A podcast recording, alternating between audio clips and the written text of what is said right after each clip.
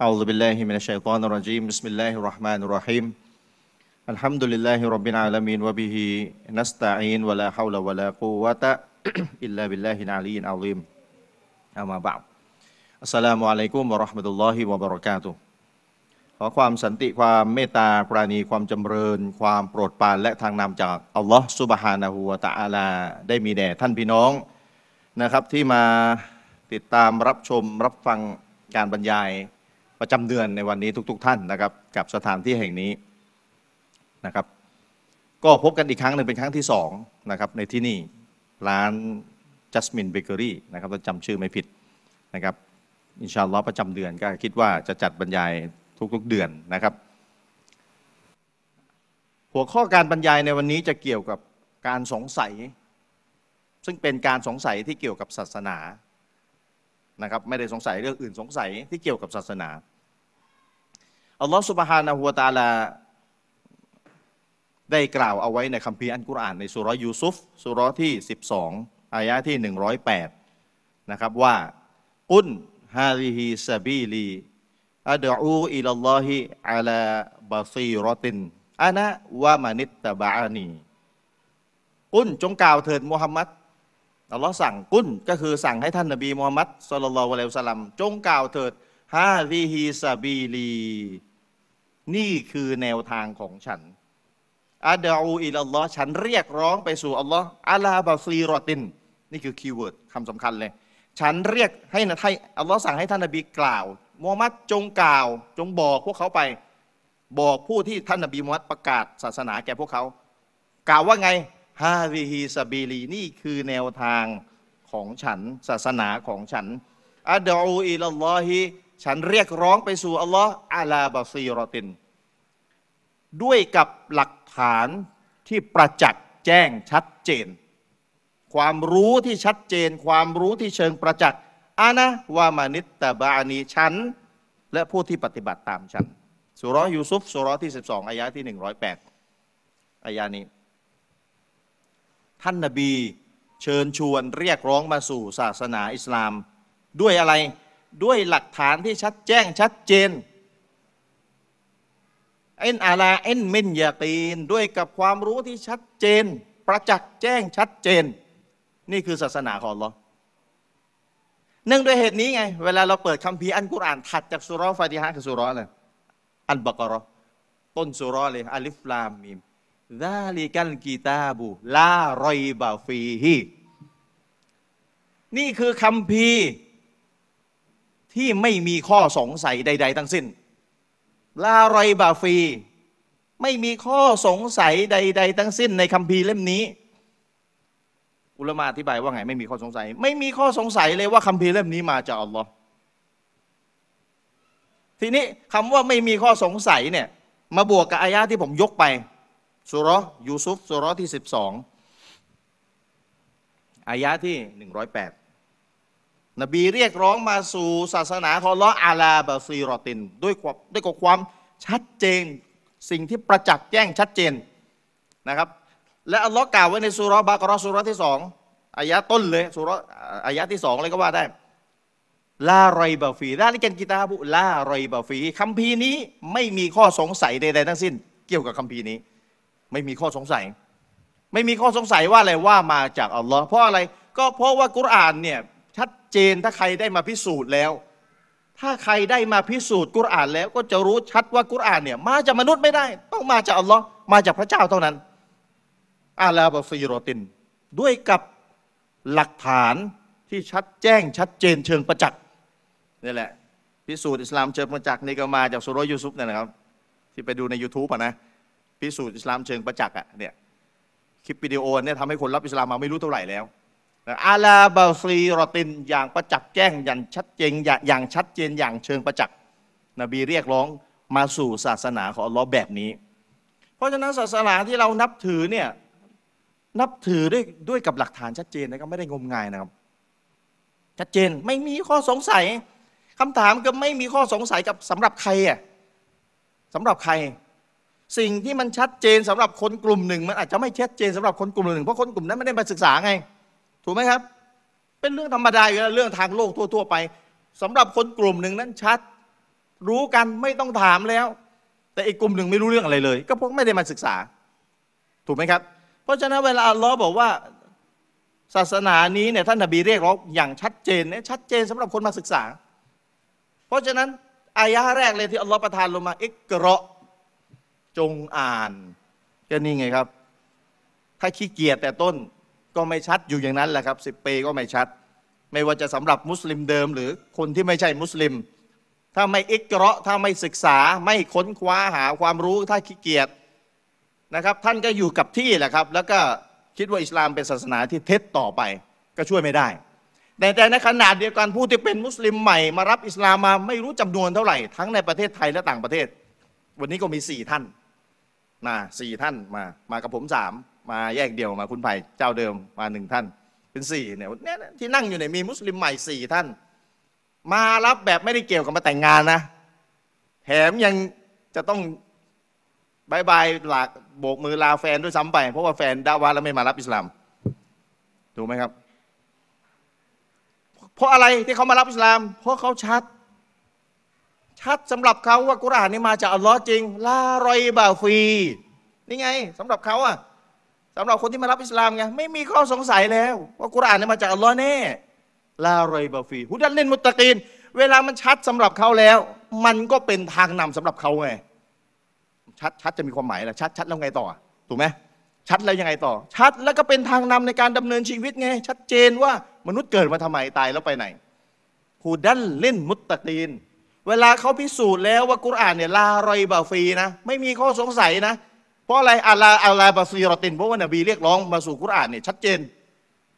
ชัดเจนเชิงประจักษ์คนจะจะประจักษ์ได้ก็ต้องเรียนรู้ไงครับ อย่างที่บอกไปศึกษาอย่างดีอย่างชัดเจนลงทุนหน่อย ลงเวลาหน่อย ดิ้นรนหน่อย แล้วก็จะรู้ว่ามันชัดนะครับ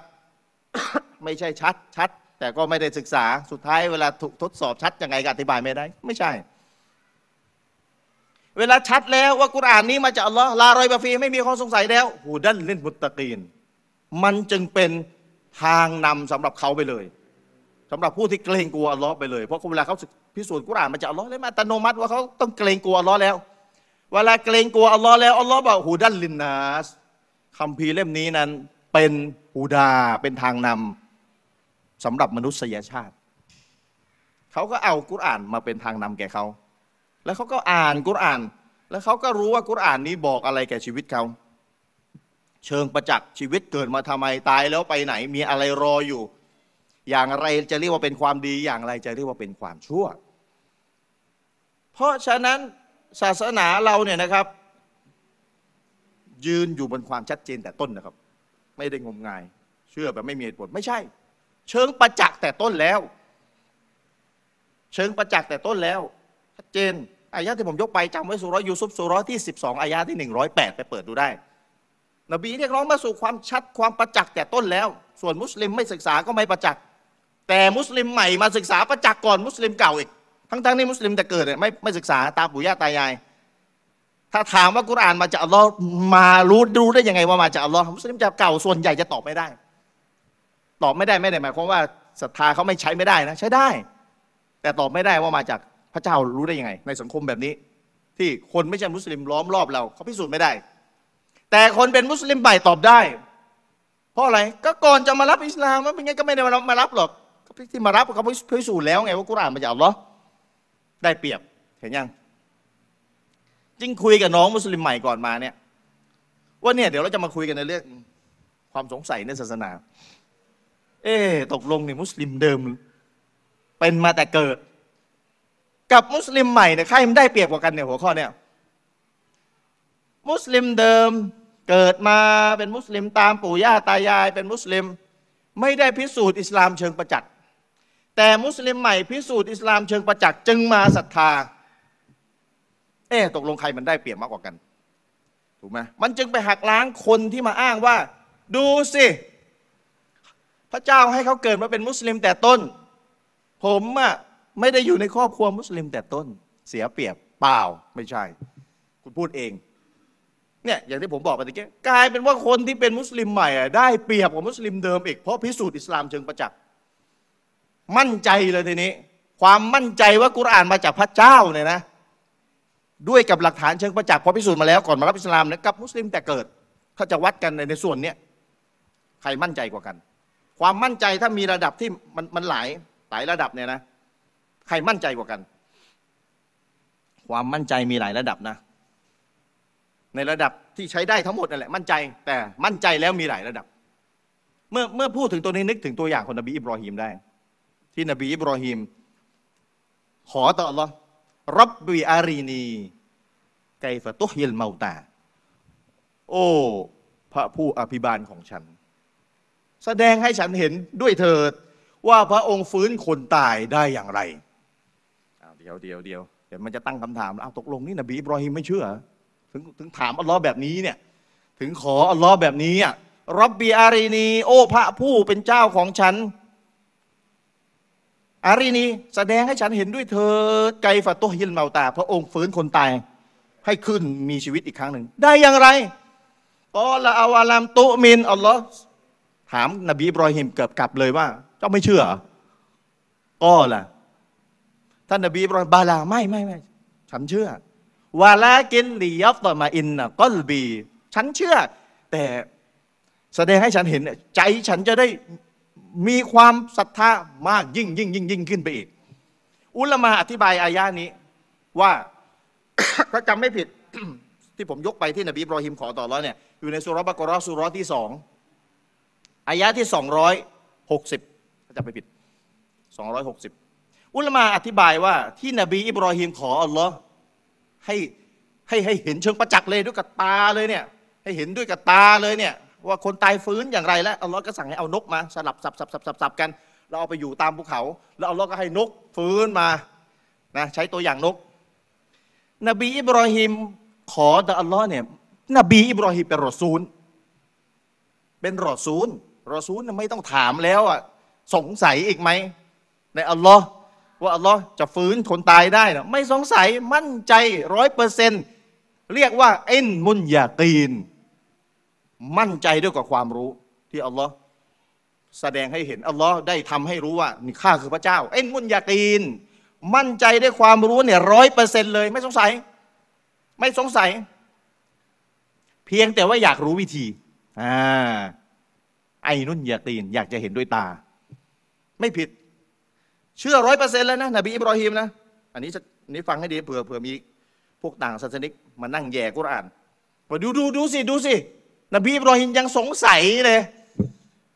แล้วทำไมมุสลิมจะสงสัยไม่ได้ในขณะรอซูลยังสงสัยได้เป็นถึงรอซูลยังสงสัยได้เลยแล้วเป็นอะไรมุสลิมต่ำกว่ารอซูลไม่รู้กี่เท่าทำไมจะสงสัยในศาสนาไม่ได้อ่าเสร็จแล้วทีนี้ถูกแย่ไปไม่ถูกอะไรอย่างนี้ เห็นไหมถูกแย่นะฮะ และในกุรอานเนี่ยอัลลอฮ์จะกล่าวเรื่องสงสัยไว้เยอะ ถ้ามูฮัมหมัดเจ้าสงสัยอย่างนั้น อย่างนี้จงไปถามชาวคัมภีร์ดู ไม่ได้หมายความว่านบีมูฮัมมัดจะสงสัยจริง ๆ มันเป็นสำนวนการพูดนะครับ เหมือนกันตัวอย่างของนบีอิบรอฮิมนบีอิบรอฮิมไม่สงสัยเลย มั่นใจร้อยเปอร์เซ็นต์เพราะเป็นรอซูล แต่อยากรู้รายละเอียด การอยากรู้รายละเอียดกระบวนการ โดยเชื่อต้นเรื่องแล้วนะ ไม่สงสัยเลยนะ แต่อยากรู้รายละเอียดเป็นไง ไม่ผิดไม่มีปัญหา จำไว้นะ ไม่มีปัญหา ไม่ผิด เหมือนกับมุสลิมใหม่มารับอิสลาม เชื่อแล้วว่ากุรอานเนี่ย บริสุทธิ์ไม่เคยถูกเปลี่ยนแปลงแก้ไข เชื่อ เชื่อ แม้ว่าอักษรเดียว ก็ไม่เคยถูกเปลี่ยนแปลงแก้ไข ตั้งแต่ท่านนบีหลุดนบีอ่านกุรอานออกมาจากปากท่านจนกระทั่งตั้งแต่ต้นยันจบ ไม่มีแม้แต่อักษรเดียว หายไปจากเล่มจนกระทั่งมาถึงยุคเรา เชื่อ แต่ขอรู้วิธีหน่อยได้ไหม เขารักษากุรอานกันยังไง อันนี้ไม่ผิดจำไว้นะครับ เชื่อต้นเรื่องว่ากุรอานสมบูรณ์บริสุทธิ์ เชื่อร้อยเปอร์เซ็นต์แต่อยากรู้วิธีกระบวนการรักษากุรอานอัลลอฮ์รักษากุรอานยังไงรายละเอียดเป็นไง อยากรู้จริงเลย ไม่ผิดอยากรู้ได้ แต่สำคัญเลยคือเชื่อต้นเรื่องก่อน เชื่อร้อยเปอร์เซ็นต์ก่อนว่ากุรอานถูกรักษา ส่วนอย่างไรอย่างไรจำไว้คำว่าอย่างไร how ไม่เป็นไร ค่อยว่ากัน เหมือนนบีอิบรอฮิมเชื่อว่าอัลลอฮ์ฟื้นคนตายได้ แต่ how อย่างไรค่อยว่ากันแต่อัลลอฮ์ก็อัลลอฮ์ก็แสดงให้เห็น ไอ้นุ่นยาตีนเห็นด้วยตาเลยทีนี้นะครับ เพราะฉะนั้น ศาสนาเราเนี่ย ชัดเจน พิสูจน์เชิงประจักษ์อย่างชัดเจน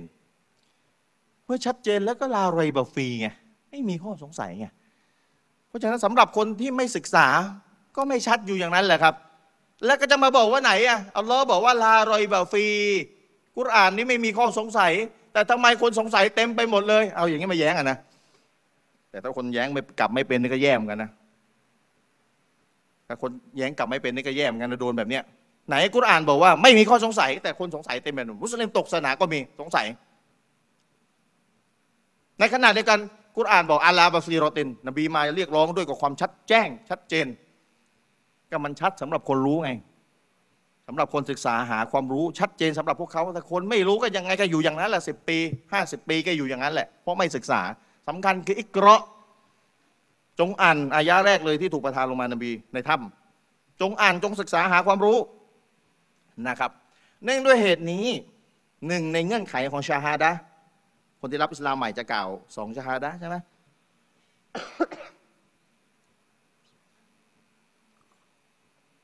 พอดี ถ้ามีไอเป็นระยะของมาพี่น้องด้วย เพราะว่าเป็นต่อมทอนซิลอักเสบเพิ่งจะหาย หายยังไม่ดีหรอกกันยังไออยู่ เป็นมาสี่วันละอัลลอฮ์เมตตา ปกติจะเป็นทุกปี ปีละสองครั้งนะครับ อันนี้ไม่ได้เป็นมากับสามปี เพิ่งจะมาเป็นนะครับ มันจะมีอาการไอ ไม่เกี่ยวกับโควิดนะ ไม่ไม่เกี่ยวนะครับ สบายใจได้ กินยาฆ่าเชื้อไปแล้วพี่น้องช่วยดูอาให้ผมด้วยนะครับอัลเลอฮ์ทดสอบติดติดกันเลยลูกชายเข้าโรงพยาบาลเป็นสองวัน หลังจากนั้นพ่อเป็นต่อนะครับแต่สงสัยไหมทำไมอัลเลอฮ์ให้เป็นแบบนี้เดี๋ยวค่อยว่ากันนะครับเพราะว่าเรื่องเรื่องเรื่องพันนี้คนสงสัยเยอะเหลือเกินเรื่องการทดสอบของอัลเลอฮ์เนี่ยไม่เข้าใจนะครับสำหรับผู้ศรัทธาดีๆทั้งนั้น ไม่ทดสอบกันทำดูแล้วถูกทดสอบก็เป็นผลบุญเก็บเกี่ยวยิ่งอดทนมากยิ่งได้ผลบุญมาก แต่คุณเชื่อหรือเปล่าล่ะคุณสงสัยหรือเปล่าโลกหน้ามีจริงอะกุรอานเก่าจริงนบีเก่าจริงนะครับเอากลับมาเนื่องด้วยเหตุนี้ชูรุดเงื่อนไขหนึ่งของคนที่จะกล่าวชาฮาดะของของคำปฏิญาณตนฟังให้ดีนะมุสลิมใหม่หนึ่งมีหลายเงื่อนไขนะหนึ่งในเงื่อนไขของการกล่าวปฏิญาณตน การกัดกล่าวปฏิญาณตนจะซ้อใช้ได้เนี่ยหนึ่งในเงื่อนไขคืออันยากิน ต้องมั่นใจ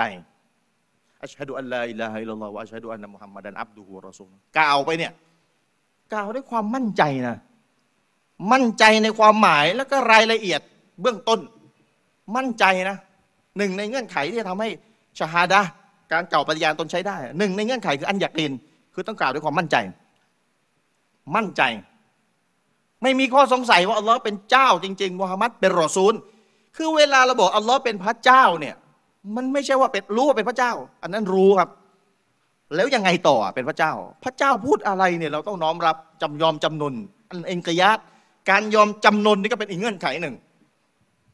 แต่ยอมจำนนได้ไหมล่ะถ้าไม่มีความอยากเกณฑ์ไม่มีความมั่นใจอะ ถูกไหมล่ะ คนเราเนี่ยไปหาหมอ ป่วยไปหาหมอ หมอสั่งยาให้ กินทำไมกินอะทำไมถึงกินตามหมอทำไมถึงกินตามหมอ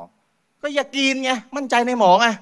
ถูกไหมเวลามั่นใจในตัวหมอปุ๊บหมอสั่งทำตามก็เนี่ยคืออัตโนมัติไง อัตโนมัติเข้าใจเข้าใจกัน แต่สิ่งที่นบีในสมัยนบีมุชริก มุชริก คนที่กราบไหว้เจเวตต่าง ๆ ในสมัยนบีอะเวลาเขาทิ้งเจเวตแล้วเขามาเอาอัลลอฮ์เป็นเจ้า เป็นอีลาเดียวเนี่ยกว่าที่เขาจะกล่าวชาฮาดะเนี่ยเขารู้นะ เขารู้ว่าถ้าเขากล่าวชาฮาดะแล้วชีวิตเขาจะเปลี่ยนยังไง เขารู้แต่คนสมัยนี้รู้ป่ะไม่รู้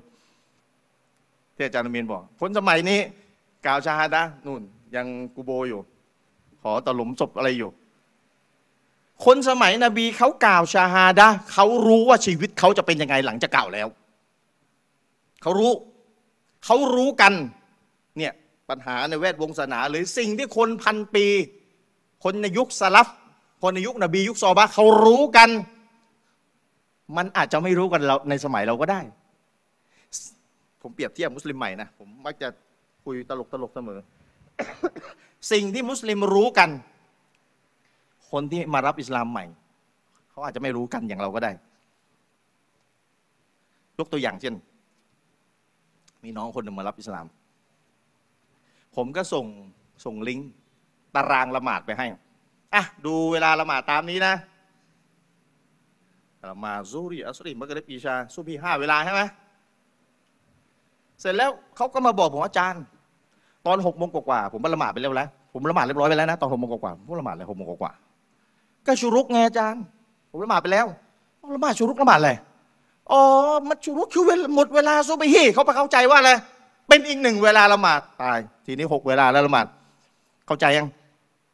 สิ่งที่เราเข้าใจอะมันรู้กันแล้วว่าชุรุกคุสไอ้ไอ้ที่อยู่ในปฏิทินละหมาดอะตารางละหมาดอะก็คือเวลาหมดซุบฮีแต่น้องคนนี้ไปเข้าใจว่าเป็นละหมาดอีกเวลาหนึ่งเจ้าก็ก็ซูรีกับเวลาละหมาดอัสนีกับเวลาละหมาดมักเรบอีชาซูบฮี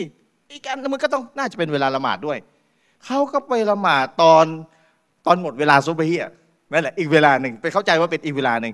โอ้ยมีอย่างนี้ด้วยเพิ่งจะเจอรายแรก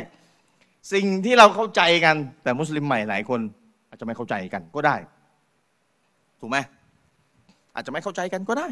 เพราะเขาเป็นมุสลิมใหม่ เหมือนกันสิ่งที่คนในสมัยนบีเขาเข้าใจกันนะเวลามาถึงยุคเราเนี่ยมันอาจจะไม่เข้าใจก็ได้ เวลาไม่เข้าใจกันสภาวะ ไม่เข้าใจตรงกัน ไม่เข้าใจโดยปริยายเกิดขึ้น อุลามาก็ต้องทำหน้าที่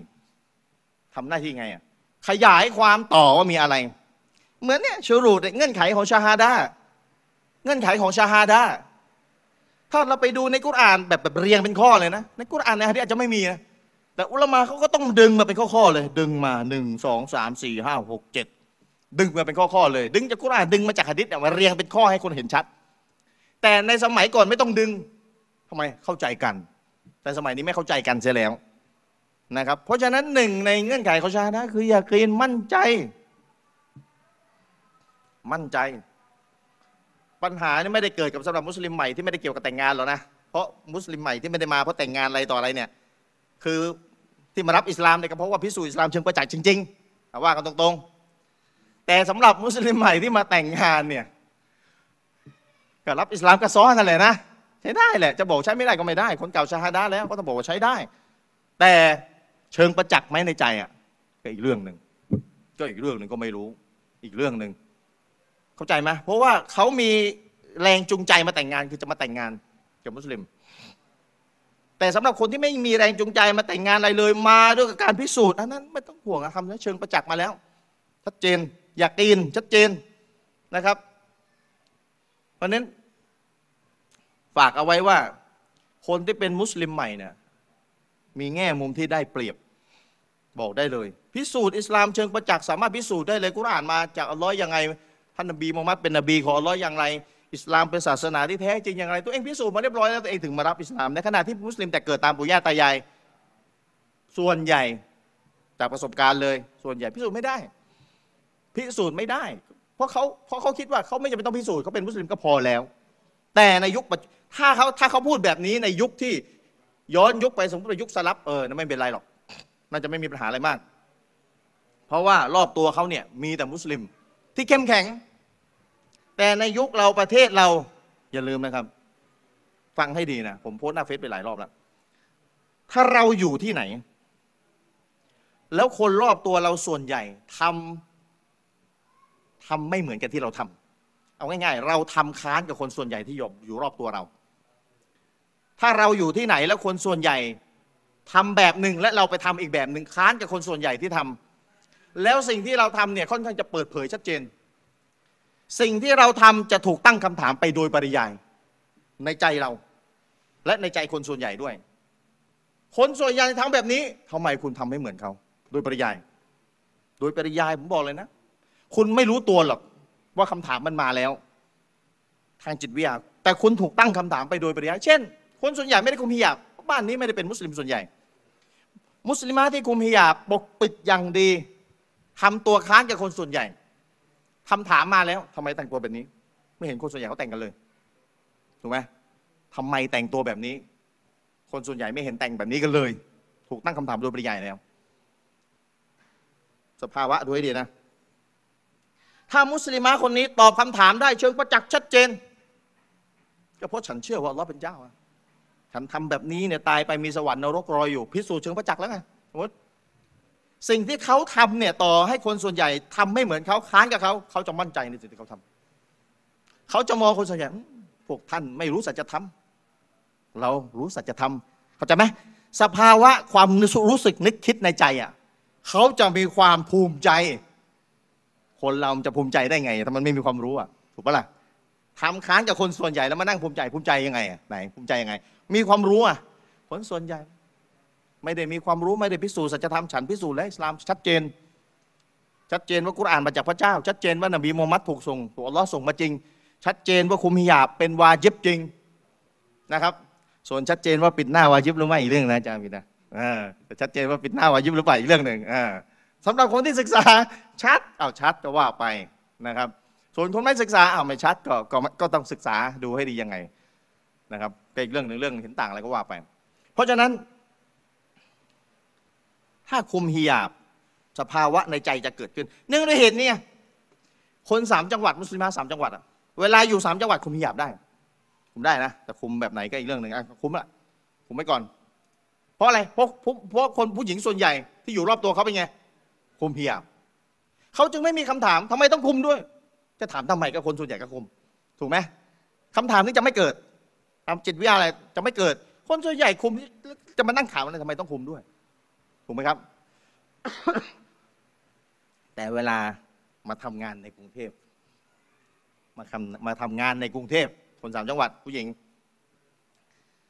เราจะเห็นแล้วตอนแรกนี่คุมฮิญาบใส่แขนยาว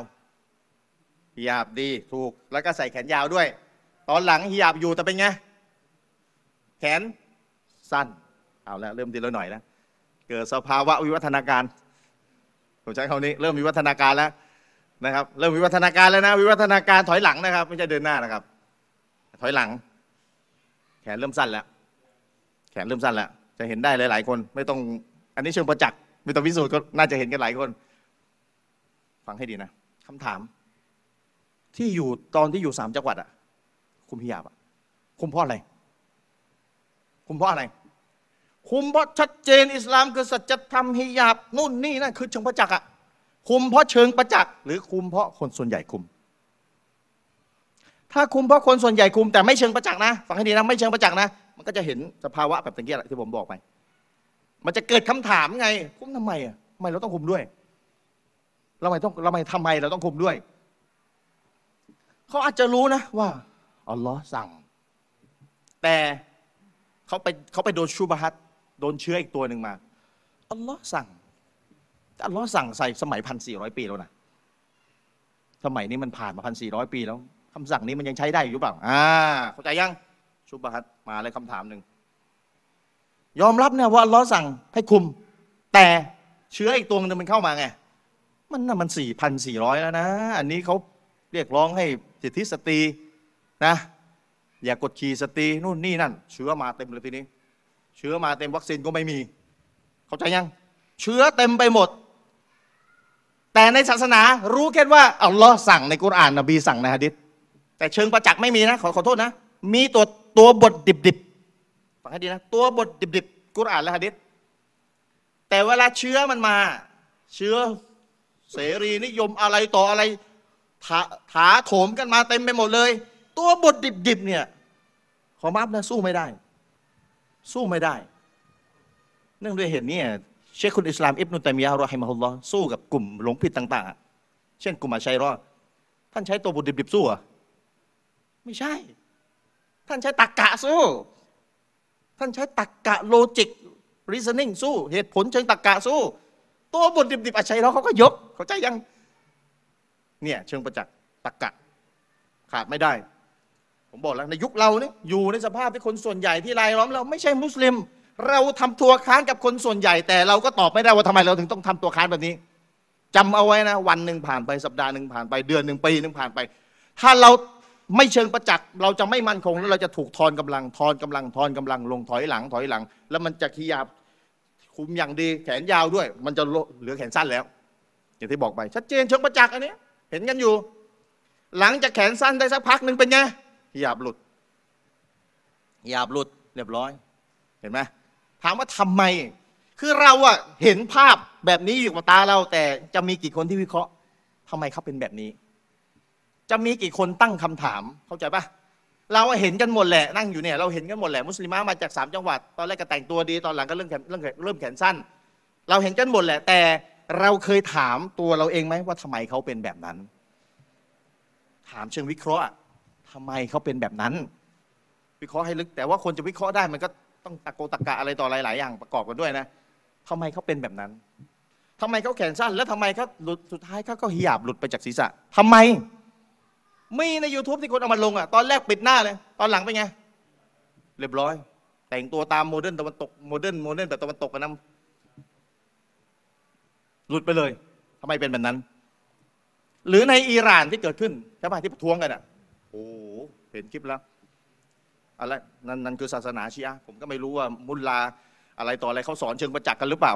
ผมก็ไม่รู้นะอาจารย์วิประจักษ์หรือเปล่าอาจารย์เดี๋ยวอาจารย์ต้องขยายความในอยเรื่องชีอะห์เนี่ยประจักษ์หรือเปล่าทำไมเป็นถึงขั้นแบบนั้น แล้วก็กลัวเหลือเกินมันจะลุกลุกลามมาในแดนเตาฮีตเราวันไหยาตุบินลาขออย่าให้เป็นแบบนั้นเลยนะอุลมาก็หนักใจกันเหลือเกิน เราก็เข้าใจอุลมาแหละนะครับ คนไม่เข้าใจก็จะหาเรื่องกันอย่างเดียวแต่เราเข้าใจนะครับไม่ใช่อุลมาเขาไม่เตือน แต่เขาเตือนให้รู้ถึงประเทศไทยก็คงไม่เรียกว่าเตือนลับๆแล้วล่ะผมว่านะในแนวทางอะ เพราะฉะนั้นหนึ่งในเงื่อนไขชาฮาดะคือต้องมั่นใจ ต้องมั่นใจนะ มั่นใจรู้กันว่ากล่าวกล่าวชาฮาดะแล้วจะเกิดอะไรขึ้น เหมือนกับมุชริกมักกะที่นบีเรียกร้องกล่าวชาฮาดะแล้ว ชีวิตเขาจะเปลี่ยนไปยังไง เขาต้องทิ้งไปหมดกี่ร้อยตัวที่เขาเคยกราบไหว้รอบกาบะห์ เหลืออิลาเดียว อิลาที่แท้จริงลามะบูดะบิฮักกินอิลลอไม่มีผู้ใดถูกสักการะกราบไหว้อย่างแท้จริงแท้ๆเลย อิลาเดียวแท้ๆเลยนอกจากอัลลอฮ์เท่านั้นอัลลอฮ์เท่านั้นเป็นอิลาเดียวเขาทิ้งหมดเลยทุก ๆ อิลาเลยทุกๆสิ่งทุกสิ่งที่เขากราบไหว้มาก่อนเขาทิ้งหมดเลย รู้ไปโดยปริยายไม่ต้องบอก ไม่ต้องบอกนะว่า นี่กล่าวชาฮาดะเสร็จแล้วนี่อย่าไปไหว้นะรูปปั้นรอบกาบะมีด้วยอาจารย์ฮะดิษนบีเป็นแบบนี้ มีการมานั่งสอนต่อกันอีก เข้าใจปะไม่เจอนะ มีไหมฮะนี่กล่าวชาฮาดะห์ไปแล้ว นี่ก็รูปปั้นรอบกาบะห์นี่ก็อย่าไปกราบไหว้กันนะ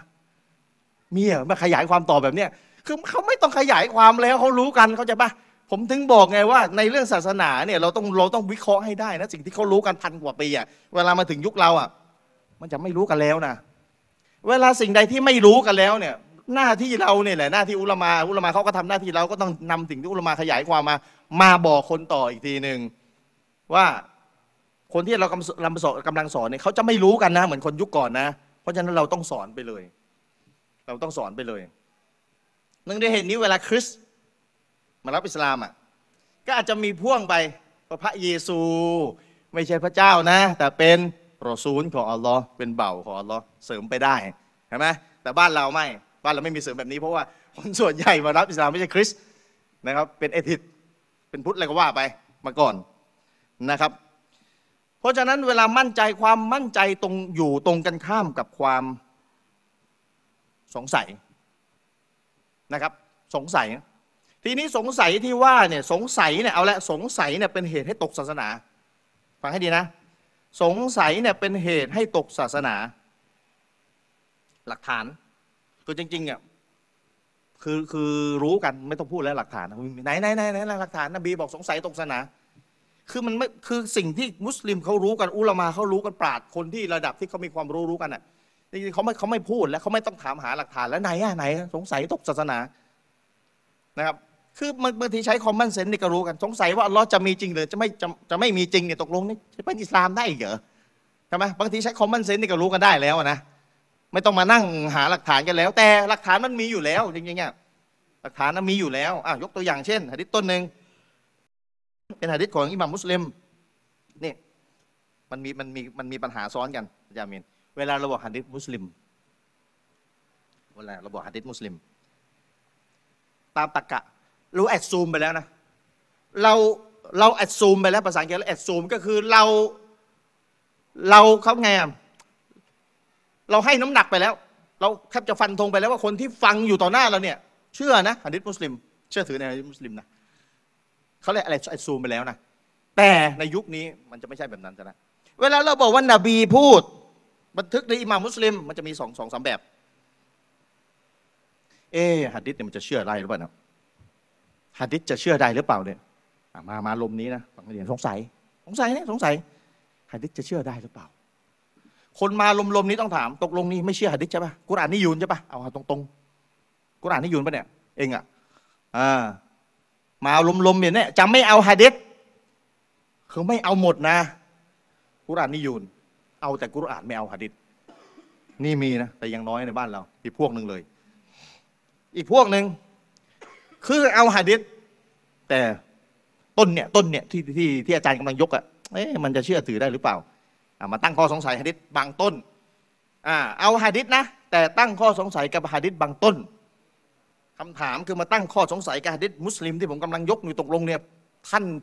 ถ้าเป็นอุลามาปะเนี่ยมาตั้งข้อสงสัยเนี่ยเขาบอกไม่ใช่เป็นชาวบ้านเป็นชาวบ้านตั้งข้อสงสัยมาจากใครอะมานั่งสงสัยเองเบิร์ตสักทีนึงมานั่งข้อสงสัยเองงั้นสงสัยได้หมดแหละแต่ถ้าอุลามาสงสัยเออเอาเอาโอเคมาว่ากันหะดิษบุคอรีมุสลิมมีส่วนไหนที่อาจจะ บางคำเชื่อไม่ได้ ยังไม่โซเฮียอะไร ว่าไปนั่นคืออุลมา อุลมาหะดิษจริง ๆ ส่วนชาวบ้านมานั่งสงสัย อย่างนั้นไปหาหมอไปสงสัยหมอด้วยนะครับ หมอยาที่จ่ายให้นี่ จะเชื่อได้ปะเนี่ยทำอย่างนี้ด้วย จริงปะอ๋อนั้นนนั้นเคสพิเศษ ผมเอาส่วนใหญ่อะทำกันดิส่วนใหญ่ก็ยังให้เครดิตหมอ ถูกปะล่ะหมอสั่งยาอะไรกินตามหมอสั่งจบ ทั้งทั้งๆก็ไม่ไม่ร้อยเปอร์เซ็นต์นะจะหายตามตะกาไม่ได้ร้อยเปอร์เซ็นต์แต่ก็เชื่อใจหมอไว้ก่อนใช่ไหมครับ เพราะฉะนั้นเวลาเราบอกอิหม่ามมุสลิมบันทึกไว้นะ มาจากนบีนะสายรายงานเชื่อถือได้นะอ่ามุสลิมจำนวนหนึ่งก็ อาจจะไม่เชื่อนบีแต่ต้นแล้ว ไม่เอาฮะดิษไม่เอานบีเลยไม่จำไม่เอาฮะดิษอะไม่เอานบีไม่เอานบีหมายความว่าไงอะไม่เชื่อว่านบีเป็นเป็นนบีของอัลลอฮ์จริง ๆ เรียบร้อยอันนี้ ตก مرتد อีกเคสหนึ่งเลยอันนี้ เหมือนกับเคสที่ผมหลอกบอกรอบที่แล้วอะน้องมอปลายอะไม่เชื่อเชื่อว่านบีเป็นโรคจิตกันเรียบร้อย ถ้าเชื่อว่านบีเป็นโรคจิตก็มันก็อัตโนมัติว่านบีเป็นรอซูลของอัลลอฮ์ปะล่ะคือต้องให้ต้องให้มานั่งบอกเองไหมว่าถ้าเชื่อว่านบีเป็นโรคจิต แล้วแล้วแล้วยังเชื่อไหมว่านบีเป็นรอซูลของอัลลอฮ์น้อง จะมาให้ถามน้องอีกไหมคือไม่ต้องถามเลยครับ มันอัตโนมัติว่าถ้าเชื่อนบีเป็นอย่างนี้นี่ก็คือไม่ไม่ได้แล้วไม่ได้เชื่อว่านบีเป็นรอซูลของอัลลอฮ์แล้ว ใช่ไหมครับเพราะว่าถ้าถ้าว่านบีเป็นรอซูลของอัลลอฮ์เนี่ยอัลลอฮ์ไม่ส่งคนโรคจิตมาสอนศาสนาหรอกครับ อัตโนมัติวะลายาตุบิลละนะครับอันอันนั้นคือสงคือไม่เชื่อตัวนบีแต่ต้นเลย เพราะฉะนั้นเวลาเราสอนหะดิษกับคนปัจจุบันเนี่ยปัญหาเลย ปัญหาเลยยกหะดิษไปเนี่ย คนที่เรากำลังยกหะดิษให้เขาฟังเนี่ยเขาแบบเขาเป็นแบบไหนกันส่วนใหญ่แล้วก็จะบอกเขาเลยว่าเขาเป็นคนที่เอานบี เอานบียึดนบีกับเหมือนคนที่นั่งอยู่ส่วนใหญ่นะผมก็ผมก็ฟันธงเลยว่าเอานบีอยู่แล้วนะครับ ฟันธงมองกันในแง่ดีไว้ก่อนแหละ ถูกปะล่ะแต่เวลามันวงกว้างไปแล้วอะออกสื่อไปแล้วเนี่ยสมมติไลฟ์สดนะมันก็เป็นไปได้ว่าจะมีคนที่ไม่เอานบีแต่ต้น แต่เกิดในครอบครัวมุสลิมมีมันก็ต้องมานั่งพิสูจน์คือว่าง่ายๆ ก็ต้องพิสูจน์กุรอานกันเลยอะคนแบบเนี้ยเพราะฉะนั้น หลักสูตรการศึกษาในสมัยเนี่ยนะ ผมว่านะ ตามที่ผมวิเคราะห์วิเคราะห์มานานแล้วด้วย ดีที่สุดเลย หลักสูตรศาสนานะโรงเรียนสอนศาสนา คือวิชากุรอานอะก่อนจะไปลงตับซิดอะไรต่ออะไรพิสูจน์เลยกุรอานมาจากอัลลอฮ์เชิงประจักษ์ก่อนเลย คือเนื้อหากุรอานคนเรียนจะได้มั่นใจว่าสิ่งที่ฉันเรียนอยู่นี่มาจากอัลลอฮ์จริง เข้าใจปะอันยุคปัจจุบันนะผมพูดในยุคปัจจุบันในประเทศไทยนะะผมสะโขบมากแล้วในประเทศไทยในยุคนี้ในประเทศไทยในตอนนี้ วิชาเรียนตับซิดกุรอาน วิชากุรอานน่ะที่อยู่ในหนึ่งในวิชาเรียนโรงเรียนศาสนา ก่อนจะเรียนอย่างอื่นเลย ก่อนจะลงเนื้อหา พิสูจน์กันเลยกุรอานมาจากอัลลอฮ์คนเรียนจะได้มั่นใจว่าสิ่งที่ฉันจะเรียนต่อไปเนี่ยอัลฮัมดุลิลฉันจะมั่นใจ ฉันจะมีวิมานเพิ่มขึ้นฉันใจ ฉันจะสงบ มันเหมือนนบีอิบรอฮิมขอต่อรอลิตเยลียัตมาอินนักก้อนบี เพื่อใจฉันมันจะได้สงบ เชื่อแล้วแหละ ก็เหมือนกัน มุสลิมที่มาเรียนกุรอานในในในโรงเรียนศาสนาเนี่ยเชื่อแล้วแหละกุรอานมาจากอัลลอฮ์แต่ถ้าพิสูจน์เชิงประจักษ์ให้เขาเห็นล่ะ ว่ากุรอานมาจากอัลลอฮ์จริง ๆ นะ ใจเขาจะสงบมากยิ่งขึ้น เวลาเขาไปเจอคำท้าทายอะไรต่ออะไร ใจเขาจะสงบ เพราะเขาแย้งได้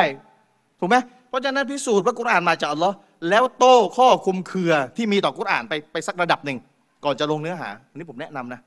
ถ้าใครเปิดโรงเรียนสอนศาสนา ผมแนะนำในยุคนี้นะในบ้านเราด้วยให้เป็นไปฮะดิษก็เหมือนกัน ฮะดิษก็เหมือนกัน ก่อนจะลงเนื้อหาฮะดิษ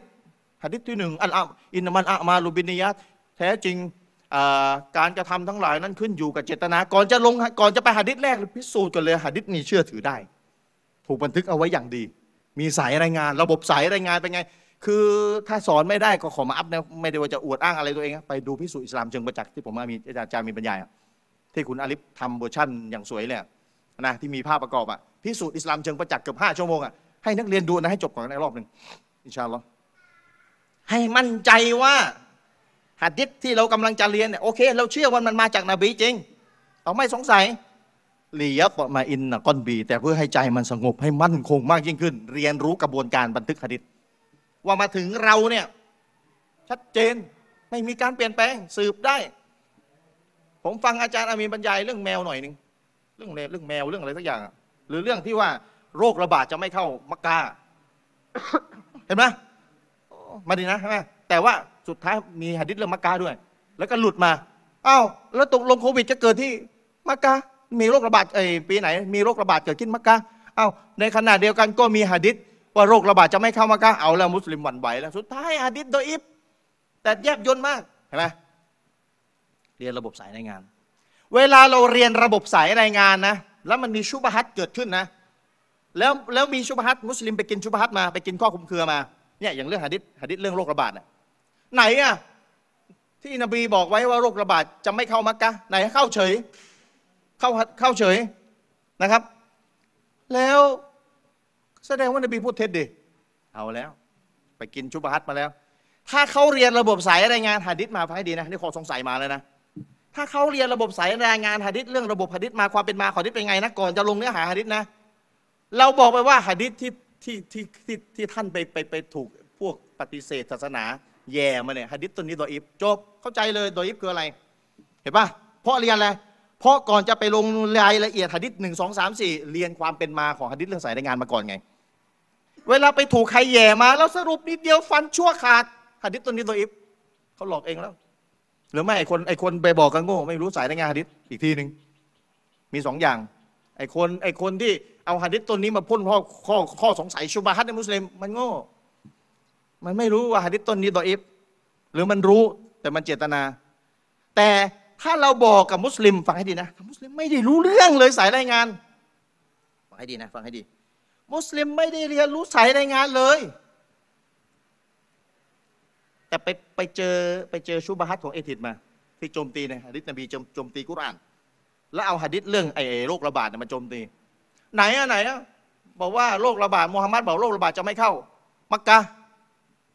เข้าได้เฉยเลยอะอะมูฮัมหมัดพูดเท็จแล้วท่านไม่ต้องไปเชื่อแล้วมูฮัมหมัดไม่ใช่แล้วไม่ใช่นบี ไม่ใช่ไม่ไม่ใช่มาจากพระเจ้าแล้วหลอกอะไรอย่างงี้ สมมตินะมุสลิมไปเจอแบบนี้มานะแล้วไม่รู้สายรายงานหะดิษนะ แล้วเวลามีอาจารย์มาโต้ให้ฟังนะ สายรายงานตัวอิฟเชื่อไม่ได้ไอคนนี้ไม่เข้าใจ แต่เวลาเอติดแย่เข้าใจดีเลย เห็นยัง ชุบะฮัตไปกินเนี่ยกินย่อยอย่างดีเลยนะย่อยชุบะฮัตอย่างดีเลย เข้าไปเรียบร้อยแล้วเป็นเลือดเป็นเนื้อแล้ว แต่เวลาเราบอกว่าใสายรายงานมันตัวอิฟนะ ย่อยยากอาจารย์อาหารอันนี้ ย่อยยากมาก ไม่ย่อย เวลาไอไออันหนึ่งมันย่อยง่ายอีกอันอันอันหนึ่งมันย่อยยากตกเลยสภาวะเป็นไงจิตใจคนนี้ ก็โน้มเอียงไปทาง เอทิดทั้งทางที่อาจารย์โต้อย่างดีแล้วว่าดิตัวอิฟเชื่อไม่ได้ มันไม่เข้าใจ มันมันตั้งคำถามอีก เกิดทันนบีอะเห็นปะล่ะเกิดทันนบีอะ ก็นี่ไงครับปัญหา ระบบการศึกษาน่าจะมองภาพออกกันได้เลยนะว่าก่อนจะลงหะดิษที่หนึ่งสองสามต้องเล่าเล่าคือเรียนเรื่องสายรายงานหะดิษก่อนเลย เพื่อให้คนนักเรียนน่ะไปสู้กับโลกภายนอกได้ เข้าใจไหมเวลาต่อไปนี้นะถ้าเข้าใจสายรายงานหะดิษนะ ต่อให้เอทิดต่อให้คนโจมตีอิสลามจะเอาหะดิษขนมาสักพันต้นหมื่นต้นนะแล้วเราบอกว่าหมื่นต้นดอยอิฟหมดเลย คนเรียนก็จะเข้าใจเออมันเอาหะดิษดอยอิฟมาหลอกมาแล้วต้องหมื่นต้น เราเข้าใจเลยจบ แต่ถ้าไม่เรียนสายรายงานหะดิษต้นเดียวเนี่ย มันก็เอามาหลอกได้แล้วอาจารย์ก็โตให้ฟังมันมันย่อยยากครับ แต่ว่าไอ้ของที่มันเอามาหลอกอะย่อยง่ายมากเลย เข้าใจยังเห็นภาพยัง แล้วปัจจุบันก็เป็นแบบนี้แหละครับ เวลาเอทิดเวลาคนโจมตีศาสนาเนี่ยเอามาอะไรมาให้กินเดียวย่อยอย่างง่าย เป็นเลือดเป็นเนื้อ ย่อยเร็วเสียเหลือเกิน แต่เวลาอาจารย์ไปโตให้ฟังเนี่ยทำไมเข้าใจยากจัง ไม่ย่อยสักทีอาหารเป็นพิษเหรอเห็นไหมเพราะอะไร เพราะอะไรก็เพราะว่าพื้นฐานก็ไม่มีแต่ต้นแล้วตอนเรียนศาสนาไม่ได้ถูกสอนเรื่องสายรายงานหะดิษไงมากับอินนามาละมาลูบินิยัตก่อนเลย ลงหะดิษนบีก่อนเลย เห็นไหมและในขณะเดียวกันชุบฮัตเต็มไปหมดเลย ที่มาสร้างความสงสัยให้กับระบบหะดิษนบี สงสัยในกุรอานเนี่ยจริงมีอีกมันจะชั่วโมงหนึ่งไปล้วบรรยาย นะครับ จริง ๆ เสียงไม่ค่อยมีนะแต่แต่บรรยายไปไม่รู้เสียงมีป่ะมีป่ะมีป่ะเนี่ยเพราะฉะนั้นผมขอมาอัพเลยต้องบอกกันตรงๆ ระบบการศึกษาศาสนาในบ้านเรา จริง ๆ มันทั้งโลกแล้วตอนเนี้ยเวลาเข้าหมวดหะดิษนบีต้องสอนเรื่องสายรายงานก่อน ให้คนเรียนเข้าใจเนี่ยมุสลิมใหม่ที่มากับผมผมสอนสายรายงานหะดิษให้ไปดูพิสูจน์อิสลามเชิงประจักษ์เลยหลังจากรับอิสลามไม่กี่วัน ถ้าไม่ได้ดูนะวาจิบสำหรับผมสำหรับพวกเขาบอกเลยวาจิบต้องดู ถ้าดูแล้วจะคุยอะไรกันรู้เรื่อง ผมบอกเลย แต่ถ้าไม่ดูตามที่ผมวางสเต็ปให้ดูอันนี้เสร็จดูนี้ดูนี่นี่นี่นี่ผมอีกคุณไปถามอะไรคุณหลังจากนั้นคุณมาถามอะไรผมว่าผมจะอธิบายเข้าใจยาก คุณจะเข้าใจยากเข้าใจไหมหะดิษดออิฟนะต้นนี้ คุณจะเข้าใจอะก็ผมคุณไม่ฟังดูอย่างที่ผมบอกให้ให้ให้ดูไงคุณไม่เชื่อกับคำแนะนำหมอไงหมอบอกให้กินยานี้เสร็จแล้วกินยานี้ต่อนะกินหลังอาหารนะอย่ากินก่อนอาหาร คุณไม่เชื่อเวลาคุณไม่เชื่อคุณคุณกลับมาหาหมอใหม่ คุณก็ไม่เชื่อหมออธิบายแล้วคุณไม่เข้าใจแล้วนี่หะดิษดออิฟนะ เมาดัวนะเก๋เลยนะ เมาดัวนะ อันนี้ตัวอิฟนะ คุณงงไม่เข้าใจ สายรายงานขาดตอนนะอะไรสายรายงานขาดตอนกันเลยโอ้ยไม่เข้าใจเลยอะไรสักนิดก็ไม่เข้าใจเพราะพื้นฐานไม่ได้มีเลยไงในเรื่องสายรายงานหะดิษไงเข้าใจไหมเพราะฉะนั้นถ้าเข้าใจเรื่องสายรายงานหะดิษการบันทึกหะดิษในเชิงละเอียดอะไรต่ออะไรเนี่ยนะหรือหนังสืออาจารย์นามินเล่มต่างๆเนี่ยก็จะมีศาสตร์หะดิษแทรกอยู่เต็มเลยใครได้อ่านหนังสืออาจารย์นามินโดยเฉพาะอิซิกุโบอ่าโดยเฉพาะอิซิกุโบ ใคร อ่านจะหมดเล่มแล้วอ่าเพราะว่าเวลามันไม่ค่อยมี แต่ผมก็จะแบ่งเวลาอ่านหนังสืออาจารย์นามินแหละนี่นั่งนั่งอยู่ในอ่านกันหมดยังอิซิกุโบนะลงไปอ่านกันเถอะนะมีศาสตร์หะดิษอยู่ในหนังสือเล่มนี้ด้วย และเล่มอื่นๆของอาจารย์โดยเฉพาะหะดิษสิเกตหมู่อะที่อับดุลลอฮ์อิบนุมัสอุดเข้าไปทลายว่าสิเกตนั่นไม่รู้กี่หน้านะวิเคราะห์เอาไว้อะเราไปอ่านซะนะแล้วจะเห็นความยิ่งใหญ่ของศาสนาเราอาลาบาซีโรติน นบีมาสอนศาสนานี่ชัด เจนชัดเจนเชิงประจักษ์แต่มันไม่ประจักษ์สำหรับคนไม่รู้ไง คนไม่รู้ก็อยู่ในมืดก็อยู่ที่มืดอย่างนั้นแหละก็ไม่เดินเข้าหาที่สว่างสักทีนึงจะไปจะสว่างได้ยังไงอะถูกไหมครับ เพราะฉะนั้นขอร้องโรงเรียนศาสนาทั้งหลายนะครับ ท่านจะเชื่อไม่เชื่อก็เป็นสิทธิ์ของท่าน แต่ผมอยู่ในสนามดาวาต่างสนิกสอนมุสลิมใหม่อยู่ทุกวันแทบจะทุกวันก็ว่าได้นะครับ เห็นถึงอะไรต่ออะไรหลายอย่าง ก่อนจะเข้าเนื้อหาหะดิษที่นบีกล่าว สอนความเป็นมาหะดิษสอนเรื่องการบันทึกหะดิษสอนเรื่องสายรายงานหะดิษถ้าท่านสอนไม่ได้วิดีโอเราทำรองรับเอาไว้แล้วนะครับท่านเอาไปให้นักเรียนฟังได้เลย ก่อนจะเข้าว่ากุรอานอัลลอฮ์กล่าวอย่างไร ท่านสอนเรื่องวิธีบันทึกกุรอาน กุรอานตกมาถึงเรา เชื่อถือได้ไหมเราอะยืนยันว่าเชื่อถือได้แต่กระบวนการรายละเอียดอะเพื่อใจมันจะได้สงบ เหมือนนบีอิบรอฮิมอะลียัตตอมาอินนะกัลบี เพื่อใจฉันจะได้สงบถ้าฉันเห็นด้วยตาแล้วเนี่ย แต่ฉันเชื่อแล้วแหละแต่นบีบรอฮิมก็เนี่ยเนี่ยกุรอานถ้าเราอิสติมบาตอะดึงดึงมาให้ให้แอพพลายกับสถานการณ์เราจะเห็น กุรอานนี่ล้ำยุคไม่ใช่ทันนะนำหน้าเลย แต่เหมือนดรสเกนไนบอก ยิ่งอ่านกุรอานจบไปรอบที่พันก็ยิ่งได้อะไรใหม่ เยอะไม่ได้ใหม่แบบวิดีอานะใหม่แบบข้อคิดอะไรที่เราเห็นโลกรอบตัวเรา แล้วเราจะได้บทเรียนอะไรใหม่ ๆ เยอะ ในยุคสลับอะใช่ แต่อะไรที่เราได้บทเรียนมาใช้ใหม่ๆอะมาประยุกต์ใหม่ๆอะนี่อย่างตัวอายะของนบีอิบรอฮิมเพื่อใจฉันจะได้สงบ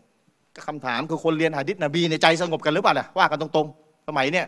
จะสงบได้ไงอะคนโจมตีหะดิษเต็มไปหมดแต่ขนาดเดียวกันหลักสูตรสอนหะดิษยังอยู่กับที่ ยังไม่มีพิสูจน์เชิงประจักษ์ว่าหะดิษมายังไง ยังไม่มีพิสูจน์เชิงประจักษ์ว่ากุรอานมายังไง เพราะฉะนั้นระบบการศึกษาที่อยู่ในระบบเนี่ยโรงเรียนศาสนาขอร้อง นะครับท่านไม่ได้อยู่ในซาอุดีท่านอยู่ในประเทศไทยนะครับอยู่ในซาอุดีก็จะไม่ทันแล้ว เพราะว่าสื่อมันไปทั่วหมดแล้ว ชุบฮัตมันมาเต็มไปหมดแล้วนะครับ แล้วเวลาเกิดข้อสงสัยกินเชื้อมาเต็มๆแล้ว มันแก้ยากนะครับ มันแก้ยากอะในส่วนของผมก็เกือบจะชั่วโมงแล้วแหละเดี๋ยวเดี๋ยวให้อาจารย์นามินนะครับ ในส่วนของอาจารย์นามินเดี๋ยวอาจารย์นามินเสริมอ่าแล้วก็หลังจากนั้นค่อยว่ากันว่าจะเป็นยังไง เพราะว่าเวลามันก็ไม่ได้เยอะอะไรมากมายนะครับ ก็ฝากพี่น้องเอาไว้นะครับ ในส่วนของผม وصلى الله على نبينا محمد وعلى آله وصحبه وسلم.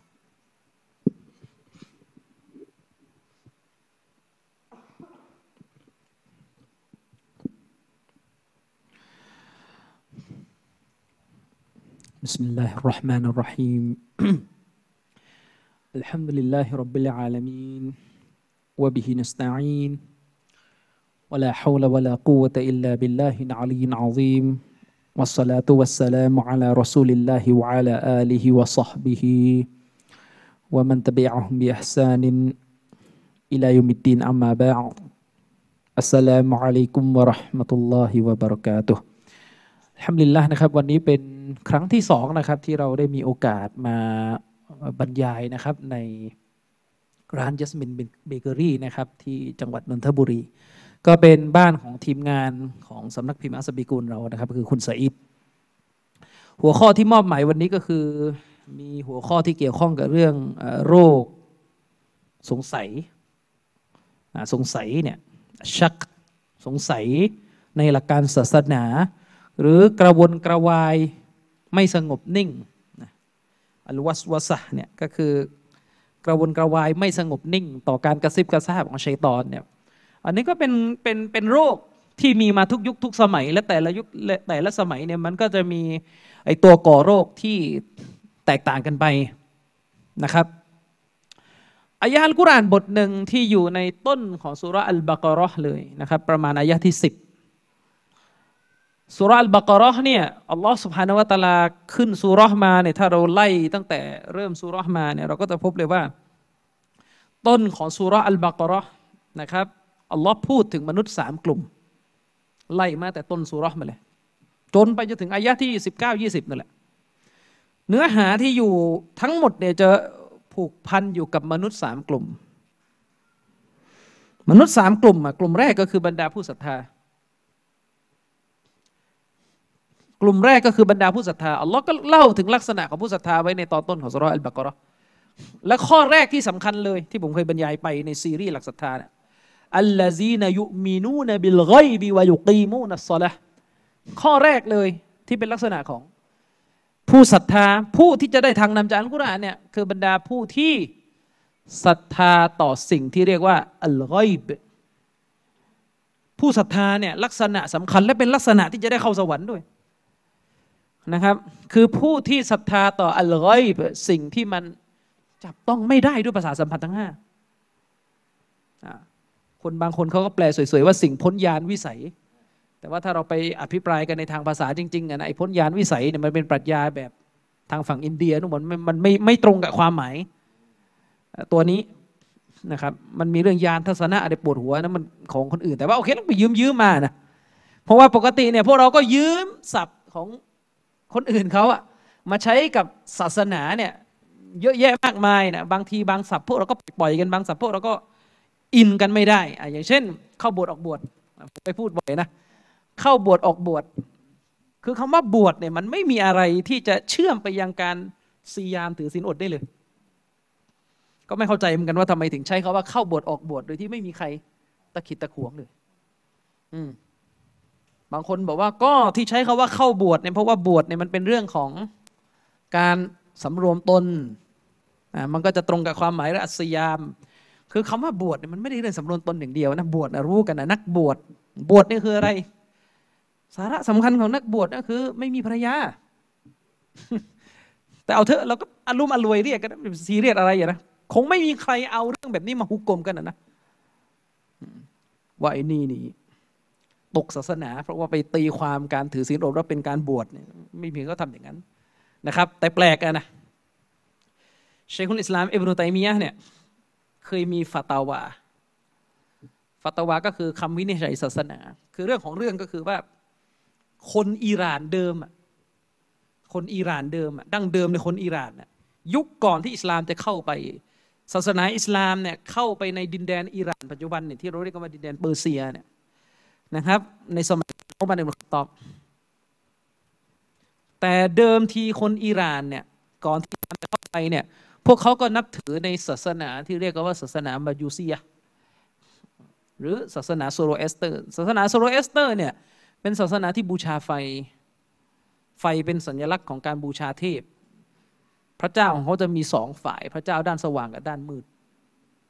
นะครับ ก็เป็นศาสนาที่เชื่อในพระเจ้าสองฝ่าย ถ้าเลยอินเดียมาหน่อย โทษเลยอิหร่านมาหน่อยเข้าอินเดียก็จะเพิ่มพระเจ้าเป็นสามอืมนะครับ แล้วก็มีสัญลักษณ์ของการไหว้พระเจ้าคือวัวอย่างเงี้ยก็เลยมานะครับ ทีนี้เนี่ยเดิมทีคนอิหร่านเนี่ยตอนที่ยังไม่ได้นับถือศาสนาอิสลามเนี่ยเขาจะเรียกพระเจ้าของเขาว่าคูดาคูดา คือเราต้องเข้าใจก่อนนะนะคนเนี่ยถ้ามันไม่ได้อยู่บนทางนำจากอัลลอฮ์เนี่ยมันจะไม่มีนามเรียกพระเจ้าของตัวเองอย่างถูกต้องหรอกอย่างเราอะเรารู้ว่าอัลลอฮ์คือ ผู้ซึ่งมีพระนามว่าอัลลอฮ์เรารู้ว่าอัลลอฮ์นี่มีพระนามอัลลอฮ์มันอัลรอฮีมเนี่ยเรารู้เองเหรอไม่อัลลอฮ์บอกงั้นถ้าอัลลอฮ์ไม่บอกเราจะไปรู้ได้ยังไงอะใช่ไหมล่ะฉะนั้นแยกให้ออกกันนะชื่อที่เป็นชื่อเฉพาะของอัลลอฮ์กับคำนามเนี่ยมันคนละอย่างกัน อย่างคำว่าพระเจ้าอะพระเจ้ากอดเนี่ยอันนี้เป็นคำนามเป็นคำนาม แต่คำว่าอัลลอฮ์เนี่ยเป็นชื่อเฉพาะแล้วอัลลอฮ์มาเนี่ยเป็นชื่อเฉพาะของพระองค์อัลลอฮ์ อัลลอฮ์คือพระเจ้าพระเจ้าผู้นี้ที่เราเคารพสักการะเพียงพระองค์เดียวเนี่ยชื่ออัลลอฮ์ชื่ออัลลอฮ์มานอัลลอฮิมทีนี้คนอิหร่านโบราณเนี่ย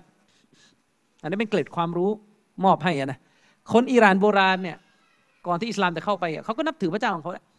พระเจ้าของเขาอะไรก็ว่ากันไปนะแต่ก็คือยังไงเขาก็ต้องเชื่อเลยว่าพระเจ้าของเขาคือผู้สร้าง ส่วนว่าจะมีสองมีสามมีอะไรก็ว่ากันไป ตามความเชื่อของเขา คนอิหร่านเนี่ยเรียกพระเจ้าของตัวเองด้วยคำว่าคูดา ซึ่งคูดาเนี่ยมันก็เป็นคำนามแหละมันแปลว่าพระเจ้า แต่เหมือนเขาไม่ได้มีเขาเรียกว่าไม่ได้มีนามเฉพาะที่จะเรียกพระเจ้าของตัวเองนะครับ ไม่ได้มีนามเฉพาะที่จะเรียกพระเจ้าของตัวเองเขาก็เลยเรียกพระเจ้าของเขาว่าโคดา ทีนี้พอต่อมาเนี่ยศาสนาอิสลามเข้าไปในอิหร่านแล้ว ก่อนจะมาเป็นชีอะในสมัยหลังเนี่ยอันนี้พูดถึงรุ่นรุ่นแรกเลย อิหร่านเนี่ยเดิมทีเนี่ยอิหร่านคุรอซาน พวกนี้อิสฟาฮานเนี่ยเป็นเมืองแห่งนักฮะดีสของอาลีซุนนะห์เลยเราต้องเข้าใจนะอิหร่านเนี่ยเป็นเมืองของนักฮะดีสที่ปกป้องแนวทางซุนนะมาตลอดเลยในอดีต แล้วก็ล่มสลายสูญสลายไปเพราะการถูกราชวงศ์ของพวกชีอะเนี่ยยึดครองแล้วก็เปลี่ยนมาตอนที่ชาวอิหร่านเปลี่ยนมานับถือศาสนาอิสลามเนี่ยมันก็ยังติด ในการที่จะเรียกพระเจ้าว่าคูดา แม้ว่าจะนับถือพระเจ้าองค์ใหม่แหละก็คืออัลลอฮฺสุบฮานาอัลตะลาแต่คำว่าคูดาที่หมายถึงพระเจ้านี่ยังติดปากอยู่ ซึ่งเป็นเป็นปกติของหลายดินแดนเลยที่เป็นอย่างนี้อิบนุตัยมียะห์รอฮิมฮุลลอฮ์ในสมัยของท่านก็ยังมีคำถามไปถึงท่านเลยนะว่าจะอนุญาตไหมสมัยอิบนุตัยมียะห์ในอิหร่านยังไม่ใช่ชีอะนะยังไม่ใช่ชีอะแต่ชีอะเนี่ยมีละแต่ว่ายังไม่ได้ว่าเป็นดินแดนที่ชีอะยึดครองอะไรมากมายขนาดนี้ ก็มีคำถามไปถึงอิบนุตัยมียะว่า มุสลิมในอิหร่านคือจะเรียกอัลลอฮ์ว่าคูดาได้ไหมบนบนเจตนาที่ว่าหมายถึงพระเจ้าแล้วไม่ได้เกี่ยวอะไรกับพระเจ้าของเปอร์เซียโบราณแล้วอะอิบนุตัยมียะตอบว่าไงจ๊ะสุริฟท่านก็ตอบว่าได้ บนความหมายที่ว่าพระเจ้า บนความหมายที่ว่าหมายถึงพระเจ้าคูดาหมายถึงพระเจ้า ตรงนี้เขาเรียกว่ามูรอดเป้าหมายก็คือกลับไปหาคำว่าอัลลอฮ์สุบฮานาวะตาละนะครับ ซึ่งอะไรประมาณนี้เนี่ยในดินแดนมาลายูเราก็เป็นนะ เคยมีคนให้ข้อมูลผม แต่ผมก็ไม่ได้แน่ใจเพราะผมไม่ได้ชำนาญภาษามาลายู คนมาลายูสามจังหวัดเนี่ยละหมาดเนี่ยละหมาดเนี่ยเขาจะเรียกว่าสัมบะยังละหมาดเนี่ยเขาจะเรียกว่าสัมบะยังถ้าตั้งและคนกรุงเทพเนี่ยที่เรียกว่าละหมาดเนี่ย ก็เอามาจาก เอามาจากอะไรจะชริฟละหมาดเนี่ยเอามาจากนามัสและสันนิษฐานว่าเป็นมีความเป็นไปได้ มีความเป็นไปได้มาก ๆ ว่ามุสลิมที่เลือกคำว่าซอละห์มาเป็นละหมาดเนี่ยเผื่อๆอาจจะเป็นมุสลิมที่เขามีเชื้อสายอินเดีย ในรุ่นรุ่นนั้นที่บัญญัติศัพท์พวกนี้ขึ้นมา ไม่รู้ว่าเป็นไปได้นะผมสันนิษฐานจริงๆ คนมาลายูเนี่ยเวลาพูดคำว่าละหมาดเนี่ยก็จะเรียกว่าซัมบะยัง มีคนเคยให้ข้อมูลผมอะนะคือซัมบะเนี่ยแปลว่าไหว้สมมอเนี่ยแปลว่าไหว้ซัมบะแปลว่าไหว้มีคนบอกว่าคำว่ายังเนี่ยเป็นเป็นชื่อเทพเจ้าเดิมของมาลายู เดิมทีอะคำว่ายังเนี่ยเป็นชื่อเทพเจ้าแบบในความเชื่อคนมาลายูโบราณที่ยังไม่ได้รับอิสลามอะทีนี้พอมารับอิสลามศรัทธาต่ออัลลอฮ์แล้วนี่ยพอมี ละหมาดเข้ามาเป็นส่วนสำคัญของชีวิตแล้วก็นึกอะไรไม่ออกก็สัมบะยังไหวยังไหวยังแล้วก็ลืมหมดแล้วความหมายเดิมก็แปลว่าไหวอัลลอฮ์ละอะไรทำนองนั้น แล้วก็ใช้กันมาถึงทุกวันนี้โดยที่ไม่ได้มีใครรับรู้เลยว่าไอ้ยังที่ว่าเนี่ยมันคืออะไรอ่าก็คล้าย ๆ กันเนี่ยแต่ผมว่าที่ที่กรุงเทพนี่ชัดกว่าเพราะว่าคำว่าบวชนี่ยังรู้กันนะหมายถึงอะไร แต่เราก็ใช้กัน เข้าบวชออกบวชนะ มีอะไรอีกนะคำประมาณนี้นะมุซีบะมุซีบะในอันกุรอานเนี่ยคำว่ามุซีบะเนี่ยฉบับแปลไทยเราก็ยืมคำเข้ามา แปลว่า วิบากกรรมอืมวิบากกรรม ซึ่งเราก็ไม่ได้สนใจหรอกไอ้คำว่าวิบากกรรมเดิมมาจากอะไร แต่ว่าเราก็แปลเอาว่าวิบากกรรมหมายถึงเรื่องเดือดร้อนอะเรื่องเป็นทุกข์ในชีวิต อันนี้ก็เป็นแง่มุมทางภาษาที่กำลังจะบอกว่า เรื่องภาษาเนี่ยก็อย่าไปซีเรียสมันมาก โดยเฉพาะถ้าซีเรียสถึงขั้นจะเอามาโจมตีกันเนี่ย มันจะเป็นปัญหา เพราะว่าแต่ละคนก็มีการใช้ภาษาที่มันยืมคำของคนอื่นมาโดยตลอด อาจารย์ชรีฟเคยส่งพจนานุกรมไทยอะนะของฉบับไทยเก่ามากแม้แต่คำว่าพระเจ้าเนี่ยคือมันก็เป็นปัญหานะอ่ามันก็จะเป็นปัญหา ถ้าสมมติไปขยี้ตัวคำศัพท์อะคำว่าพระเจ้า เพราะว่าในพจนานุกรมเดิมเขาบอกว่าคำว่าพระเจ้าเนี่ยมันแปลว่าพระอิศวร คือคำว่าพระเจ้าที่เคยใช้กันในภาษาไทยเดิมเนี่ยคำว่าพระเจ้าแปลว่ากษัตริย์ก็ได้อ่าคำว่าพระเจ้ามันแปลว่ากษัตริย์ก็ได้ อืมนะครับ แล้วก็คำว่าพระเจ้าเนี่ยถูกใช้กับพระอิศวรอย่างนี้เป็นต้น พระเจ้าเนี่ยแปลว่าพระอิศวรแล้วตอนหลังเราก็เอามาใช้กันเพราะว่าพอศาสนาในสายที่เชื่อพระเจ้าในคริสต์กับอิสลามเดินทางเข้ามาในดินแดนนี้เราก็ก็หยิบมา เพราะมันไม่มีมันไม่รู้จะไปบัญญัติศัพท์ตัวไหนขึ้นมานะครับ อันนี้ก็ให้เข้าใจไว้ โดยเหตุนี้เองเนี่ยนักวิชาการอิสลามจึงบอกว่าการจะตัดสินผู้คนด้วยตัวภาษาอ่านด้วยตัวภาษาเนี่ยเป็นเรื่องที่มันมันมันมันไม่คู่ควรต่อการตัดสินคนด้วยตัวภาษา เพราะแต่ละคนใช้ภาษาบนความเข้าใจที่แตกต่างกัน มันจะมีหลักอยู่ข้อหนึ่งก็คือ เรื่องمصطلحاتเนี่ยเรื่องศัพท์เทคนิคเป็นเรื่องที่ศาสนาเปิดกว้าง เนื่องจากว่าแต่ละคนมีความเข้าใจในศัพท์เทคนิคแตกต่างกัน อาจารย์ชริปรู้ไหม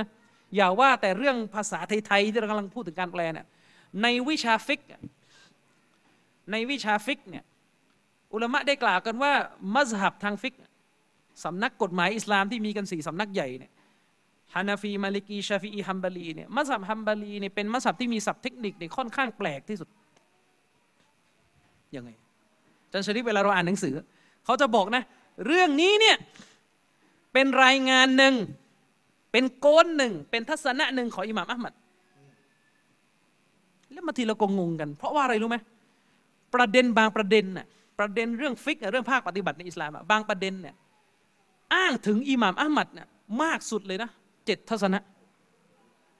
เจ็ดริวายะห์จะสิเจ็ดทัศนะเจ็ดรายงาน ซึ่งมันเป็นไปไม่ได้อิหม่ามอัลมัดจะเปลี่ยนคำตอบเปลี่ยนไปเปลี่ยนมาถึงเจ็ดรอบอย่างนั้นน่ะ แล้วรู้ไหมว่ามันเกิดอะไรขึ้นทำไมมันถึงมีหลายทัศนะ ในตัวคนคนหนึ่งขนาดนี้อุลามะเขาได้อธิบายว่ามัสฮับฮัมบารีเนี่ยเขามีเรื่องที่ที่แปลกเมื่อเปรียบเทียบกับมัสฮับอื่น อยู่ประการหนึ่งก็คือ มัสฮับฮัมบารีเนี่ยพี่น้องในแต่ละมัสฮับเนี่ยเขาก็จะมีกฎเกณฑ์ในการใช้ตัวบทพี่น้องเข้าใจกฎเกณฑ์ในการใช้ตัวบทไหมบางคนบอกว่าตัวบทเนี่ยมันก็คือกุรอานและหะดีษตัวบทนี่คือกุรอานและหะดีษมีมากก็ใช้ใช้ไปเถอะ เออมีมาก็ใช้ใช้ไปเถอะ คือมันพูดอย่างนั้นเนี่ยมันพูดได้ถ้าตัวบทนั้นน่ะเนื้อหามันแคบ ไม่มีมุมให้ต้องอธิบายเยอะอัลลอฮ์ห้ามกินเนื้อหมู ในกุรอานนะกันก็ใช้ตรงๆตามนั้นแหละจบ อืมก็ใช้ตรงๆตรงๆตามนั้นน่ะจบฮะแต่ถ้าตัวบทบางตัวบทเนี่ย มันมีอะไรยิบย่อยมากมายอยู่ในนั้นไอ้ตรงนี้แหละที่มันนำไปสู่การเกิดมัสฮับ ก็คือแต่ละมัสฮับเนี่ยจะมีกฎในการใช้ตัวบทแตกต่างกันอ่าผมยกตัวอย่างนะ ฟังอายะนี้ดีๆ อัลลอฮ์ سبحانه และ تعالى บอกว่ายาอายุฮัลลาซีนาอามานูนี่นี่คือคำพิอันกุรอานนะนะยาอายุฮัลลาซีนาอามานู โอ้บรรดาผู้ศรัทธาทั้งหลายเอ๋ยอินจาอากุมฟาซิกุมบินาบาอินฟะตะบยนู ถ้าคนเลวคนฟาซิก คนที่ไม่มีคุณธรรมตามหลักการศาสนาเนี่ยนำข่าวคราวหนึ่งมาบอกพวกท่านفتبينوا พวกท่านก็จงตรวจสอบแจกแจง ข่าวคราวนั้น ดูว่ามันเป็นความจริงหรือไม่ให้ตรวจก่อน สาระของอายะนี้คืออะไรอะความหมายตรงตัวของอายะนี้คืออะไร ถ้าคนไม่ดีนำข่าวมาบอก ก่อนจะเชื่อให้ตรวจสอบก่อน นั่นคือคำตรงตัวของฮะดิษโทษคำตรงตัวของอัล กุรอาน ตามทันใช่ไหมความหมายตรงตัวของอายะนี้ก็คือ เมื่อคนไม่ดี เอาข่าวมาบอก อย่าเพิ่งเชื่อก่อน ต้องตรวจก่อนนั่นคือคำตรง ไอ้คำตรงเนี่ยตามภาษาวิชาการนี่เราเรียกกันว่ามันตุกคือคำตรงๆของอายะกุรอานความหมายตรงตัวของอายะแต่มันจะมีอีกอันหนึ่งพี่น้องฟังดีๆนะเขาเรียกว่ามัฟฮูมสาอาหรับเราเรียกว่ามัฟฮูม มัฟฮูมก็คือความหมายที่แฝงอยู่ในตัวอายะความหมายที่แฝงอยู่ในตัวอายะไม่ใช่ความหมายตรงตัวอายะเมื่อกี้เนี่ยความหมายตรงตัวเราเข้าใจแล้ว แต่จะมีความหมายแฝงอยู่ ความหมายแฝงคืออะไรครับ อุลามะบอกว่าคือมัฟฟูมุคอลาฟะความหมายแฝงที่มันเป็นความหมายตรงข้าม ความหมายตรงข้ามคืออะไรครับ ถ้าคนที่มีคุณธรรมตามหลักการศาสนานำข่าวมาบอก ไม่ต้องตรวจสอบแล้วเชื่อได้เลยอืม ไม่ต้องตรวจสอบแล้วเชื่อได้เลยไอกระบวนการเอาความหมายแฝงอะพี่น้องฟังให้ดีนะความหมายตรงตัวของของอายะกุรานเนี่ยมันไม่มีใครปฏิเสธนะอุลามะที่เป็นนักกฎหมายอิสลามอะเขาไม่ปฏิเสธ แต่ที่จะเริ่มเถียงกันแล้วก็คือ ความหมายแฝงเนี่ยเป็นหลักฐานได้ไหมในศาสนา พี่น้องเข้าใจคำพูดผมไหมเข้าใจคำถามไหมครับ ความหมายแฝงที่อยู่ในตัวบทแต่ละตัวบทในไอแบบเมื่อกี้น่ะที่ผมสรุปให้อะความหมายแฝงแบบนั้นน่ะมันมันเอาเป็นหลักฐานได้ไหมในศาสนา มันเอามาอ้างขึ้นเป็นหลักฐาน เหมือนเราอ้างความหมายตรงตัวได้ไหมอันนี้อุลามะขัดแย้งกันอยู่อุลามะขัดแย้งกัน อย่างอายะห์เมื่อกี้เนี่ย เวลาเราเอาความหมายแฝงก็คือ ถ้าคนดีเอาข่าวมาบอก ไม่ต้องตรวจแล้ว ไม่ได้วาจิบตรวจสอบแล้วอนุญาตให้เชื่อได้เลย เพราะเขาเป็นคนดี อัลลอฮ์ไม่ได้วางภาระการตรวจสอบไว้ล้วอันนี้ความหมายแฝง พี่น้องคิดว่าข้อสรุปนี้ถูกไหมล่ะเนี่ยเวลาสรุปแบบนี้ออกมาจากอายะห์เมื่อกี้ว่าถ้าคนดีเอาข่าวมาบอกเนี่ยรับได้เลยไม่ต้องตรวจสอบ ข้อสรุปเนี่ยถูกไหมพี่น้องจะตอบว่าถูกหรือไม่ถูกเนี่ยมันก็ต้องถามใหม่ว่า พี่น้องเนี่ยสังกัดในมัสฮับที่เอาความหมายแฝงเป็นหลักฐานไหมเนี่ยมันกลับไปที่ตรงนี้ ที่ผมยกมาเนี่ยผมกำลังจะบอกว่า ในแต่ละมัสฮับเนี่ยมันจะมีจุดที่ขัดแย้งกันอะไรประมาณนี้ที่เป็นส่วนลึกย่อยเนี่ยไอ้ส่วนง่ายๆเนี่ยไม่ค่อยมีคนเถียงกันหรอกใครจะไปเถียงกันล่ะมีมัสฮับหนึ่งบอกว่าผมไม่เอากุรานไม่มีไอ้นี่เวลาพูดให้ชาวบ้านนี่เขาเรียกมโนภาพมั่วๆขึ้นมาราวกับว่าอิหมามนี้ไม่เอา ตัวบทอิหมามนี่เอาอัลลอฮ์ไอ้ไอ้ของมันชัดๆไม่มีใครไม่เอาหรอกครับ อืมอ่ที่จะเถียงกันคือแบบนี้แหละความหมายเชิงมัฟฮูม เป็นหลักฐานได้ไหมในศาสนา เฉพาะซีกที่บอกเป็นหลักฐานได้นี่ก็เถียงกันไปอีก ว่าไอ้ที่ว่าเอาเป็นหลักฐานได้เนี่ยเอาสุดแค่ไหน เอาสุดแค่ไหน อุลามะยุมฮุรอุลามะส่วนมากเขาเอามัฟฟูมเอาความหมายแฝงในตัวบทเป็นหลักฐานประการหนึ่งในศาสนา หมายความว่าเวลาเราจะเอาอายะห์บทหนึ่งมาอ้าง เอาฮะดิษบทหนึ่งมาอ้างเนี่ยไม่ได้จำกัดเพียงแค่การอ้างความหมายตรงตัวของตัวบท แต่สามารถดึงความหมายแฝงมาสร้างเป็นเป็นอะไรครับ เป็นหลักฐานได้เหมือนกัน อย่างอาจารย์ชรีพูดเรื่องแมวเมื่อกี้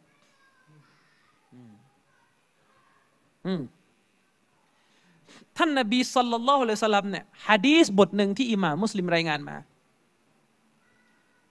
ฮะดีษเนี่ยได้ระบุชัดเจนเลยว่าท่านนบีเนี่ยซัจรซัจซัจรนี่ก็คือ ห้ามแบบเด็ดขาดเลย ห้ามแบบรุนแรง ห้ามอะไรครับ ห้ามเรื่องของการซื้อขายอัลกอตับนะครับ ห้ามการซื้อขายเมลอันนี้คำตรงของฮะดีษห้ามการซื้อขายแมวถ้ามันมีฮัดดิสบทนี้บทเดียวเนี่ย มันจะไม่เกิดข้อขัดแย้งของอุลามะหรอกเพราะว่าห้ามแมวก็ห้ามมาชัดเจน แต่ทำไมเรื่องนี้ถึงเกิดข้อขัดแย้งของอุลามะเพราะมันไปมีฮัดดิสอีกบทหนึ่ง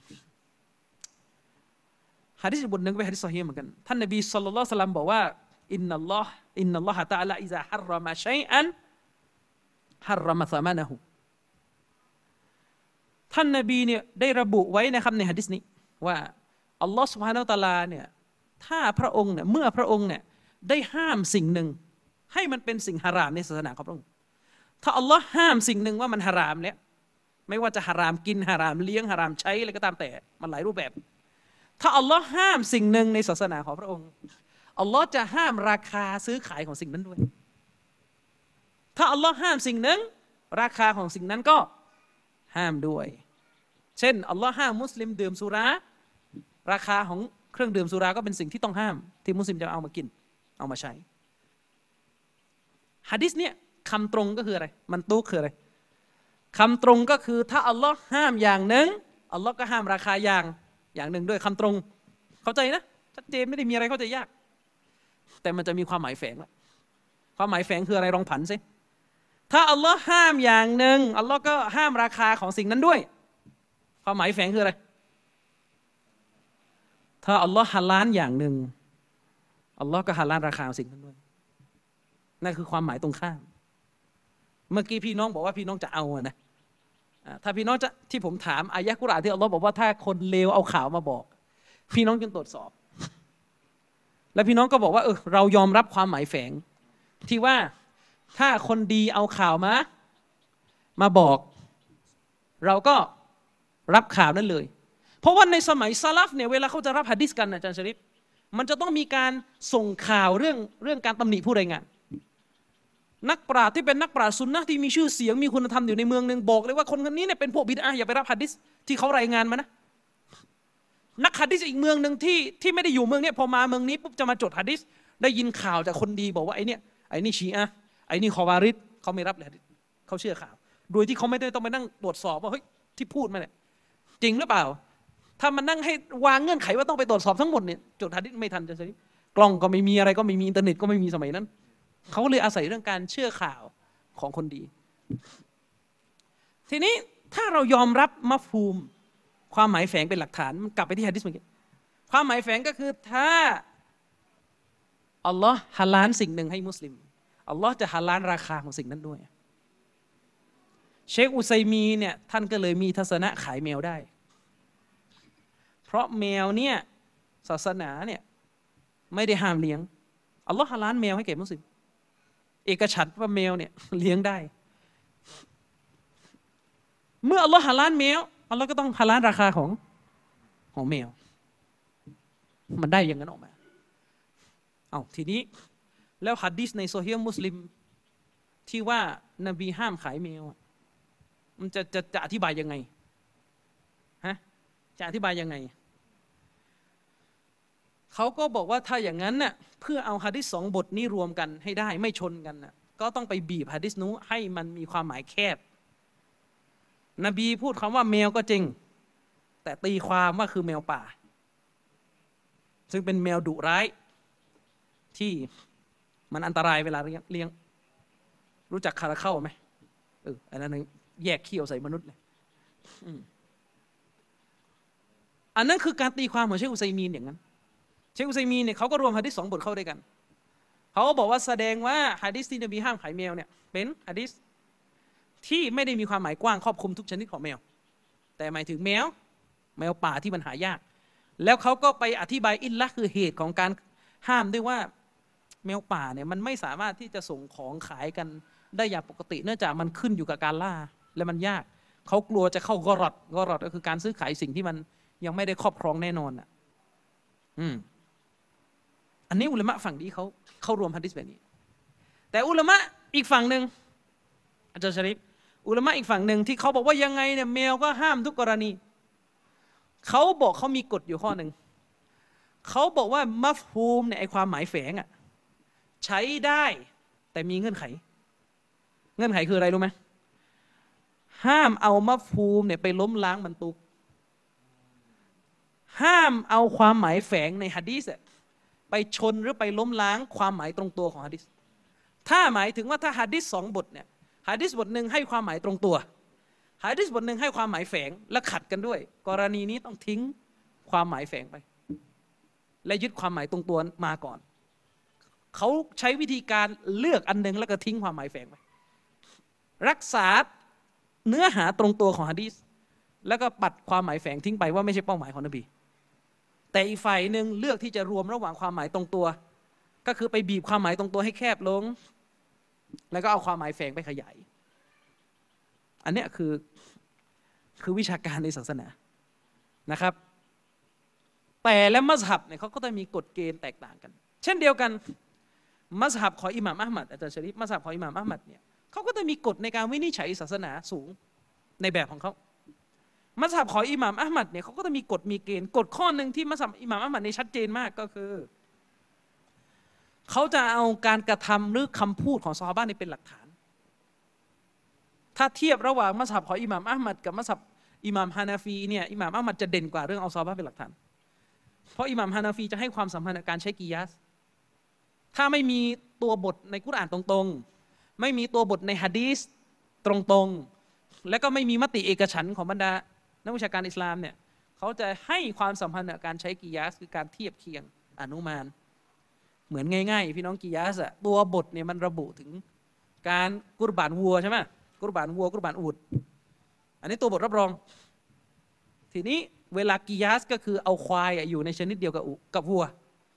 แล้วก็เปิดประตูไปสู่การการกุรบานควายได้ จับควายเป็นประเภทเดียวกับวัวนั่นก็เป็นการกิยาสก็มีทัศนะที่บอกว่ากุรบานควายได้มีบ้านเราน่าจะไม่ไม่ถือมั้งนะเออใช่ไหม นี่ก็ใช้กิยาส แต่มัสฮับของอิหม่ามอัลมัดเนี่ยเขาจะมีความสำคัญอยู่ข้อหนึ่งก็คือ ถ้าไม่พบในกุรอาน ไม่พบในฮะดีษไม่พบในอิจมะเนี่ยเขาจะใช้การกระทำของซอฮาบะห์เป็นหลักฐาน เพราะเขาถือว่าซอฮาบะห์นี่เป็นหลักฐานในศาสนาได้ ตราบเท่าที่ไม่พบซอฮาบะห์คนอื่นค้านซอฮาบะห์คนนั้น นี่เขาเรียกว่ากฎ แล้วมันก็มีศัพท์เทคนิคที่ผมบอกเมื่อกี้ว่ามัสฮับอามัดเนี่ยจะแปลกกว่ามัสฮับอื่นก็คือ ในมัสฮับฮัมบารีอาจารย์ชริกเวลาอ่านหนังสือต้องระวัง เขาจะมีกฎอยู่ข้อหนึ่งก็คือ อุลามะที่ไม่ใช่อิหม่ามอัลมัดนะไม่ใช่อิหม่ามอัลมัดแต่เป็นอุลามะใหญ่ในมัสฮับอะแม้จะอยู่รุ่นหลังอิหม่ามอัลมัดมาเป็นหลายร้อยปีอะแต่เป็นอุลามะใหญ่ในมัสฮับเช่นอิบนุตัยมียะเช่นอิบนุกุดามะเช่นอิบนุมุฟเลเช่นบูฮูตีอะไรหลายท่าน ถ้าท่านเหล่านี้ออกฟัตวา ในเรื่องที่อิหม่ามอัลมัดก็ไม่เคยพูดนะออกฟัตวาหนึ่งออกมา แต่ใช้กฎของอิหม่ามอัลมัดไปฟัตวา สิ่งที่ถูกฟัตวาออกมาจะถูกนับให้เป็นทัศนะหนึ่งของอิหม่ามอัลมัดจะถูกนับว่าเป็นรีวายะหนึ่งรายงานหนึ่งจากอิหม่ามอัลมัดทั้งที่อิหม่ามอัลมัดไม่ได้ไม่ได้พูด เป็นศัพท์เทคนิคของมัสฮับนี้ ซึ่งเท่าที่รู้มัสฮับอื่นไม่ได้ใช้สูตรแบบนี้ อันนี้มันก็เป็นรายละเอียดในศาสนา ที่แค่ในหมู่มุสลิมเราก็ปวดหัวพออยู่แล้วที่จะจะคุยอะทีนี้ณวันนี้เราไม่ได้อยู่ในสังคมโลกแบบที่มีแต่มุสลิมอย่างเดียว ถ้าใครดูซาอุดิอาระเบียล่าสุดคุณก็จะเห็นเลยครับว่าโลกนี้มันน่ากลัวขึ้นทุกวัน ซาอุเป็นประเทศที่ยืนยันได้เลยในฐานะที่ผมเป็นนักเรียนประวัติศาสตร์นะศึกษาประวัติศาสตร์มาหลายประเทศเนี่ยซาอุเป็นประเทศที่ปิดที่สุดแล้วในโลกอิสลามเท่าที่เคยมีการปิดกันมา เป็นประเทศที่ปิดที่สุดเป็นประเทศที่ถ้าในอดีตเนี่ยแทบจะมีแต่มุสลิมร้อยเปอร์เซ็นต์ก่อนที่จะเปิดประเทศแล้วก็ขนฝรั่งขนอะไรเข้ามา แล้วเวลาบอกว่าขนฝรั่งเข้ามาเนี่ยก็ไปติผู้นำไม่ได้นะ ถ้าไม่ขนเข้ามาแล้วจะขายน้ำมันยังไง คือมันจะมีคนไอ้ประเภทชอบติดตามการเมืองในโลกอิสลามอะแต่วิจารณ์ไปเรื่อยอยู่แถวรามอย่างเงี้ยไปวิจารณ์ตัวเองไม่รู้เรื่องเลยว่าเกิดอะไรขึ้น อาจารย์ชริฟในประวัติศาสตร์ของซาอุเนี่ยตอนตอนที่ซาอุได้เอกราชมาอังกฤษยกดินแดนซาอุดีเนี่ยให้ราชวงศ์ซาอุไปแล้ว ตกลงกันแล้วว่าได้เอกราชมา ประเทศประเทศเนี่ยเป็นหนึ่งในประเทศที่ล้าหลังที่สุด เมื่อเทียบกับประเทศอื่นๆของมุสลิม เพราะมันมันพัฒนาอะไรลำบากเป็นทะเลทราย พี่น้องจินตนาการนะเป็นทะเลทรายปลูกอะไรก็ยาก ที่ปลูกได้ก็มีแต่อินทผลัมก่อนจะมีการค้นพบน้ำมันเนี่ยซาอุถือว่าเป็นประเทศที่ด้อยพัฒนาประเทศหนึ่งในเรื่องวิทยาการต่างๆ จะพิมพ์หนังสือนี่ยังพิมพ์ไม่ได้เลย ไม่มีโรงพิมพ์ลองจินตนาการนะอุราชวงศ์ซาอุอุลมะในซาอุนี่จะเอาหนังสือของชาวซาลัฟเอาหนังสือของอิหม่ามมุฮัมมัดเบียดดิลวะฮับเองเนี่ยครูของพวกเขาเนี่ยจะพิมพ์นี่พิมพ์ไม่ได้ต้องส่งไปอียิปต์ อียิปต์สมัยนั้นอังกฤษปกครองไงโรงพิมพ์อะไรมันเยอะแล้วเออจนกระทั่งวันหนึ่งซาอุก็เจอน้ำมัน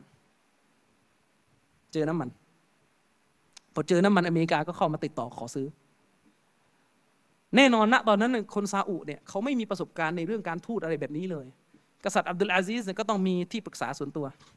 ชื่อฟิลบี ฟิลบีเป็นคนอเมริกา และตอนหลังก็รับอิสลาม แล้วก็เปลี่ยนชื่อเป็นอับดุลลาฟิลบี คนนี้แหละจะเป็น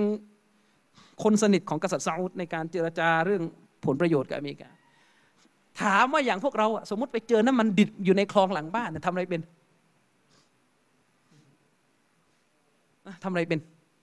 มันไปเจอลอยขึ้นมาทำอะไรเป็น น้ำมันดิบเลยกันอะไรไม่เป็นสักอย่างกับพวกเราอะนึกออกไหมในขณะว่าพวกเราอยู่อยู่ยุคนี้แล้วอะนะผมเชื่อเลยลูกศิษย์ผมก็มีคนเรียนวิศวะเรียนอะไรด้านนี้อยู่ แต่ให้ทำเองที่บ้านได้ไหมก็ไม่ได้ แล้วสมัยนู้นไม่มีอะไรเลย มันก็เลยเป็นปกติแหละครับ เขาจะพัฒนาประเทศเนี่ยก็หนีไม่พ้นที่ต้องพึ่ง มันสมองของคนตะวันตก โดยเฉพาะอย่างยิ่งสมัยที่ขนต่างชาติเข้ามาเยอะที่สุดหมายถึงว่าขนขนนักวิทยาศาสตร์ แรงงานต่างชาติเข้ามาทำอุตสาหกรรมในประเทศเนี่ยก็จะเป็นสมัยกษัตริย์ไฟซอนเยอะ แล้วมันก็สะสมเรื่อยๆ มากขึ้นมากขึ้นมากขึ้น ฝรั่งมาอยู่ก็ออกลูกออกหลาน จากเดิมประเทศเนี่ยเข้มงวดมันก็ต้องผ่อนผ่อนผ่อน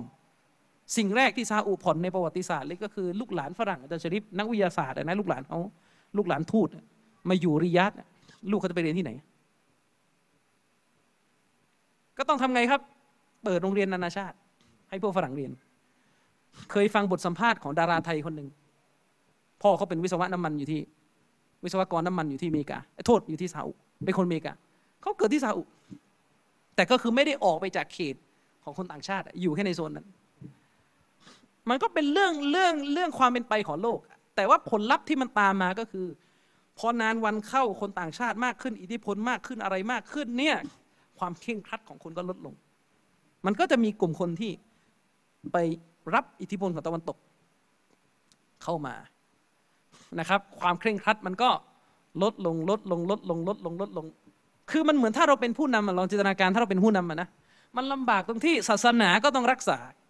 แต่ดุนยาก็ต้องพัฒนา และถ้าจะพัฒนาดุนยาแบบรักษาศาสนาร้อยเปอร์เซ็นเลยเนี่ย ต่อให้ผู้นำบอกว่าฉันอยู่ได้ ประชาชนน่ะอยู่ได้หรือเปล่า ประชาชนอยู่ได้ไหมเมื่อกี้พี่น้องคนหนึ่งถามผม บอกว่าอาจารย์ที่ผมถามไม่จริงนะ ในฐานะที่ผมเป็นมุสลิมใหม่นะ ประเทศอิสลามประเทศหนึ่ง สมมุติมีมีที่ท่องเที่ยวมีธรรมชาติอย่างดีเลย แล้วก็เปิดนโยบาย เปิดเปิดประเทศให้คนเนี่ยมาเดินทางท่องเที่ยวเพื่อดึงเศรษฐกิจเข้าประเทศ มีธรรมชาติสวยงามเลยแต่มีเงื่อนไขที่เข้มงวดร้อยเปอร์เซ็นต์เลยเรื่องศาสนา คิดว่าฝรั่งมาไหมคิดว่ามาไหมอาจารย์ชริปไปถามพี่น้องมุสลิมที่เป็นเจ้าของโรงแรมอยู่ที่ภูเก็ต แรก ๆ เปิด ก็พยายามจะให้ฮัลล้านสุด หลายโรงแรมสุดท้ายก็ยอมเอาเหล้าไปขาย เพราะถ้าไม่มีเหล้าฝรั่งก็ไม่เข้า เราพูดมาไม่ได้จะบอกว่าถูกนะ แต่เนี่ยโลกที่เป็นจริงฮัดดิสนบีที่บอกว่าใกล้วันกิยามะเนี่ยเราต้องยืนหยัดศาสนาเหมือนกำถางฐานไฟอะมันต้องได้บทเรียน ว่าถ้าจะรักษาศาสนาก็ต้องแตกกันไปข้างหนึ่งกับโลกใบนี้ มันไม่มีหรอกครับ จะเอาโลกแบบเจริญเหมือนกับตะวันตกด้วย แต่ก็จะเอาศาสนาด้วยร้อยเปอร์เซ็นต์ด้วยมันยากทีนี้ถ้าเราเป็นผู้นำประเทศเนี่ยพอเราไม่พัฒนาประเทศ เก็บศาสนาไว้อย่างเดียวร้อยเปอร์เซ็นต์ ไม่พัฒนาอะไรเลย เพราะว่าไม่ไม่อยากจะให้มาเซียเข้ามา พอเวลาจะพัฒนาปุ๊บมันหนีไม่ได้ที่จะต้องเอามาเซียเข้ามา เราบล็อกหมด สุดท้ายมันก็เกิดคนในประเทศที่ไม่เห็นด้วยกับเรา ออกมาประท้วงออกมาอาละวาดซึ่งในซาอุดิอาระเบียเนี่ยไอ้กลุ่มคนที่มันเป็นสายเสรีนิยมเป็นคนโมเดิร์นหัวใหม่เนี่ยมันมีมานานแล้ว คนพวกเนี้ยรวมตัวเป็นสมาคมเป็นเครือข่าย และทำให้ประเทศนี้ค่อยๆลด ลดลดลดลดลดลดมาตรฐานลงเรื่อยๆ ถ้าใครศึกษาประวัติศาสตร์ของเขานะครับ และคนกลุ่มนี้เนี่ยมันเป็นคนรวยด้วย คุณลองจินตนาการดูนะ ยุคหนึ่งซาอุนี่ปิดหมดเลยไม่มีอะไรคอนเสิร์ตอะไรห้ามหมด พวกนี้ก็อยู่ไม่ได้เงินมี คนพวกนี้ก็จะนู่นไปไหน ไปเที่ยวอังกฤษบ้างไปดูใบบ้างไปอะไรบ้างนะครับ มีคนที่ผมรู้จักคนหนึ่งทำงานอยู่ที่อังกฤษเขาบอกเลยนะครับว่าพวกเศรษฐีจากประเทศอาหรับเนี่ย เวลาไปอยู่ไปเที่ยวอยู่ที่ลอนดอนนี่โอ้โหมันคือมันรวยมากอะ่ะมันซื้อรถแบบเป็นว่าเล่นสลับกันเป็นว่าเล่นมันรวยจริงๆอะ่ะจนฝรั่งแบบยังงงเลยว่าทำไมอาหรับมันสิ้นเปลืองขนาดนี้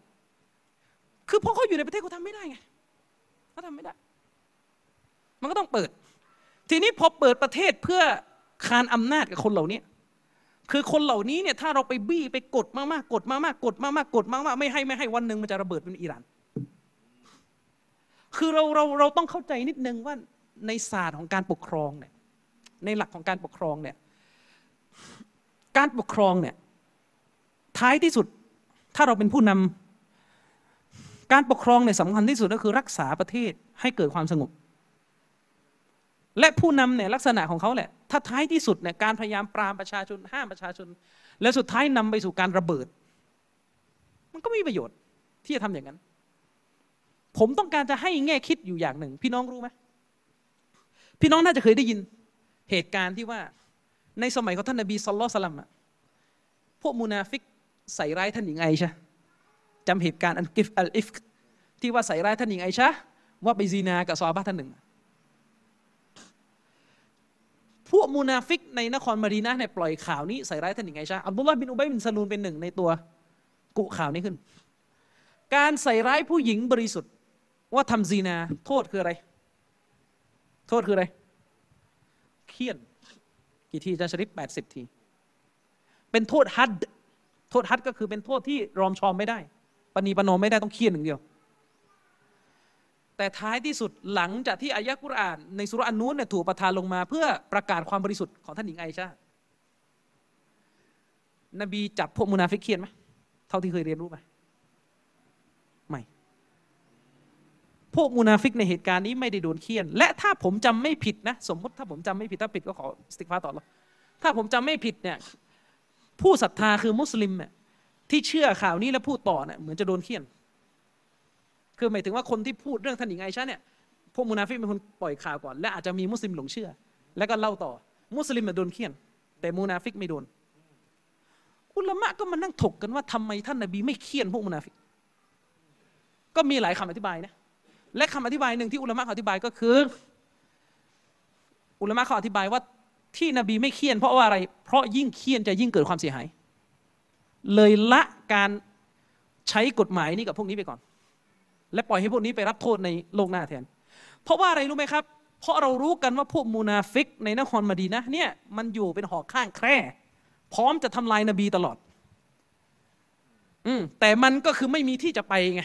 มันก็ต้องอยู่นครมาดีนะเพื่อรักษาทรัพย์สินรักษาบ้านเรือนของมัน ฉะนั้นท่านนบีนี่ต้องเขาเรียกว่าคานอำนาจกับคนเหล่านี้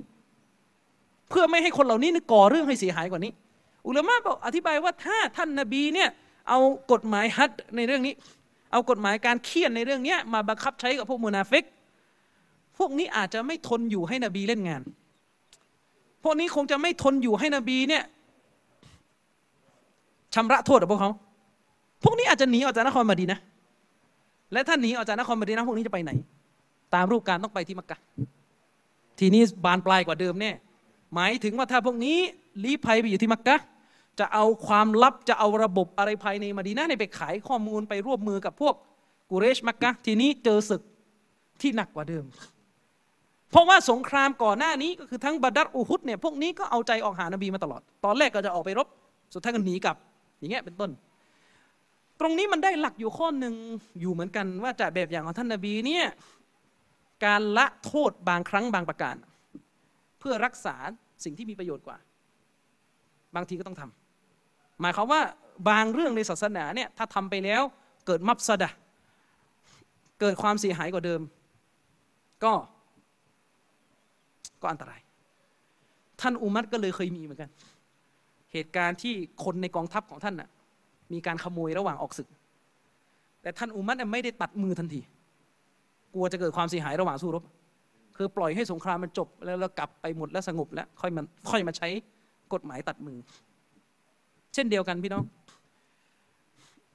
โลกที่มันเป็นไปนะทุกวันนี้ผมยกเคสซาอุมาเนี่ยเพื่อจะให้เราได้บทเรียนนะสำหรับมุสลิมไทย โลกที่มันเป็นไปเนี่ยประเทศซาอุเนี่ยเป็นหนึ่งในประเทศที่อย่างที่บอกแหละ ศาสนาเขาต้องคำนึง เพราะว่านั้นคือบ้านเกิดเมืองนอนของท่านนบีผู้เป็นที่รักยิ่งของเราสลลลอสลัมศาสนาก็ต้องคำนึง แต่บริบทโลกก็บีบ บริบทโลกนี่ก็บีบ และบริบทโลกข้อหนึ่งเลยที่ซาอุ เจอณตอนนั้น แล้วมันบานปลายมาถึงปัจจุบัน มันเหมือนเป็นทางเลือกที่ไม่รู้จะเลือกแบบไหนดีและเป็นจุดของความแตกแยกในประเทศ ผมพูดเรื่องนี้บ่อยนะครับ นั่นก็คือตอนที่ซัดดัมฮุเซน นำกองทัพบุกเข้าไปในคูเวตคือสมัยนั้นอิรักในในในการปกครองของซัดดัมเนี่ยโหมันพละกำลังของมันแข็งแกร่ง บุกเข้าไปในคูเวตเนี่ยแป๊บเดียวคูเวตต้านอะไรไม่ได้เลย โดนยึดประเทศคูเวตนี่พัง เศรษฐกิจผู้คนล้มตายกันเพราะการยึดครองของซัดดัมตัวกษัตริย์ราชวงศ์คูเวตก็ต้องลี้ภัย ถ้าจำไม่ผิดน่าจะไปพึ่งอยู่ที่ซาอุตอนนั้นถามพี่น้องหน่อยถ้าพี่น้องเป็นผู้นำอาหรับณตอนนั้น เป็นประเทศอะไรก็ได้ สมมติพี่น้องเป็นผู้นำอาหรับอะพี่น้องจะช่วยคูเวตยังไง ช่วยไงเขาเป็นมุสลิมไหมต้องช่วยไหมช่วยคูเวตเนี่ยเป็นประเทศมุสลิมปกครองกันอยู่ดีๆน้ำมันก็ดีทุกอย่างสงบ อุลามะซาลาฟีก็เต็มไปหมด แล้วอยู่ดีๆพรรคคอมมิวนิสต์คนที่ฝักใฝ่ลัทธิคอมมิวนิสต์เผด็จการทหารแบบซัดดัมบุก ล้มตายเนี่ยหนักสมัยนั้นทำไงดีทำไงดี จะช่วยไงดีฮะช่วยไงดี เออทำใจเถอะอัลลอฮ์กำหนดแล้วจะพูดอย่างนั้นหรือเปล่าอัลลอฮ์กำหนดแน่นอนแต่ประเด็นคือใครจะไปแนะนำอย่างนั้นนะทุกคนก็ต้องคิดเรื่องจะเอาคูเวตคืน เพราะประชากรคูเวตเนี่ยที่ติดอยู่ในประเทศก็ไม่อยากอยู่กับซัดดัมเขาก็พอใจผู้นำของเขาแล้วไหนจะประชาชนที่ล้มตายอีกก็ต้องเช็คบินกันอีก คุณมาทำให้มุสลิมล้มตายใครจะรับผิดชอบอะแล้วทำไง ตอนนั้นมีการคำนวณว่าต่อให้อาหรับทั้งหมดรวมตัวกันทางทหารสู้อิรักประเทศเดียวก็เอาไม่อยู่ และยิ่งไปกว่านั้นการทหารของประเทศอาหรับทั้งหมดณเวลานั้นไม่ได้แข็งแกร่งเลย แล้วทำไงดี มันมีสองทางเลือกแหละปล่อยไปอย่างนั้นแหละไม่ต้องเอาคืนแล้วกับขอช่วยอเมริกา เอาอยัางไง คือพูดเอามันอยู่บ้านเรานะมันง่าย แต่ถ้าตัวเองอยู่ตรงนั้นจะทำยังไง ตอนนั้นน่ะพี่น้องคิดดูเนี่ยอเมริกาคนเดียวยังไม่อยากเสี่ยงเลยนะในความหมายที่ว่าอเมริกาก็คิดว่ากูคนเดียวเนี่ยจะให้กูพาทหารในประเทศกู คนของกูไม่ได้รู้เรื่องอะไรเลย จะให้กูพาคนในประเทศกูเนี่ยไปไปบี้พวกซัดดัมในคูเวตฮะไปบี้พวกซัดดัมในคูเวตแล้วก็เอาคูเวตคืนให้กับคนคูเวตแล้วกูได้อะไรอะเอออเมริกาคนเดียวยังไม่กล้าเลย ตอนนั้นอเมริกาก็เลยต้องทำกองทัพพันธมิตรนาโต้ขึ้น น่าจะใช้กองทัพประมาณเกือบสิบห้าประเทศดึงมาหมดเลยประเทศส่วนใหญ่ประเทศยุโรปนะ ฝรั่งเศสอังกฤษต้องดึงมาหมดประมาณว่ามึงก็ช่วยกูหน่อย เจ๊งก็เจ๊งด้วยกันยังไม่พออีกณระหว่างที่ซัดดัมกำลังบุกคูเวตเออเขาเรียกว่าครองคูเวตแล้วเนี่ยซัดดัมทำไง ยิง rocket เนี่ยยิงจรวดเข้าซาอุ แล้วก็ทำให้คนซาอุมาสิบห้าคนตายตรงชายแดน ตอนนั้นซาอุกลัวแล้วกลัวว่าตัวเองจะโดนอีกประเทศหนึ่งเชคบินบาสจะพูดในฟัตวาเลยว่า มันเอาแน่นอน ไม่ต้องกลัวละมันเอาแน่นอน ความคิดคำพูดของซัดดัมเนี่ย ซัดดัมนะตอนนั้นเขาเขาเขาปราศัยเรื่องที่ว่าเราต้องขับไล่อิทธิพลตะวันตกออกไปซาอุเป็นขี้ข้าอเมริกาต้องออก คือแผนของเขาชัดเจนว่าเขาต้องการขยาย ขยายเขตแดนของตัวเองเข้าซาอุคือตอนนั้นมันบ้าไม่สนใจใครละสิ่งที่ซาอุเผชิญอยู่ก็คือหนึ่งต้องช่วยโคเวตซึ่งเป็นบ้านพี่เมืองน้องเป็นพี่น้องร่วมศรัทธา ราชวงศ์ก็ไกลกัน ต้องช่วยกันหนึ่งละสองประเทศตัวเองก็ต้องเอาให้รอดด้วย อาวุธก็ไม่ไม่พอสู้กับ อิรัก ณ ตอนนั้น ผู้รู้ศาสนาในซาอุนี่มีสองซีกซีกหนึ่งบอกว่าให้ใช้มุสลิมด้วยกันน่ะสู้กับสู้กับซัดดัมแล้วไปเอากำลังจากไหนอะให้เอามุสลิมที่ไปรบที่อัฟกานิสถาน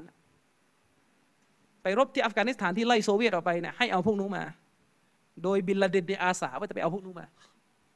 ตอนนั้นบินลาเดนยังไม่ได้ถูกประกาศจับเป็นผู้ก่อการร้ายบินลาเดนเนี่ยอาสาจะเอาพวกนู้นมากับอีกซีกหนึ่งซึ่งเป็นซีกของเชคบินบาสเลย ฟัตวาออกมาโครมเลย ว่าให้พึ่งอเมริกา เอาทหารอเมริกาเข้ามาตั้งประเทศ เอาทหารอเมริกาเข้ามาตั้งประเทศ เพื่อปกป้องประเทศจากการบุกรุกของซัดดัมและก็ให้เอาให้ประเทศอาหรับมาช่วยกองทัพนาโตในการไปขับไล่ซัดดัมออกจากคูเวต โอ้โหก็เกิดความขัดแย้งกันในประเทศซีกหนึ่งก็เห็นด้วยกับเชคบาสซีกหนึ่งก็ไม่เห็นด้วย เชคอัลบานียังไม่เห็นด้วยนะกับเชคบาสเรื่องนี้แต่ถ้ามองในแง่รูปธรรมอะจะทำยังไง ใช่มันอาจจะดูไม่ดีนะเฮ้ยเอากองทัพอเมริกาเข้ามาตั้งบนแผ่นดินนบีมันเป็นยังไง แต่ถ้าจะใช้วิธีการแบบเอา เอามุสลิมไปซัดกันเองกับซัดดัมนี่ก็น่าจะยากอยู่แหละ เออ แล้วไม่รู้คูเวตจะได้คืนตอนไหน สุดท้ายรัฐบาลซาอุก็เลือก วิธีการแบบที่เชคบินบาสท่านแนะนำนับตั้งแต่นั้นน่ะมันตามภาษาแหละอาจารย์ชริฟพอฝรั่งเข้ามาمعصيةมันก็ตามมาคือมันจะทำยังไงเหตุมันเหตุدنياมันบีบนึกออกไหมคุณคุณคิดเหรอว่าทหารอเมริกาเข้ามาอยู่ในประเทศซาอุดแล้วก็จะใส่شماغนั่งกันไม่ทำอะไร เคยศึกษาไหมประเทศไทยอะสนาไอเขาเรียกว่าตรงตรงตรงสตรงสนามบินอูตะเภาสมัยสงครามเวียดนามอะ ถ้าเคยเคยศึกษา สงครามเวียดนาม สมัยนั้นอเมริกายกกองทัพของประเทศตัวเองไปปราบพวกคอมมิวนิสต์ในเวียดนาม ก็ต้องใช้ประเทศไทยเป็นฐานที่มั่นหนึ่ง ในการนำทหารเข้ามา เป็นสนามบินเป็นอะไร เมืองไทยในสมัยนั้นน่ะไม่เหมือนเมืองไทยสมัยนี้นะเมืองไทยสมัยนั้นไม่เหมือนเมืองไทยสมัยนี้ ยังไงอะพี่น้องรู้ไหมคนไทยณสมัยนั้น นี่พูดพูดถึงประวัติศาสตร์ไทยนะในเวียดนาม คนไทยณสมัยนั้น ไม่มีใครรู้จักเพลงร็อกนะยุคนั้นนะยุคสงครามเวียดนามไม่มีใครรู้จักเพลงร็อกนะแล้วเพลงร็อกมาจากไหนอะเพลงร็อกมาจากทหารอเมริกาคือไอ้พวกอเมริกันเนี่ยมันอยู่กับเหล้ามันอยู่กับปาร์ตี้มันอยู่กับเพลงร็อกแบบนี้อยู่แล้ว แล้วพอมันมาตั้งกองทัพอยู่ในไทยอะคือมันจะฝึกอาวุธอย่างเดียวมันก็ไม่ได้นะมันก็ต้องมีอย่างอื่นตามมาด้วย สิ่งหนึ่งที่จะตามมาก็คือวัฒนธรรมอเมริกันก็เข้ามานี่พูดในเชิงวัติศาสตร์ นับตั้งแต่นั้นน่ะ สิ่งที่ตามมาคืออะไรครับ ผับก็เกิดขึ้น เพลงร็อกก็ตามมา วัฒนธรรมแบบอเมริกันเข้ามา แม้แต่เรื่องบริการทางเพศเนี่ยก็ตามเข้ามา แต่ไม่ได้เป็นเรื่องถูกกฎหมาย แต่มันก็มันก็ติดกันมาซาอุก็เหมือนกัน ผมเคยไปศึกษาประวัติศาสตร์ของซาอุนะ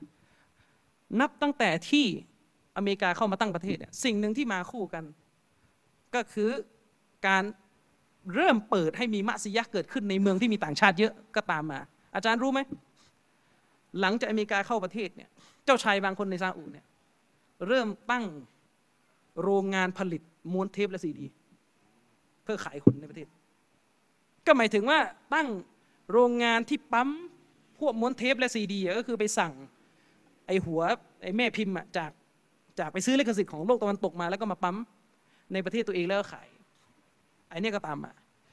ละครก็เริ่มนำเข้ามา มันมันจุดเริ่มต้นมันมาจากนั้นไอความต้องการที่อยากจะให้ผู้หญิงขับรถก็เข้ามา มันค่อยๆเริ่ม อุลามะก็พยายามคานอำนาจมาตลอดต้านต้านต้านต้านต้านได้บ้างไม่ได้บ้างเป็นเรื่องปกติ แต่ยุคนั้นน่ะจำไว้นะ มากสุดที่มันจะคุกคามเข้ามาคือมันดาวเทียม ซึ่งมันไม่ใช่เรื่องที่คนทั่วไปจะมี แต่พอวันหนึ่ง โลกมาด้วยอินเทอร์เน็ตไอตอนที่มาด้วยอินเทอร์เน็ตนี่ก็หนักหนักแล้วนะอินเทอร์เน็ตเนี่ยเริ่มขยายตัวไปทั่วโลกเนี่ยหลัง โลกเราเข้าคศ2000 ยุค 90 นี่ก็ยัง ถ้าใครถ้าใครถ้าใครมีชีวิตอยู่ทันอาจารย์ชริฟทันอยู่แล้วตอนช่วงยุค 90 เนี่ยอาจารย์ชริฟได้เล่นเน็ตเล่นอินเทอร์เน็ตช่วงปีนี้ประมาณปี 37 38อะเล่นแล้วนะเออเออมีแต่ว่าก็คือไม่ได้มันไม่ได้ง่ายแบบเนี้ยผมไม่แน่ใจว่าเน็ตตามบ้านเนี่ยแพร่หลายหรือยังในสังคมไทยในยุคนั้นยุคประมาณปีพศ38 39เนี่ยแต่ว่าอินเทอร์เน็ตนี่แน่นอนมันอืดมันช้ามันไม่ได้มีอะไรเยอะขนาดนี้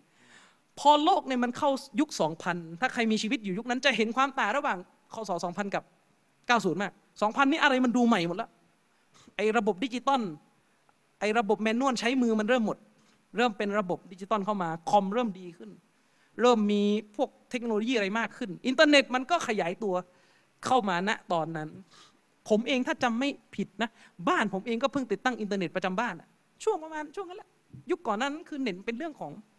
เรื่องของคนที่มันมันอยู่ในเวทวงการศึกษา หรือคนทำงานราชการอะที่เขาใช้กัน ไม่ใช่เรื่องที่ขยายทั่วไปพออินเทอร์เน็ตเข้ามาเนี่ยอะไรมันก็เข้ามา การล้างสมองทางความคิดมันก็มันก็เข้ามาซาอุก็ไม่พ้น ไม่มีใครพ้นหรอกครับ แต่นั่นมันยุค 2000 แต่พอโลก 2010 ขึ้นมาเนี่ยโลกมี Facebook มีทุกอย่างมีอะไรหมดนี่คือทะลักกว่าเดิม สิ่งหนึ่งที่เรามองเปรียบเทียบก็คือ อิหร่านกับซาอุเนี่ย เป็นสองประเทศเราไม่ได้พูดถึงเรื่องใครถูกใครผิดก่อนนะนี่เรารู้กันแล้วชีอะห์มันหลงอะไรก็ว่าไปอิหร่านเนี่ยกับซาอุเนี่ยเป็นหนึ่งในสองประเทศที่ยังใช้กฎหมายของศาสนาหลาย ๆ ตัวที่กันอิทธิพลของตะวันตก ยิ่งอิหร่านเนี่ยขณะว่าอิหร่านเนี่ยนะอำนาจรัฐเนี่ยอยู่ในมืออุลามะชีอะห์แล้วนะ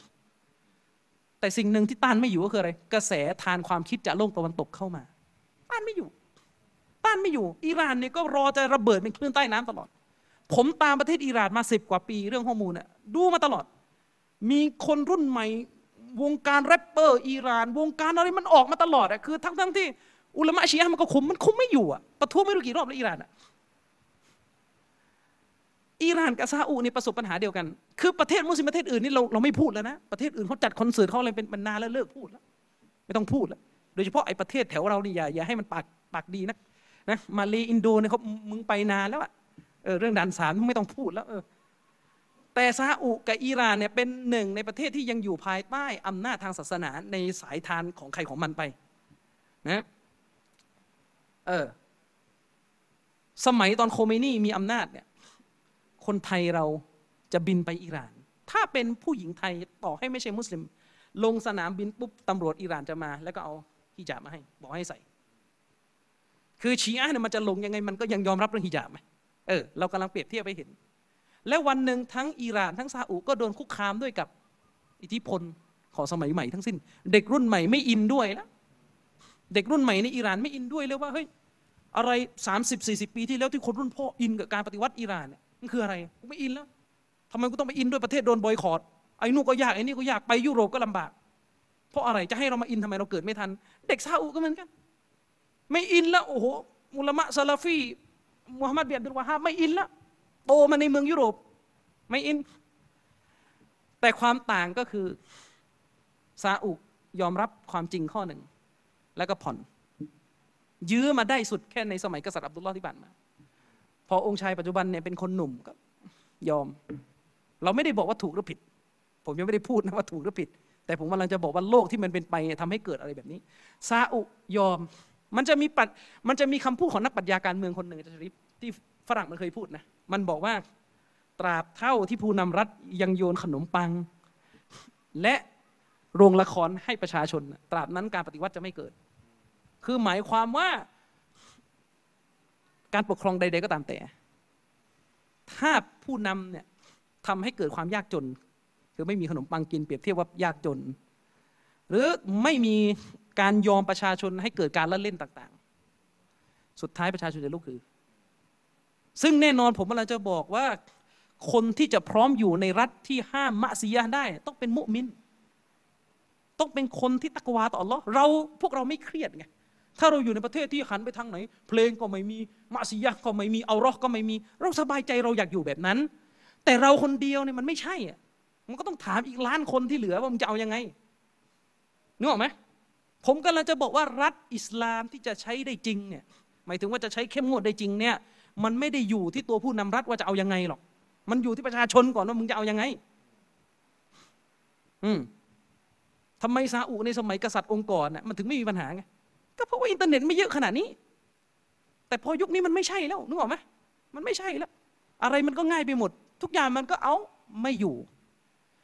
ความต่างก็คืออิหร่านเลือกที่จะ ข็งต่อไป ผลลัพธ์ก็ออกมาก็เนี่ยยิงกันบนถนนทุกวันนี้เดี๋ยวจะชริบอก เรื่องฮิญาบใช่ไหมในริยาดตอนนี้รัฐบาลซาอุไม่ห้ามแล้วถ้าผู้หญิงจะถอดฮิญาบดูงานฮาโลวีนที่ผ่านมานะอัลลอฮฺบิลละผู้หญิงถอดฮิญาบกันคอนเสิร์ต BTS อะไรที่ผ่านมา ผู้หญิงถอดฮิญาบกันเละเออก็บาปก็รับผิดชอบกันไป แต่อิหร่านไม่ยอม พอไม่ยอมมันเกิดอะไรขึ้น ยิงปราบปรามล้มตายกัน ผมถามว่า ระหว่างซาอุ ยอมปล่อยประชาชน แล้วก็มึงก็ไปรับผิดชอบบาปของมึงเองแล้วกันโลกหน้า กับจะให้ปราบปรามอย่างนั้น อะไรเสียหายกับอิสลามมากกว่า ตอบ อืม ตอบ คุณลองจินตนาการนะนั่นอิหร่านทำนะ พวกเราก็เลยไม่ได้เดือดร้อนเลยชีอะหลงกาเฟตใช่ไหมเวลากาเฟตบีบีซีออกข่าวด่าเออมันพวกหลงไม่สนใจหรอกแต่ถ้าซาอุทำอย่างนั้นนะอย่าว่าแต่ยิงอะนะไล่จับ ไล่จับเกิดอะไรขึ้น ด่าอิสลามยันทั้งโลกด่าวะฮบีด่าอะไรเสียหายหมด ผมก็เลยไม่รู้ไงว่าเขาไปคิดอย่างนี้หรือเปล่าจะชริฟว่าขนาดท่านนบีเนี่ยยังมีการคำนึงเรื่องมัฟสดะเรื่องความเสียหาย และก็ละไว้ เดิมทีตำรวจเดิมทีซาอุมีตำรวจศาสนา คนวัยรุ่นในเมืองเนี่ยใครทำไม่ถูกปุ๊บจับ สมัยนั้นได้ยินมาถึงขนาดว่า ใส่กางเกงเลยตาตุ่มนะ โดนตำรวจเรียก น้าชายผมเนี่ยแกอยู่ซาอุแต่ก่อน หลายปีเลยแกอยู่ที่นู่นเกือบยี่สิบปีแกเล่าอะ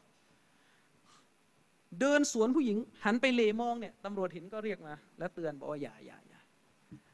อาซานเนี่ยเวลาเสียงอาซานดังเนี่ยจะมีรถตำรวจศาสนาไล่ไล่หมดเลย ไปให้ไปละหมาดให้ไปละหมาดไม่อยู่ ตอนนี้คือยกเลิกหมดแล้วไม่อยากบังคับอะไรยกเลิกหมดอืมยกเลิกหมด ซึ่ง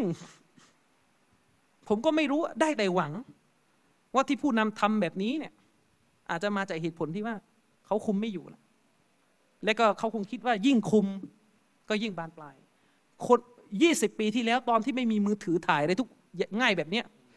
คุณไปจับอะไรใครในประเทศเนี่ย มันไม่หลุด มันไม่เกิดแรงกดดัน สิ่งที่พิสูจน์ได้ก็คือตาลิบันนี่แหละ ที่เคยแข็งแกร่งมากสมัยตอนที่บินลาเดนยังอยู่เนี่ยสมัยมุลลาอุมัดแข็งโอ้โหไม่สนใจอะไรเลย แข็งแข็งสุดท้ายพอทุกวันนี้ ตาลิบันได้อำนาจเป็นไง ยอมยอม ในยุคตอนที่บิลาเดนอยู่อยู่ที่อัฟกันน่ะไม่ได้เราต้องเป็นต้องเปิดศึกกับศัตรูอิสลาม ตอนนี้ครบจีนแล้ว จีนจะเข้าอีกูยังไงกูไม่สนแล้ว กูก็ต้องเอาตัวรอดเห็นไหมชีอะในประเทศจัดงานอาชูรอตาลิบันส่งของคนของตัวเองไปด้วย งานตีหัวรำลึกท่านฮุเซนคือคือเอาหมดคือหมายถึงมันก็ต้องรักษา คือเราก็ไม่ได้อยากว่าหรอกนะการเมืองมันไม่เหมือนเวลาเราพูดบนเวทีไงเขาว่าลำบาก ต่อให้เขารู้ทั้งรู้ว่าผิดจะให้ทำยังไงใช่ไหมเออตาลิบันส่งคนของตัวเองไปร่วมงานของชีอะอืมอะไรอีก ผู้ยงผู้หญิงแต่ก่อนนี้ไม่ได้ เดี๋ยวนี้ตาลิบันอนุโยอนุโลม ให้ผู้หญิงออกสื่อฮิญาบไม่ใส่มีเพราะว่าอะไรครับ คุณจะรู้เลยว่า การปกครองที่อยู่บนการบังคับ ไม่ได้อยู่บนการที่ประชาชนศรัทธาต่อ อิสลามจริงๆเนี่ยมันปกครองไม่ง่าย สมัยนบีสมัยสี่คอลิฟะเนี่ยทำไมการปกครองมันถึงลื่นทำไมการปกครองในยุคสี่คอลิฟะนบีถึงบอกว่าเป็นخلافة النبوةเป็นการปกครองตามวิถีทางของท่านนบีอะมันไม่ใช่เพราะว่าอบูบักอย่างเดียวทำนะพี่น้อง อบูบักประเสริฐแค่ไหนเรารู้ แต่เพราะصحابةที่เป็นประชาชนก็ดีด้วย เข้าใจไหมเออด้วยเหตุนี้พอเข้าสู่ยุคท่านอุสมานนะอุสมานเนี่ยดี เป็นซอฮาบะที่ประเสริฐ แต่ประชาชนในยุคอุสมานน่ะมันมีประชาชนที่ไม่ใช่ซอฮาบะห์เลยไง มันมีประชาชนที่เป็นอาจัมคนที่ไม่ใช่อาหรับแล้วมารับอิสลาม พวกนี้ไม่ใช่คนดีสุดท้ายพวกนี้ทำอะไรโค่นอุสมาน เห็นไหมเห็นไหมอืม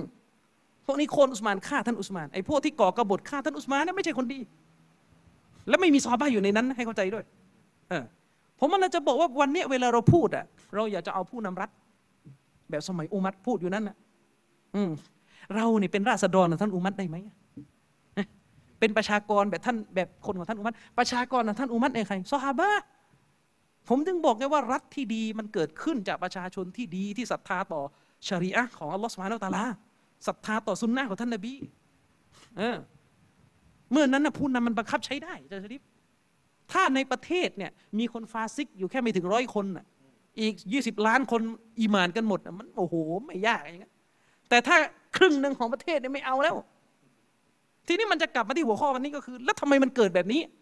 ก็มันเกิดผ่านสื่อคือสื่อมันมาแล้วมันห้ามไม่ได้ ประเด็นน่ะมันห้ามไม่ได้ อินเทอร์เน็ตเนี่ยมันห้ามไม่ได้ เพราะในอินเทอร์เน็ตมันมีของมีประโยชน์เยอะ ต่อให้เราเนี่ยพยายามจะไปทำอะไรอะไอการบล็อกเว็บชั่วร้ายเนี่ย ก็บล็อกไม่หมด Facebook เราก็บล็อกไม่ได้นึกออกไหมครับ เออ ฉะนั้นเนี่ยสิ่งหนึ่งที่ตามมา นี่ผมยกเคสซาอุมา พอดีผมนั่งฟังคลิปของเชคอับดุลอาซิสอัลรอยิส ท่านบอกเลยว่าปัญหาใหญ่ของประเทศเราเนี่ยคือปัญหาพวก liberal คือไอแนวคิดที่มันพ่นشبهاتสร้างความสงสัยในศาสนาเนี่ยมันเข้าประเทศมานาน มันเข้าประเทศมานานแล้ว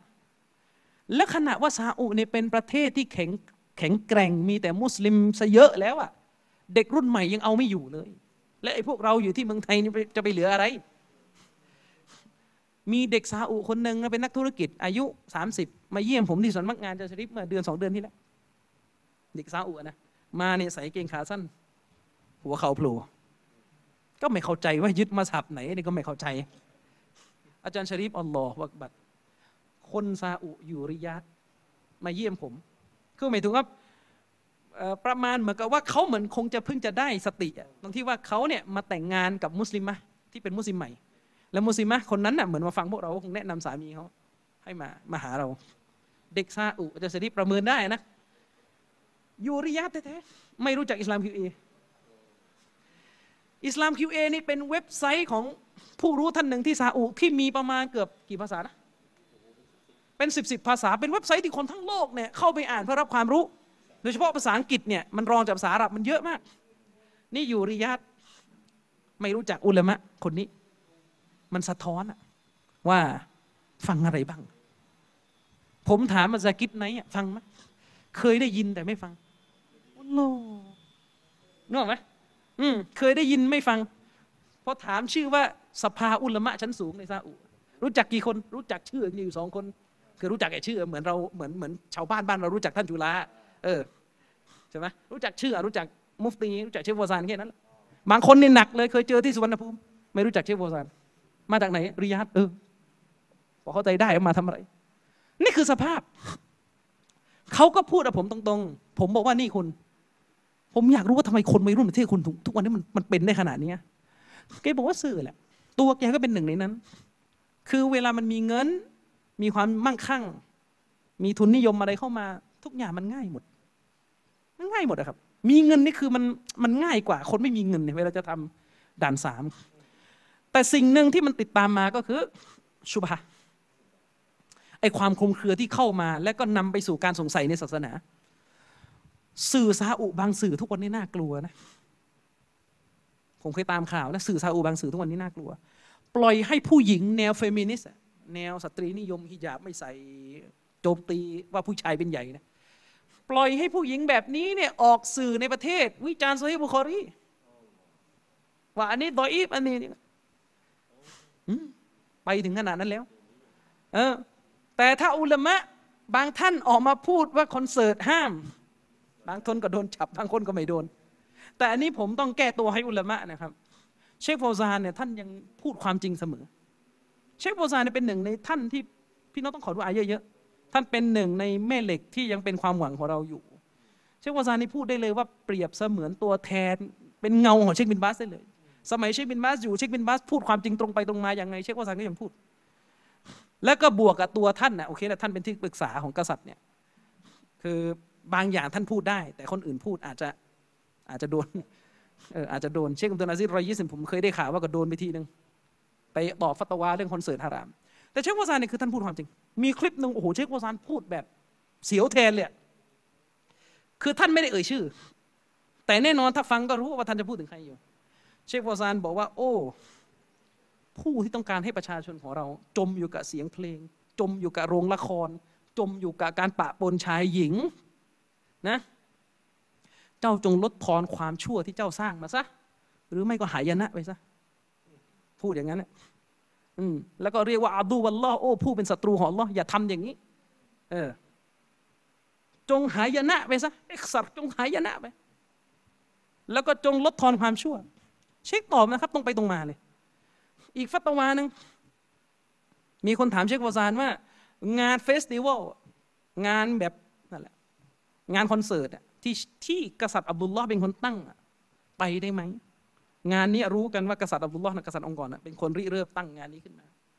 เชคตอบว่าวัลลอฮิสองครั้งเชคพูดขอสาบานต่ออัลลอฮ์ละยะยุสไม่อนุญาต เพราะในนั้นมีแต่ความชั่ว เชคก็ยังพูดความจริง ซึ่งอุลามะเนี่ยเมื่อเขาพูดความจริงแล้ว ถือว่าเขาพ้นหน้าที่แล้วแต่สิ่งที่เราต้องพูดกันไปต่อ แน่นอนการฟัตวาการออกมาพูด ว่าอะไรถูกผิด อะไรฮาลาลฮารอมตามหลักการศาสนาเนี่ยผู้ที่มีความตักวาอยู่แล้วนะมันจบ ไอ้พวกไม่จบเนี่ยคือพวกกินเชื้อสงสัยในศาสนามาเยอะอายะกุรอานในตอนต้นของสูเราะฮ์อัลบากอเราะฮ์พี่น้องอัลลอฮ์ได้พูดถึงลักษณะของมุนาฟิกในสมัยนบี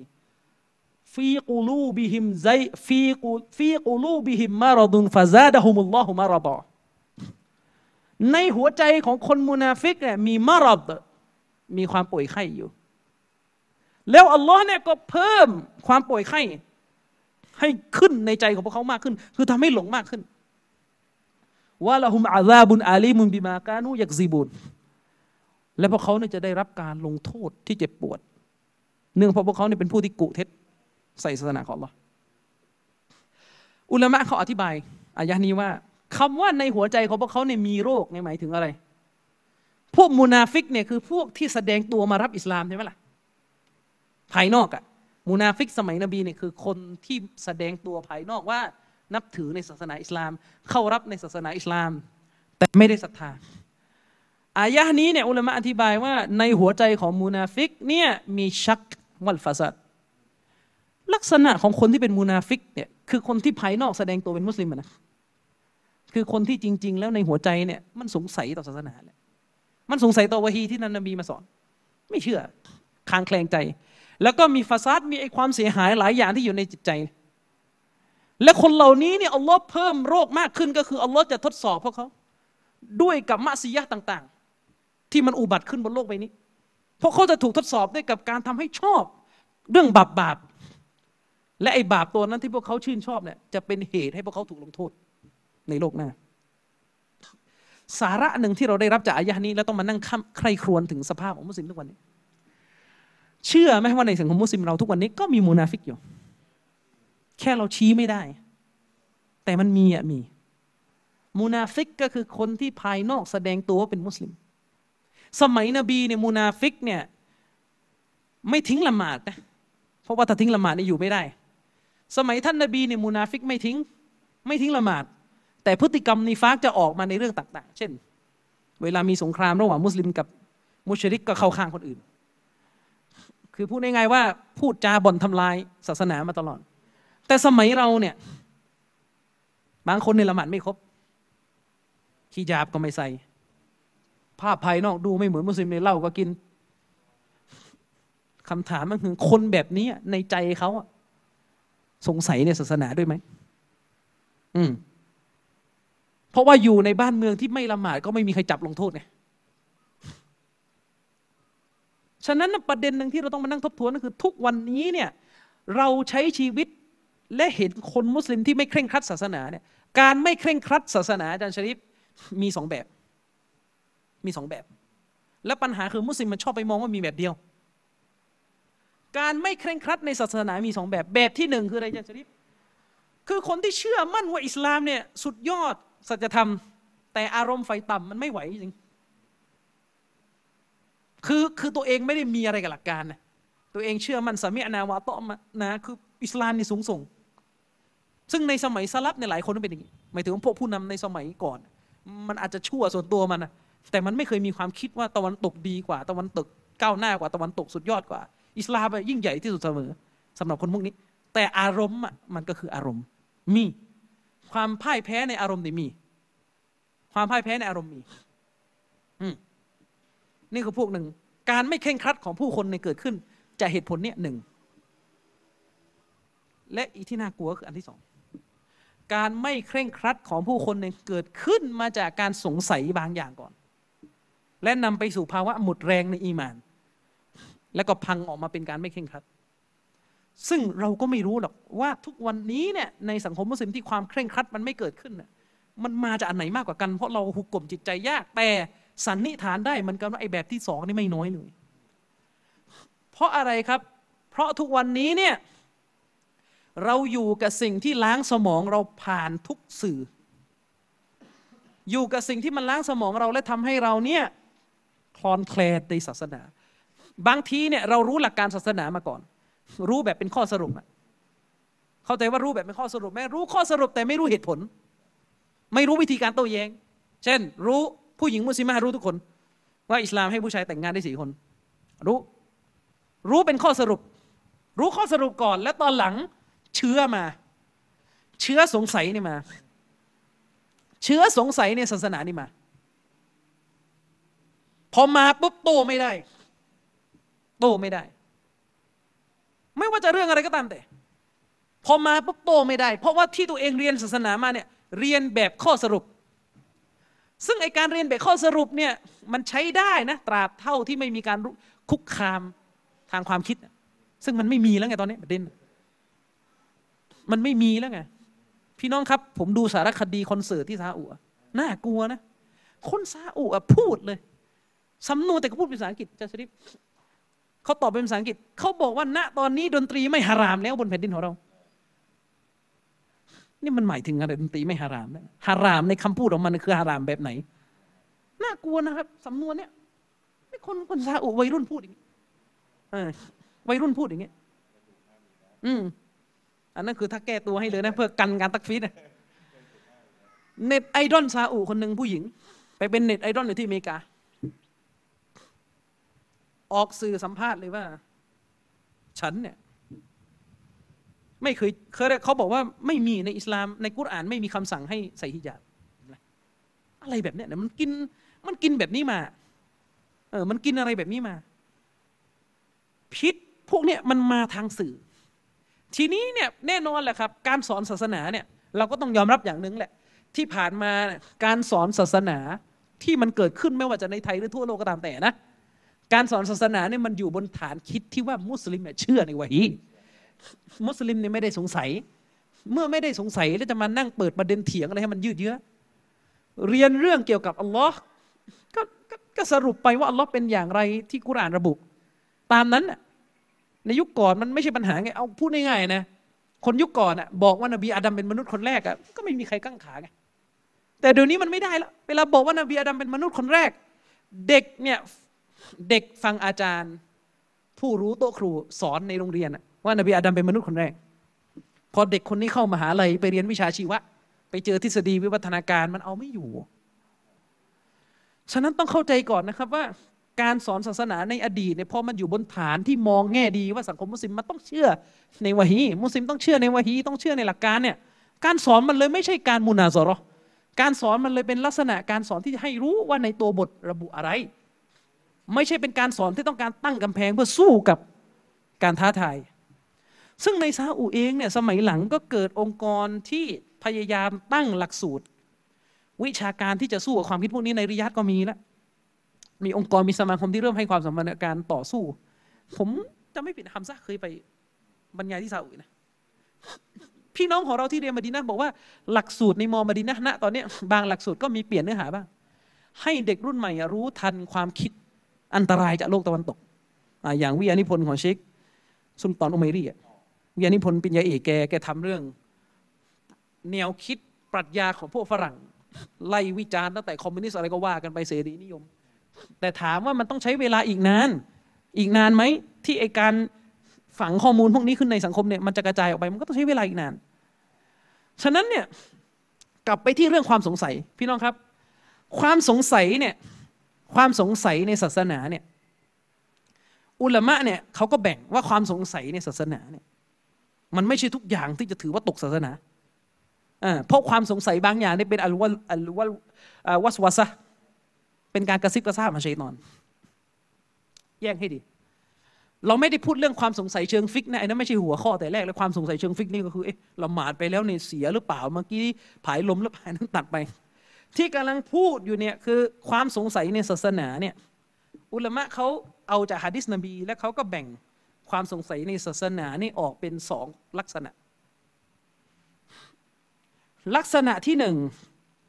เป็นความสงสัยซึ่งซึ่งเกิดขึ้นในหัวใจ โดยที่ชัยตอนในกระซิบ มนุษย์เนี่ยไม่ได้ต้องการที่จะเวกแสวงหาข้อสงสัยนี่เลย เป็นการสงสัยที่ชัยตอนในกระซิบขึ้น ราะชัยตอนนี่อยู่ใกล้เรา กระซิบลงมาในหัวใจของเราได้ตลอด มันมีฮะดีสพี่น้องที่เคยเคยเกิดขึ้นในสมัยของท่านนบีซอฮาบะท่านหนึ่งเนี่ยโดนวัสวาสชัยตอนเนี่ยอย่างเงี้ยเดินโดนบ้านเราเรียกวิสวัสชัยตอนเนี่ยซอฮาบะท่านหนึ่งก็เคยเคยประสบปัญหานี้ฮะดีสระบุว่าซอฮาบะคนนี้เนี่ยมาหาท่านนบีแล้วก็พูดกับท่านนบีว่ายารอซูลลอฮ์โอ้ท่านรอซูลขออัลลอฮ์นาจีดูฟีอันฟุซีนะอัชชัยอะ เราเนี่ยพบว่าในตัวของเราในหัวใจของเราเนี่ยมันมีสิ่งหนึ่งที่เป็นการกระซิบกระซาบที่มาจากแผนการของชัยตอนคือมันเกิดมันเกิดสิ่งหนึ่งที่เป็นความกระซิบกระซาบของชัยตอนแล้วนะครับนูอัลซิมุอันนตะกัลลามะบิฮิอวิลกะลามะอวิลกะลามะบิฮิมานุฮิบุอันนะละนะวะอันนาตะกัลลัมนาบิฮิสำนวนนี้หมายความว่า เราเนี่ยไม่ได้รักไม่ได้พอใจเลย ที่จะให้ไอ้ไอ้ไอ้กระซิบกระซาบอยู่ในหัวอกเนี่ยมันถูกพูดออกมาด้วยลิ้นของเรา เราไม่ต้องการให้มันออกมาจากลิ้นของเรา คือต้องการเอามันไปให้พ้นตัว แต่มันไม่ไป เพราะว่ามันกระซิบกระซาบอยู่ในหัวสมอง เพราะว่ามันไม่ได้มาจากความคิดของเราเองมันมาจากที่ชัยตอน มาพ่นความคิดนี้เข้ามา ท่านนบีก็ถามซอฮาบะคนนี้ว่าเอากัดวาจัตตูมูฮู สำนวนนี้อุลามะอธิบายว่าหมายถึง ตัวของท่านที่เจอภาวะนี้ นบีถามสอบะตัวของพวกเจ้าเนี่ยที่เจอภาวะนี้ เจ้าพบว่าสิ่งที่ชัยตอนเนี่ยมันกระซิบลงไปในหัวใจของเจ้าเนี่ยเจ้าพบว่าตัวเองเนี่ยรังเกียจมันใช่ไหม พยายามสู้กับมันอยู่ใช่ไหม พยายามเอามันออกไปใช่ไหม และพยายามที่จะเก็บเงียบไว้ไม่พูดออกมา ใช่ไหมพูดง่ายๆคือเจ้าเนี่ยพยายามสู้กับมันอยู่ใช่ไหม สอบว่าคนนี้ก็ตอบว่านะอัมใช่ ฉันเป็นอย่างนั้น พยายามสู้อยู่ นบีก็ตอบว่าซากะซอรีฮุลอีมาน ลักษณะดังกล่าวนั่นแหละ คืออีมานที่บริสุทธิ์ ลักษณะดังกล่าวนั้นคืออีมานที่บริสุทธิ์ ตรงนี้อธิบายยังไง จากฮะดิษนี้เนี่ยอุลามะเขาเอามาเป็นหลักฐานที่ว่า ความสงสัยหรือการกระซิบกระซาบของชัยตอนเนี่ยคือมันหนียาก เพราะมันเป็นบททดสอบหนึ่งของมนุษย์ฮะดิษของท่านนบีบทหนึ่งจากชริฟที่นบีบอกว่าชัยตอนเนี่ยจะมาถามลูกหลานอาดัมยาตาซาอาลูนะถามอยู่นั่นแหละ อันนี้ใครสร้างเนี่ยمن خلق هذا من خلق هذا من خلق هذا อันนี้ใครสร้างอันนี้ใครสร้างอันนี้ใครสร้างบ่าวก็ตอบว่าอัลลอฮ์สร้างอัลลอฮ์สร้างอัลลอฮ์สร้างต่อไปตอบมามากๆมันก็พ่นขึ้นมาในหัวใจเลยว่าเพราะ من خلق الله แล้วใครสร้างอัลลอฮ์ใครสร้างอัลลอฮ์นบีก็ตอบว่าให้เวลาเกิดภาวะนี้ในใจให้กล่าวว่า آمنت بالله ورسوله ฉันศรัทธาต่ออัลลอฮ์และรอซูลของพระองค์ประเด็นก็คือฮะดิษเหล่านี้เนี่ยอุลามะเขายกมาเป็นหลักฐานว่า มนุษย์เนี่ยมันมีโอกาสที่เราจะโดนข้อสงสัยของชัยตอนเนี่ยกระซิบเข้ามาในหัวใจ เพราะมันไม่ปล่อยให้เราเนี่ยสบายได้อย่างแน่นอน โดยเฉพาะเลยนะที่อุลามะเขาย้ำจะชริยิ่งคนคนใดเนี่ยเคร่งครัดในศาสนาอยู่ใกล้อัลลอฮ์เข้าหาอัลลอฮ์มากขึ้นเนี่ยมันยิ่งเล่นงานเรื่องความสงสัย เพราะว่าอะไรรู้ไหมครับชัยตอนเนี่ยต้องการให้ลูกหลานอดัมในหลงผิดได้ทุกแบบ ทีนี้ลูกหลานอดัมประเภทที่ชัยตอนล่อให้ไปกินเหล้าเมายาทำซีนาแล้วในจบแล้วบาปแต่ลูกหลานอดัมที่มีความตักวาซีนาก็ไม่ยุ่งมะซียะไม่ยุ่งดอกเบี้ยไม่กินละหมาดตลอด มันไม่รู้จะทำยังไงแล้วเอาหลอกลวงไปให้ละให้ให้ทำซีนาก็ไม่ไป หลอกลวงไปให้กินเหล้าก็ไม่ไปไอ้สิ่งที่มันทำได้มากที่สุด เพราะมันทำง่ายที่สุดสำหรับมัน และมันเป็นเรื่องที่ยากที่เราจะป้องกันนั่นคือพ่นความสงสัยเข้ามาในหัวใจ กระซิบกระซาบเข้ามาในหัวใจ มันง่ายที่ชัยตอนจะทำอันนี้ มากกว่าจะให้คนคนหนึ่งไปไปทำชีริกอะมันง่ายกว่า ด้วยเหตุนี้เองเคยมีคนมาปรึกษาผมบอกอาจารย์ มันเป็นอะไรสักทีเนี่ยช่วงตอนที่ผมเนี่ยอยู่กับกุรอานเยอะๆละหมาดตะฮัดยุดเยอะๆเนี่ยพอทำไปได้สักพักเนี่ยอยู่ดีๆเกิด วิสวัสขึ้นมา ผมบอกว่านี่แหละ ชัยตอนหาเรื่องคือหมายถึงว่าเล่นงานมนุษย์ มุมอื่นไม่ได้ก็เอาแบบนี้ต่อ เคยมีอาซาดรายงานจากชาวสลับสลับกลุ่มหนึ่งบอกว่ารู้ไหมพวกนาซอรอเนี่ยมาคุยกับมุสลิม พวกนาซอรอบอกว่าพวกเขาเนี่ยเวลาวิงวอนต่อพระเจ้านี่สงบมากในหัวใจอุ้ยสงบมากเลย ร้องห่มร้องไห้ แต่มุสลิมบางคนเนี่ยอยู่กับศาสนาละหมาดนี่ทำไมมันรู้สึกร้อนรุ่มตลอด อุลมะก็อธิบายว่าเพราะชัยตอนเนี่ยไม่รู้จะหลอกนาซอรอยยังไงแล้วเนื่องจากว่าหลอกมาจนถึงขั้น ให้เชื่อว่าอีซาเป็นบุตรของอัลเลอแล้วไงคือหมายถึงว่าชัยตอนเนี่ยหลอกนาซอรอจนกระทั่งเป็นกูฟรทำชีริกที่ใหญ่ที่สุดแล้ว ฉะนั้นก็ให้อยู่กับชีริกนั้นแบบสบายใจ ด้วยการไม่เข้ามาก่อกวน ในจิตใจเวลาพวกนาซอรอ วิงวอนต่อพระเจ้า แต่ผู้ศรัทธายิ่งเคร่งครัดยิ่งอะไรเนี่ยชัยตอนจะไม่รู้จะทำยังไงเนี่ยให้ไปทำชีริกมันก็ไม่ไปวะงั้นพ่นพ่นพ่นพ่นสหบะท่านนี้เนี่ยคือคนที่ประสบปัญหา การถูกกระซิบกระซาบจากชัยตอนทีนี้อุลามะเนี่ยเขาก็แบ่งอย่างนี้เขาบอกว่าถ้าในหัวใจของเราเนี่ยชัยตอนมันกระซิบกระซาบ โดยที่เรารู้ตัวว่าเราเกลียดการกระซิบกระซาบนี้เราเกลียดเรื่องที่มันแวบเข้ามาในหัว เราไม่ชอบ เราไม่อะไรเนี่ยแสดงว่าเราเนี่ยอีหมานยังมั่นคงอยู่ หมายถึงการที่เราเนี่ยเกลียดสิ่งที่ชัยตอนมากระซิบกระซาบ สู้กับมันไม่ยอม แสดงว่าอีหมานเรามั่นคง ซึ่งอุลมะท่านหนึ่งเนี่ยเขาให้หลักแบบนี้เขาบอกว่าเวลาเราโดนชัยตอนกระซิบกระซาบแบบนี้เนี่ยให้เราเนี่ยตั้งสติให้ดี ว่าแท้จริงแล้วเนี่ยถ้าเราเนี่ยเกลียดสิ่งที่มันกระซิบกระซาบ ไม่ชอบสิ่งที่มันกระซิบกระซาบ ไม่ต้องเศร้า ยิ่งเศร้าจะยิ่งเข้าทาง ให้เรามั่นใจว่านั่นแสดงว่าอีหมาเรายังแข็งอยู่ เพราะเราสู้ แต่เราไปห้ามมันกระซิบไม่ได้ เพราะมันจะเอาให้ได้ไงเออ เราไม่มีความสามารถจะไปกันไม่ให้มันมากระซิบ แสดงว่าอีหมานของเรายังมั่นคงอยู่ ตราบเท่าที่การกระซิบกระซาบนั้นไม่มีผลต่อ ต่อต่อร่างกายของเราต่อจิตใจของเรา อุลามะเขาก็เลยแนะนำอยู่อย่างหนึ่งก็คือ เวลาเราจะหายจากโรคแบบนี้ โรคกระซิบกระซาบที่มันยังยึดครองเราไม่ได้ เวลาเราจะหายจากโรคแบบนี้เนี่ยให้เราเนี่ยไม่สนใจสิ่งที่กระซิบกระซาบปัดทิ้งไปเลยมันจะมากระซิบกระซาบกี่รอบก็คือไม่สนใจคำว่าไม่สนใจในที่นี้ก็คือให้เราเนี่ยเชื่อมั่น ว่าอัลลอฮ์จะไม่เอาโทษเราในสิ่งที่มันดังขึ้นในหัวใจของเราอัลลอฮ์จะไม่เอาโทษเรา เพราะอัลลอฮ์จะไม่เอาโทษเราในสิ่งที่เราไม่มีความสามารถ อัลลอฮ์จะไม่เอาโทษเรา อืมเพราะบางคนเนี่ยเวลาไม่รู้หลักนี้ พอไปมีการกระซิบขึ้นมาในหัวใจโอ้โหตัวเองไปเสียใจว่าคิดกับอัลลอฮ์ในแบบนั้นได้ยังไง สมมติบางคนไปเว็บคิดว่าเอาแล้วใครสร้างอัลลอฮ์นะโอ้กูตกศาสนาแล้วเมื่อกี้โทษและชีวิต อะไรอย่างเงี้ยมีเออโดยที่ไม่รู้ไงว่า มันความคิดมันมาจากไหน อย่างนี้เป็นต้นเหมือนอาจารย์ชริปเคยบอกผม มีมุสลิมคนหนึ่งในหัวเหมือนมีเสียงด่าอัลเลาะห์ใช่ไหมเหมือนเขาบอกว่ามันเหมือนกับมีความคิดแบบเหมือนด่าทออัลเลาะห์เป็นคำหยาบอะ อุลามะบอกว่าไอการกระซิบกระซาบแบบเนี้ยที่มันมาไม่จบไม่สิ้นสักทีเนี่ยไม่ต้องสนใจเลย ไม่ต้องสนถึงขนาดว่าไม่ต้องแบบไปหยิบกุรอานมาอ่าน เพราะการนี้ไม่ต้อง เพราะว่าถ้าถ้าไปหยิบกุรอานมาอ่านปุ๊บเดี๋ยวมันแย่ความหมายกุรอานอีก มันกวนหมดอะ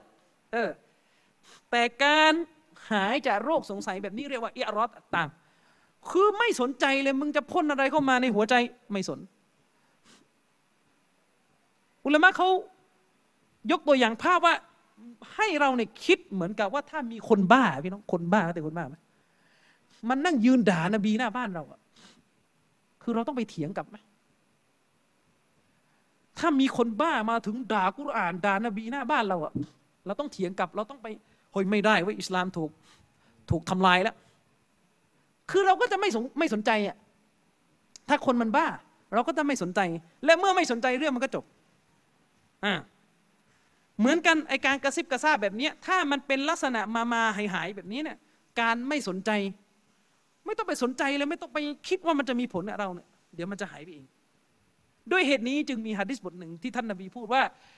อัลฮัมดุลิลลาฮิลลาซีรัดดะไกดะฮุอิลัลวัสวะซะนบีได้กล่าวว่า มวลการสรรเสริญเป็นเอกสิทธิ์ของอัลลอฮ์พระผู้ทรงป้องกันแผนการของชัยตอนไปสู่ ขั้นของการกระซิบกระซาบเท่านั้น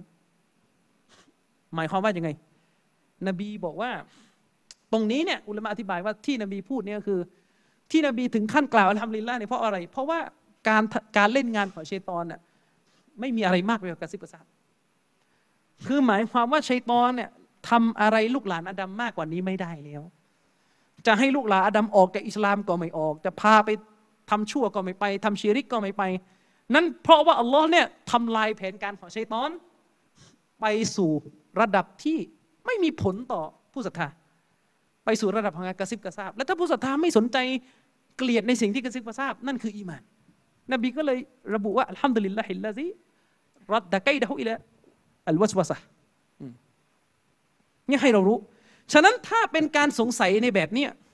วุบวับวุบวับมาไม่ต้องไปสนใจ ไม่ต้องสนเลยเดี๋ยวหายเอง มีพี่น้องท่านหนึ่งที่เคยเป็นประมาณเนี้ยผมก็ให้คำแนะนำทุกครั้งที่แวบขึ้นมาในหัว ให้ยาเกณฑ์ว่าอัลลอฮ์ไม่เอาโทษ ไม่ต้องสนใจ ถ้าเป็นความสงสัยแบบนี้มันแก้ได้ด้วยวิธีการนี้อืมเขาเรียกว่าเป็นวิสวัสที่วัสวัสที่มาจากชัยตอนเนี่ยไอ้แบบนี้ไม่ค่อยไม่ค่อยน่ากลัวเท่าไหร่แต่ไอ้ที่น่ากลัวเนี่ย คือสิ่งที่มันเป็นไปอยู่ณตอนนี้ก็คือมันเป็นชูบูฮัต ไอ้ชูบูฮัตนี่มันทีมาถึงเราเนี่ยผ่านมนุษย์ด้วยกัน แม้ว่าในบ้านปลายนี่จริงๆมันจบที่ชัยตอนแหละนะครับชัยตอนเป็นคนล่อลวงลูกหลานอาดัมแต่ชูบูฮัตเนี่ยมันมาจากการที่มนุษย์มนุษย์เนี่ยกระซิบกระซาบพ่นข้อมูลให้กันและกันชูบูฮัตคือความคลุมเครือ และการตั้งคำถามมาศาสนา มาทางไหนครับ ทางสื่อ ทางนู่นทางนี่ทางนั่นทางกระแสทางอะไรปันปันหมดละคร สัปดาห์ที่เราก่อนหน้านี้เราเคยพูดเออพี่น้องผมให้ข้อมูลมาเมื่อกี้บอกว่า เมื่อไม่นานมานี้ประเทศจีนสั่งแบนหนังอเมริกา เพราะว่าในหนังเนี่ยมีเกย์เป็นซูเปอร์ฮีโร่จีนยังไม่เอาเลยนะ เพราะว่ามันมันมันมันจะแบบแทรกเข้ามาตลอดอะถ้าเป็น شبهات شبهات นี่ก็คือถ้าเป็นข้อคลุมเครือถ้าได้ยินมาแล้ว เข้าไปในหัวใจแล้ว ไม่รู้จะเอาออกยังไง อันนี้ต้องหาความรู้แล้วต้องปรึกษาเพื่อรู้ ปรึกษาให้ถูกคนด้วยนะ เพราะมันจะมีผู้รู้บางคนที่แบบชอบตัดบท discredit เฮ้ยไม่สนใจ เอาไปละหมาดเถอะ เอาเวลาไปทำอย่างอื่น คือมันไม่ใช่ความคลุมเครือที่เราเดินไปหามาที่มันมาทางมาทางสื่อ มันมาทางสื่อ ไอ้ شبهات เนี่ยไอ้ข้อคลุมเครือแบบนี้มันมาทางสื่อ แล้วจะให้ปัดออกไปได้ยังไงมันมันเข้ามาเป็นข้อสงสัยในหัวใจแล้วอะผมจะยกตัวอย่าง เรื่องเดียวเท่าที่มีเวลาเดี๋ยวมันจะเกี่ยวข้องกับที่อาจารย์ชริฟพูดเมื่อกี้เรื่องฮะดิษตกลงมันอะไรยังไงใช่ไหม คือที่มันยุ่งยากก็คือบางทีเนี่ยเราจะต้องมานั่งชี้แจงคนที่เป็นกาเฟรยุ่งพออยู่แล้ว ต้องมานั่งมีปัญหากับมุสลิมกันเองอีกเพราะไม่รู้เรื่อง เมื่อสองเดือนที่แล้ว มีคนโมร็อกโก คือมันบอกว่ามันเป็นคนโมร็อกโกนะมันเข้ามาเถียงกับผมเป็นภาษาอาหรับในแอป Clubhouse อันนี้มันเป็น atheist มันออกเป็น atheist แล้วมันใช้ชื่อ ชื่อ user มันว่าอะไรกราโตสอะไรก็คือโซเครติสอะมันเข้ามาเถียง แล้วมันก็ยกฮะดิษบทหนึ่งมาจากชริฟซึ่งเคยเป็นเคยเป็นฮะดิษที่เป็นประเด็นในบ้านเรา พูดกับพวกเราก็ไม่รู้เรื่อง เออฮะดีษที่รายงานมาว่า ตอนที่ท่านนบีรับวะฮีครั้งแรกเลยที่ถ้ำเฮราะห์ท่านนบีก็กลับมาหาท่านหญิงคอดียะใช่ไหมล่ะ ทีนี้มันมีฮะดิษระบุว่าพอหลังจากนั้นน่ะวะฮีก็ได้ขาดตอนไปช่วงระยะหนึ่ง ก็คือวะฮีไม่ได้ลงมาช่วงหนึ่งเลย จนเป็นเหตุให้ท่านนบีเนี่ยเสียใจ และคิดจะฆ่าตัวตายถึงสามครั้ง คิดจะฆ่าตัวตายถึงสามครั้ง ในฮะดีษระบุว่านบีไปที่หน้าผาจะกระโดดหน้าผาถึงสามครั้ง และจิบรีลก็มาเตือนท่านนบี นี่เป็นหนึ่งในฮะดีษอาจารย์ชริฟก็เคยเห็นกันมาแหละเป็นหนึ่งในฮะดีษที่พวก atheist ในโลกยุโรป โลกอาหรับด้วย atheist ในโลกอาหรับก็มี พวก atheist ในโลกอาหรับเนี่ยเอามาเป็นหลักฐานโจมตีท่านนบีว่าท่านนบีเนี่ยนะอูซบิลละนะคำพวกมันนั่น نعوذ بالله من ذلكมันเอามาโจมตีว่าท่านนบีเนี่ยมีสุขภาพทางมีมีปัญหาทางจิต เป็นโรคซึมเศร้า เป็นอะไรก็ตามแต่ เพื่อจะไปโยงว่า นบีนี่เป็นนบีไม่ได้บุคลิกภาพนี่ไม่ใช่บุคลิกภาพนบี เพราะมีความเศร้า ชนิดจะฆ่าตัวตาย โอ้ขัดแย้งกันไหนกุรอานบอกว่าให้อดทน แล้วทำไมมุฮัมหมัดจะกระโดดหน้าผาฆ่าตัวตายอะเอามาโจมตีแล้วลากไปเรื่อยเลยว่านบีมุฮัมหมัดมีความอ่อนแอทางจิตแบบนี้น่าจะเป็นโรคซึมเศร้าบ้างละ สร้างศาสนามาเพื่อเสริมความแข็งแกร่ง ตอบสนองต่อปัจจัยทางจิตของตัวเอง เอาเรื่องหลักจิตวิทยาเข้ามาวิพากษ์วิจารณ์ศาสนาฮะดิษนี้นะชีอะห์ก็เล่น เอเทียสก็เล่น เล่นมันหมด ทีนี้ปัญหาก็คือวิกฤตแบบเนี้ยประเด็นวิชาการลึกๆแบบเนี้ยพอเราอยู่บนชุดการเรียนรู้ที่มันมันไม่ลงรายละเอียดสักทีอะต้องถามก่อนเอาเดี๋ยวถามก่อนฮะดิษเนี้ยอยู่ในเล่มอะไร พูดว่าอยู่ในตัวเล่มหนังสือฮะดิษชุดใดนะสำนวนผมนะ อยู่ในตัวเล่มฮะดิษชุดใด อยู่ในหนังสือตัวเล่มซอฮีบุคอรี ทีนี้เวลาเราพูดอย่างนี้ทุกคนก็บอกอะโซอฮียบุคอรีต้องโซอฮียสิวะต้องโซอฮียต้องโซอฮียต้องโซอฮียมันก็เลยมีโต๊ะครูบางท่าน เคยดันทุรังบอกว่าเมื่อโซอฮียก็ต้องยอมรับอย่าไปใช้ปัญญา ไปไหนต่อไหนหมดนบีเป็นมนุษย์นบีก็มีอย่างนั้นอย่างนี้นี่ การฆ่าตัวตายเป็นบาปใหญ่ การฆ่าตัวตายบาปบาปใหญ่บาปเล็กครับ บาปใหญ่ คนเป็นนบีเนี่ยเขาเป็นมะซูม คนเป็นนบีนี่มะซูมคือมะซูมคือผู้ไม่ล่วงล้ำสู่บาปใหญ่ อะไรคุณไปเอาหลักมาบอกนบีเป็นมนุษย์ มนุษย์เนี่ยใช่ แต่นบีไม่ทำบาปใหญ่นี่เลอะเทอะ ไปเทียบกับเรื่องที่นบียูซุฟโดนยั่วยุจากผู้หญิงท่านหนึ่งอะแล้วสภาพจิตใจกันเราจะโอนเอียงไปหา โอนเอียงไปนี่คนละเรื่อง คนละเรื่องเลยกับโอนเอียงไปทางสภาวะทางธรรมชาติเนี่ยเพราะผู้ชายเนี่ยชอบผู้หญิงในสภาวะธรรมชาติที่มนุษย์ทุกคนมี นบียูซุฟเนี่ยโอนเอียงไป อันนี้ไม่ไม่ไม่ไม่ไม่ได้กระทบถึงตำแหน่งนบี ต่อให้อธิบายอย่างนั้น แต่นี่เนี่ยเดินไปที่หน้าผาแล้วกระโดดถึงสามครั้ง ครั้งที่ครั้งแรก ครั้งที่สองอีกครั้งที่สามอีกไม่ใช่ ไม่ใช่อ้าวแล้วจะทำยังไงในเมื่อมันอยู่ในตัวเล่มบุคอรี นี่แหละ ก่อนที่เราจะไปตอบกาเฟตนะ คุยกับมุสลิมให้รู้เรื่องก่อนว่าตกลงไอ้ซอฮีบุคอรีเนี่ยที่เรารู้จักกันมาเนี่ยสารระบบในตัวเล่มเนี่ยมันยังไง ทีนี้เวลาท่องกันมาซอฮีบุคอรีต้องซอฮีหมดต้องซอฮีหมดต้องซอฮีหมดเนี่ยมันก็เลยคุยไม่รู้เรื่อง ถามพี่น้องก่อน คือถ้าเราเข้าใจระบบการบันทึกฮะดีษของบุคอรี ว่ามันเหมือนกุรอานเนี่ยมันจะเป็นปัญหาอาจารย์ชริปคืออันกุรอานเนี่ยอายะกุรอานที่อยู่ในตัวเล่มเนี่ยทั้งหมดในนั้นเราเชื่อไงว่ามาจากอัลลอฮ์ กุรอานเนี่ยถูกต้องหมด ทุกอักษรทุกสระมาจากอัลลอฮ์เป็นวะฮีหมด แต่พอเราไปเอาความเข้าใจที่เรามีต่อกุรอานแบบนี้เนี่ยมาปรับกับบุคอรีมันก็เลยพัง เพราะสารระบบการบันทึกฮะดีษของบุคอรีมันคนละแบบ กับคัมภีร์อัลกุรอาน เอายังไงอะยังไงอะพี่น้องรู้ไหมอิหม่ามบุคอรีอะ เคยเอาฮะดิษดออีฟฮะดิษดออีฟเลยนะฮะดิษที่ไม่ซอฮีห์น่ะเอามาใส่ในเล่มของท่าน แล้วก็พูดตบท้ายว่าอันนี้ไม่ซอฮีห์มันมีตั้งแต่ข้อความแบบนี้ คือเอาฮะดิษดออีฟมาเตือนยังมีเลย ซึ่งในกุรอานไม่มีอะไรแบบนี้ กุรอานนี่คือเป็นคำพูดของอัลลอฮ์อย่างเดียว มันไม่มีไงในกุรอานที่บอกว่า อันนี้เป็นกุรอานปลอมที่โดนกุ แล้วก็ใส่เข้าไปในกุรอาน ไม่มีกุรอานนี่มันคือคัมภีร์ของอัลลอฮ์มีแต่ กาลามของลอมีแต่พระดำรัสของลอแต่ในโซฮีบุคอรีเนี่ยมีอยู่ที่หนึ่งหรืออาจจะสองที่ ที่อิหม่ามบุคอรีเอาหะดิษดออีฟมา ใส่ ใส่นี่ไม่ได้จะให้เชื่อนะ ใส่แล้วก็ปิดท้ายด้วยว่าล่ำยาเซอันนี้ไม่โซฮีนะแล้วใส่ทำไมล่ะ ใส่เพราะว่าในหมวดที่บันทึกเนี่ยมีคนเอาหะดิษนี้ไปอ้างกันเยอะ ท่านก็ต้องการเตือน แสดงว่าสารระบบมันคนละแบบแล้วทีนี้พอเราไม่เข้าใจเนี่ยพอเราไม่เข้าใจเนี่ยมันจะสับสนแล้ว ด้วยเหตุนี้อุลามะเขาก็เลยออกมาอธิบายเขาต้องฟังอุลามะอุลามะเขาก็เลยออกมาอธิบายว่าเฮ้เวลาอิหม่ามบุคอรีบันทึกฮะดีษในหนังสือของท่านเนี่ยใช่ส่วนใหญ่ พูดว่า 98%ก็ได้นะ 98%หรือ 99%เลยก็ได้ มันก็คือหนังสือหัดมันก็คือตัวบทฮะดีษ ที่อิมามบุคอรีวิเคราะห์มาแล้วว่ามันซอฮียแล้วก็เอามาใส่ เพื่อให้เอาไปถือเอาไปใช้เอาไปเชื่อ อันนั้นคือเนื้อหาส่วนมาก แต่มันจะมีฟังให้ดีนะ ระดับอิมามบุคอรีนี่ความรู้ฮะดีษเขามากกว่าเรา ไม่ใช่เราไปนั่งจะไปเตือนอิมามบุคอรีไม่ใช่ แต่มันจะมีฮะดิษบางแบบที่อิหม่ามบุคอรีใส่เข้ามาในللتنبيهหรือعلى سبيل الإنكار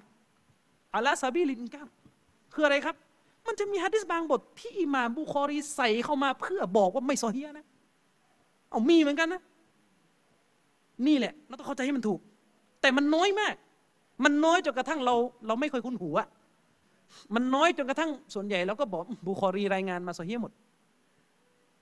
ฟังให้ดีนะอิหม่ามบุคอรีรู้ รู้ว่าฮะดิษบทนั้นน่ะดออีฟแต่ใส่เข้ามาในตัวเล่ม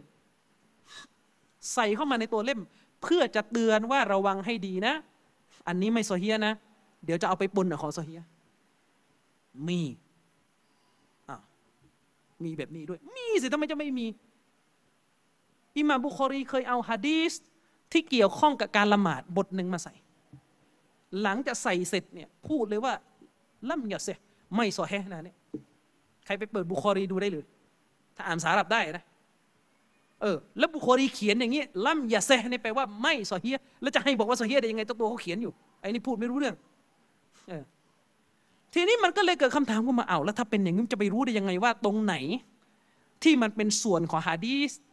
ที่ท่านบันทึกมาเพื่อจะบอกว่าอันเนี้ยซอเฮียแบบที่เราเอามาใช้เป็นหลักฐานเนี่ยอันนี้อุลามะเขาบอกว่าให้ดูสำนวนภาษาที่ใช้เนี่ยแล้วมันยาก ยังไงอะ ยังไงอะดูสำนวนภาษาที่ใช้ อุลามะเนี่ยเขาได้ระบุอย่างนี้ เขาบอกว่าฮะดีสที่บุคอรีเอามาบันทึกเพื่อให้เราเชื่อ เพื่อให้เราเอาไปใช้ เพื่อให้เรามายึดมั่นว่านั่นคือสุนนะเนี่ยที่เราเรียกกันว่าฮะดิษมุสนัดซอฮีฮ์เนี่ยนะฮะดิษซอฮีที่สืบไปถึงนบีถึงซอฮาบะเนี่ยเวลาบุคอรีบันทึกเนี่ยมันจะมีสำนวนของนักฮะดิษขึ้นต้นมาเลย ว่าถ้าบันทึกโดยสำนวนนี้รู้ไว้เลยนะว่าอันนี้แหละ ที่จะให้เอาไปเชื่อ อันนี้ สำนวนแบบไหนเขาเรียกสำนวนتحديثสำนวนแจ้งสารรายงานของนักฮะดิษเขา ก็คือحدثنا أخبرنا أنبأناเนี่ยคนในฮะดิษก็จะรู้กันว่าเนี่ยสำนวนสำนวนที่จะบันทึกฮะดิษซอเฮียะละของบุคอรีเออถ้าเป็นสำนวนแบบเนี้ยใช่เลย อันเนี้ยคือฮัดดิสบุฮัดดิสบุคอรีจริง ๆ ในศัพท์เทคนิคของอุลามะเนี่ยคืออันนี้ ที่แกจะให้เราเชื่อหนึ่งคือสำนวนนี้ แล้วมันคือ 99%ของหนังสือถ้าฮัดดิสบทใดบุคอรีขึ้นมา และใช้สำนวนว่าحدثناเนี่ยคือต้องแสดงว่าต้องอ่านอาหรับได้ ก็นี่แหละปัญหา ถ้าฮัดดิสบทใดที่บุคอรีขึ้นมา แล้วก็ใช้คำว่าحدثناเนี่ยอันนั้นแหละคือฮัดดิสซอฮีที่ท่านจะเอาด้วยเหตุนี้อุลามะรุ่นหลัง อุลามะรุ่นพวกเราอาจารย์ชริปเวลาเขาบันทึกฮะดิษบุคอรีเนี่ยเขาต้องการให้เรารู้ว่าฮะดิษบทไหนเนี่ยมันเป็นฮะดิษในเจตนาเนี่ยเขาจะใส่ตัวเลขเฉพาะไว้ เขาจะใส่ตัวเลขเฉพาะไว้ให้รู้ว่าอันนี้แหละ คือซอฮีฮ์บุคอรีที่เราคุ้นเคย อืมแต่มันจะมีฟังให้ดี ฟังให้ดี มันจะมีข้อความบางข้อความ ที่อยู่ในตัวเล่ม ซึ่งบุคอรีไม่ได้บันทึกด้วยสำนวนว่าحدثناแบบที่บอก ขออนุญาตเสริมนิดหนึ่งฮัดดิสเนี่ยถ้ามันจะซอฮียะเนี่ย เงื่อนไขข้อหนึ่งที่ต้องมีเลยนะมันมีห้าเงื่อนไขแต่เอาเงื่อนไขข้อเดียวพอฮัดดิสถ้ามันจะซอฮียะเนี่ยเงื่อนไขข้อหนึ่งก็คือสายรายงานต้องต่อเนื่องไม่ขาดตอน พี่น้องเข้าใจว่าสายรายงานต้องต่อเนื่องไม่ขาดตอนไหมบุคอรีจะบันทึกฮัดดิสบุคอรีต้องรับฮัดดิสมาจากครูของท่าน พอนึกออกไหมครับอิหม่ามบุคอรีต้องรับฮัดดิสมาจากครูของท่าน และก็ใช้สำนวนการรับว่าครูของฉันเนี่ยได้เล่าให้ฉันฟัง ให้ได้ยินนะด้วยหูเนี่ย นั่นแหละเวลาเขาจะบันทึกและครูของฉันเนี่ยก็รับมาจากครู รับมาจากครู รับมาจากครู ไล่ไปจนกระทั่งถึงสหาบะและสหาบะก็บอกว่า นบีว่าอย่างนี้ นบีทำอย่างนี้ ฉันเห็นนบีแบบนี้ นบียอมรับแบบนั้นเล่าเหตุการณ์ไปถึงนบี นั่นแหละฮะดิษซอฮีแต่ถ้าสมมติสายรายงานขาดตอนอะสมมติสายรายงานขาดตอนเป็นยังไง เช่น ในกอรับมาจากในขอ ทีนี้ตามประวัตินะในกอกับในขอนี่เกิดกันไม่ทันนะพี่น้องเข้าใจไหมเกิดกันไม่ทันอะแล้วมันจะเป็นยังไง มันก็ขาดตอน ขาดตอนนี่คือขาดตอนอะทีนี้กลับไปที่ฮะดิษเมื่อกี้ในการบันทึกเหตุการณ์ เหตุการณ์การรับวะฮีของท่านนบีในตอนแรก ที่ท่านนบีรับที่ถ้ำฮิราะเนี่ยอิหม่ามบุคอรีบันทึกฮะดิษนี้เนี่ยถ้าจำไม่ผิดเนี่ยสาม ครั้งในหนังสือของท่านทั้งหมดเล่ม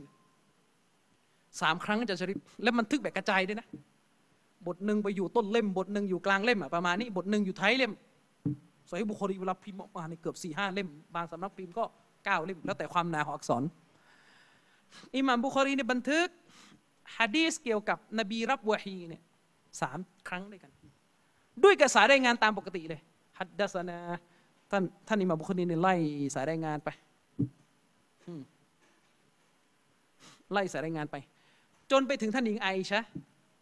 ท่านหญิงไอชะก็เล่าว่านบีรับวะฮีครั้งแรกเนี่ยที่ทำฮิเราะห์ยิบรีนมาแล้วก็สั่งให้อ่านอิกเราะอะไรก็ว่ากันไปที่เราคุ้นเคยกันนะ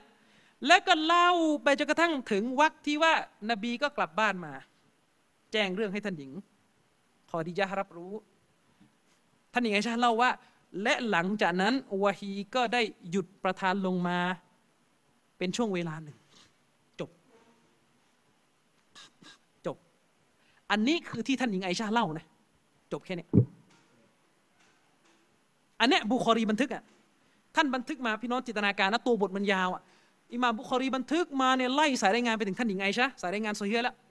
ถึงท่านหญิงไอชาท่านหญิงไอชานี่เล่าให้ฟังเล่าเล่าเล่าเล่าเล่าเล่าเล่ามาจนถึงวักที่บอกว่า และวะฮีก็ได้หยุดประทานลงมาช่วงหนึ่งสั้น ๆ จบ จบแค่นั้น อันเนี้ยไม่มีใครปฏิเสธเลย เนื้อหาตรงเนี้ยสเฮีย สักพักมันมีประโยคต่อ คือพอพอพอจบคำพูดท่านหญิงไอชะห์ถ้าใครอ่านตัวบทฮะดิษมันมีประโยคต่อ แทรกเข้ามาต่อ บอกว่าฟีมาบาลากอนามันไม่ใช่สำนวนการไล่ฮะดิษตามปกติแล้วปกติฮะดิษเวลาไล่ไล่สายรายงานต้องฮัดดัสนาใช่ไหมฮัดดัสนาแปลว่าครูได้เล่าให้ฟัง ได้เล่าให้พวกเราฟังอัคบารอนาพวกนี้อันบานะ แต่พอจบวรรคเมื่อกี้เนี่ยอยู่ดีๆ มันมีคำว่าฟี่มาบาลากอนาแทรกเข้ามา แปลว่าอะไรรู้ไหมแปลว่าถ้าแปลเป็นภาษาไทยอะนะ มีเรื่องเล่ามาถึงเรา ไม่รู้มาจากไหนไม่บอก มีเรื่องมีเรื่องเล่ามาถึงพวกเรา ว่าหลังจากวะฮีเนี่ยยุติลงไปช่วงหนึ่งไม่ได้ประทานลงมาให้ท่านนบีช่วงหนึ่งท่านนบีเสียใจ แล้วก็จะคิดจะไปกระโดดหน้าผาฆ่าตัวตาย ถึงสามครั้งคำถาม ไอ้ที่เล่าตรงเนี้ยใครเล่าสำนวนเนี้ยที่เล่าบอกว่านบีจะไปกระโดดหน้าผาฆ่าตัวตายเนี่ย อันนี้ใครเล่า ท่านอิบนุฮะจัรรู้จักกันใช่ไหมอิบนุฮะจัรนะอิบนุฮะจัดเนี่ยคือปราดที่ชำนาญซอฮีบุคอรีมากที่สุดในโลกพูดง่ายๆเลย ในยุคหลังสลับมาเนี่ยมันไม่มีใครชำนาญซอฮีบุคอรีมากที่สุดในโลกใบนี้แล้วอะผลสิ่งที่ยืนยันก็คืออิบนุฮะจัดเขียนหนังสืออธิบายฮะดิษในโซอฮีฮ์บุคอรีหมดเล่มและเป็นฉบับที่ดีที่สุด ไม่เคยมีใครทำฉบับดีกว่านี้ได้เลยอิบนุฮะจัดบอกว่าเฮ้เฮ้นี่สำนวนผมนะอิบนุฮะจัดบอกว่า ไอ้วักเมื่อกี้ไอ้วักเมื่อกี้ที่เล่ากันมา ว่านบีจะฆ่าตัวตายเนี่ย อันนี้ไม่ใช่ท่านหญิงไอชาเล่านะอ้าวแล้วใครเล่าอะ อันนี้เนี่ยคือผู้รายงานที่อยู่ในชั้นหลังๆท่านหญิงไอชามา เป็นคนเล่าสื่ออะพูดพูดก็ได้ง่ายแบบนี้ ท่านอิหม่ามบุคอรีบันทึกฮะดิษเนี่ยไล่ไปะนะตั้งแต่รุ่นครูของท่านอะไล่ไปจนกระทั่งถึงคนรุ่นตาบีอีน ตาบีอีนั่นคือคนรุ่นที่ทันซอฮาบะแต่ไม่ทันนบีไล่ไปจนถึงรุ่นตาบีอีน ตาบีอีนที่ว่าเนี่ยมีชื่อว่าซุฮรี มีชื่อว่าซุฮรี อิหม่ามซุฮรีเป็นตาบีอีน อิหม่ามซุฮรีเนี่ยเป็นตาบีอีนน้อย คือเป็นตาบีอีนที่ทันเจอซอฮาบะแต่ไม่ได้อาวุโสนะตัวท่านเป็นตาบีอีนที่ทันเจอซอฮาบะแต่ไม่ทันเจอนบีไงทีนี้เนี่ย ไอ้ต้นเรื่องของฮะดิษที่ท่านหญิงไอชาเล่ามาเนี่ยก็คืออิหม่ามซุฮรีคนนี้แกรับฮะดิษนี้จากท่านอุรวะซึ่งเป็นหลานของท่านหญิงไอชาพอนึกออกไหมแล้วอุรวะเนี่ยก็รับฮะดิษต่อมาจากท่านหญิงไอชาท่านหญิงไอชาก็เลยเล่าฮะดิษตามที่ว่าไปเมื่อกี้พอเข้าใจยังซึ่งพอท่านหญิงอาอิชาเนี่ยเล่าจนกระทั่งหมดคำพูดท่านน่ะหมดตรงที่ว่าวะฮีได้ยุติลงไปช่วงหนึ่งนั่นคือท่านหญิงอาอิชาเล่าแค่นั้น ฟังให้ดีนะ พอเล่าพอท่านหญิงอาอิชาพูดจบอะอิหม่ามซูฮรีพูดต่อเข้าใจยังซูฮรีเมื่อกี้ที่เป็นตาบีอีเนี่ยเล่าเสริม บอกว่ามันมีเรื่องมาถึงพวกเรา ซึ่งไม่รู้ว่าใครบอก มันมีเรื่องมาถึงพวกเราว่ามันมีเรื่องเสริมมาอีก ว่าพอวะฮีหยุดลงนบีจะไปฆ่าตัวตายอิบนุฮะจัดเลยบอกว่าระวังดีๆ ไอ้คำพูดวักหลังเนี่ยไม่ใช่คำพูดท่านหญิงไงชาไม่ใช่คำพูดท่านหญิงไงชาอ่าคำพูดท่านหญิงไงชาเนี่ยจบลงแค่วะฮีหยุดช่วงหนึ่งจบ แล้วก็ไม่ได้พูดอะไรต่อละแต่ไอ้ที่เพิ่มมาบอกว่านบีเสียใจจะฆ่าตัวตายเนี่ยอันเนี้ยใครเล่าครับซูรีเล่า แล้วซูรีเป็นคนรุ่น ตาบีอีนเป็นคนรุ่น ตาบีอีน ไม่ได้เจอกับนบี ฉะนั้นสิ่งที่ซูฮรีเล่าเนี่ย เท่ากับว่าขาดไปสองคนเลย ก็คือขาดอุรวะที่ตัวเองรับมาตอนต้นน่ะกับขาดท่านหญิงไอชาไป หมายความว่าอิหม่ามซูรีเนี่ยเล่าเรื่องนี้กระโดดไปหา เหตุการณ์ในสมัยนบี สายรายงานขาดขาดตอน อืมสายรายงานขาดตอน สายรายงานขาด อันนี้เป็นคำพูดอิหม่ามซุฮรี ทีนี้ประเด็นก็คืออิบนุฮะจัดเนี่ย แกก็บอกว่าสำนวนภาษาที่บุคอรีบันทึกแหละ ฟีมาบาลากอนาเนี่ย อันนี้เป็นศัพท์เทคนิคของนักฮะดีษเนี่ยทีนี้ปัญหาคือคนรุ่นหลังเนี่ยไม่รู้ว่าอิหม่ามบุคอรีแกใช้ศัพท์เทคนิค เออ เขาเรียกกันว่าบาลากอตบาลากอตบาลากอตนี่หมายถึงการที่คนที่เป็นตาบีอีเนี่ย เล่าให้ฟัง ว่ามันมีเรื่องมาถึงพวกเขาเนี่ยอะไรกันบ้าง โดยเรื่องที่เล่ามาเนี่ยสายรายงานมันไม่ได้ต่อเนื่องเหมือนกับฮะดิษปกติ ซึ่งอันเนี้ยคือบาลากอตของซูฮรีเป็นบาลากอตคือเป็นการที่อิหม่ามซูฮรีเนี่ยเล่าให้ฟัง ว่ามันมีเรื่องเล่าๆกันมาประมาณนี้ แต่หาสายรายงานไม่ได้พอแต่ยังทีนี้ประเด็นก็คือนักฮะดีษเนี่ยเวลาเขาอ่านเนี่ยเขารู้สำนวนภาษาของนักฮะดีษเขาดูออกเลยบอกอ๋อตรงนี้เนี่ย บุคอรีส่งสัญญาณแล้ว ว่าไอ้วักที่เล่าหลังจากนี้ไม่ใช่ท่านหญิงไอชาพูดแล้วนะแสดงว่าอิบนุฮะจัรบอกว่าแสดงว่าอิหม่ามบุคอรีเอาเรื่องนี้มาใส่ต่อเนี่ยเพื่อจะเตือนให้ระวัง ว่าไอ้ของซอเฮียะถึงท่านนบีจริงๆเนี่ยมันสุดแค่วรรคนี้ไอ้ของที่ไม่ซอเฮียะเนี่ยคือ ส่วนที่เล่าเพิ่ม แต่เวลาเตือนเนี่ยมันเป็นการเตือนแบบภาษานักฮะดีษเนี่ย ถ้าใครเรียนฮัดดิษรู้กันว่านักฮัดดิษเวลาเขาจะเตือนว่าฮัดดิษดออีฟเนี่ยไม่จำเป็นต้องมานั่งบอกว่าอันนี้ดออีฟเขามีสำนวนการเตือนที่เราเรียกว่าصيغة مجهولคือرويพี่น้องเวลาเคยเคยฟังคุตบะห์เคยได้ยินไหมอาจารย์ยกฮัดดิษมาแล้วอาจารย์บอกว่าرواه البخاريเคยได้ยินสำนวนแบบนี้เข้าหูบ้างไหมرواه البخاري รายงานโดยบุคอรี เวลาเขาจะอ่านเป็นภาษาอาหรับرواه البخاري رواه مسلم รายงานโดยมุสลิม แต่นักฮะดีษเนี่ยถ้าเขาจะเตือนว่าฮะดีษบทไหนดออีฟเนี่ยเขาจะเปลี่ยนตัวศัพท์เป็นرويอันนี้เป็นอับบาสถูกรายงานมาจากอิมนุอับบาสทีนี้ไอ้คนไทยเรามันก็ไม่รู้เรื่องเออรายงานโดยบุคอรีกับถูกรายงานมาจากอิมนุอับบาสมันก็เออฮะดิษนั่นแหละแต่คนอาหรับในวงการฮะดิษเนี่ยเขารู้ ว่าถ้าใช้สำนวนว่ารูวิยะเนี่ยถูกรายงานมา ถูกถ่ายทอดมาเนี่ยมันชี้ในความดออีฟอยู่ คือมันเป็นศัพท์เทคนิคอะไม่จำเป็นต้องมานั่งเขียนทุกต้นว่าดออีฟดออีฟดออีฟอันเนี้ยรุ่นหลังมาเขียนละอัลบานีมาเขียนละเพราะว่าคนรุ่นหลังนี่เข้าใจยากเหลือเกินเออทีเนี้ยเราต้องเข้าใจตรงนี้ให้รู้เรื่องก่อน ว่าไอ้วักนั้นเนี่ยไม่ใช่วักที่สอฮียและการที่เราบอกว่าวักนั้นไม่สอฮียะห์เนี่ยไม่ได้แปลว่าเราไปตีอิมาบุคคลอิมาบุคคลเขารู้อยู่แล้ว คนละประเด็น ไม่มีใครเขาบอกว่าอิมาบุคอรีเนี่ยโอ้โหไม่ ไม่รอบคอบเลยเอาอะไรมาใส่เนี่ยไม่มาบุคอรีเขารู้เรื่องแล้ว แล้วเขาเอามาใส่ทำไมลิตตันเบียเตือนว่าไอ้วักนี้เนี่ยให้รู้ว่าให้รู้นะว่าเป็นแค่บาลากอตเป็นการเล่าเรื่องให้ฟังของคนตาบีอินสนัดที่ต่อเนื่องไปถึงนบีไม่มีทีเนี้ยเวลาเราเวลาเราเข้าใจจุดนี้ได้นะะเราจะไปตอบกาเฟตที่ถามได้ไอ้กาเฟตคนเนี้ยไอ้กราโตสเนี่ยจากโมร็อกโกเนี่ยมันเข้ามาเถียงกับผม กลางห้องเลย มันบอกว่าฮัดดิษนี้บุคอรีรายงานมา ผมก็บอกว่าเฮ้ตามศัพท์เทคนิคเนี่ยเขาไม่เรียกว่าฮัดดิษนี้บุคอรีรายงานนะตามศัพท์เทคนิคของอุลามะนะเพราะว่าฮัดดีสบทใดก็ตามแต่ที่เราจะใช้สำนวนว่าบุคอรีรายงานมาเนี่ยต้องเป็นฮัดดีสที่บุคอรีไล่สายรายงานด้วยสำนวนของฮัดดีสจริง ๆ เช่นحدثنا แต่อันนี้บุคอรีไม่ได้ไล่สำนวนแบบนั้น ผมบอกว่าฮัดดีสนี้เนี่ยไม่ใช่คำพูดเธอยังไงใช่ เป็นคำพูดซูรีมันก็เถียงว่าคุณรู้ได้ไงคุณแถ คุณต้องการเอาตัวรอด เขาบอกว่าในตัวบทฮะดิษเนี่ยไม่ได้ใช้คำว่ากอละซูรีอ่ามันจะมันจะเอามันจะเอาตรงๆ ผมบอกว่ามันก็จริงแหละ ตัวฮะดิษไม่ได้ใช้คำว่ากอละซูรีแต่ฟีมาบัลละกอนาเนี่ยมันเป็นศัพท์เทคนิคของนะฮะดิษเขารู้กันว่าสำนวนนี้ท่านยังไงใช่ไม่พูดหรอกสำนวนเนี้ยท่านยังไงใช่จะพูดหรอครับ ว่ามีเรื่องเล่ามาถึงพวกเรา เออ สำนวนนี้ท่านอิชัยไม่ได้พูด นี่เป็นคำพูดของอันซูรีมันก็เถียงผมว่าคุณรู้ได้ไง คุณรู้ได้ไง คุณรู้ได้ไง ผมก็เข้าใจอีกแบบได้ ผมบอกว่าเฮ้ยผมไม่ได้พูดจากความคิดผมนะ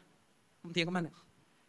ผมบอกว่านี่คนที่อธิบายอย่างนี้เนี่ยอุลามะฮัดดิษชั้นนำของโลกเนี่ยเข้าใจแบบนี้กันหมด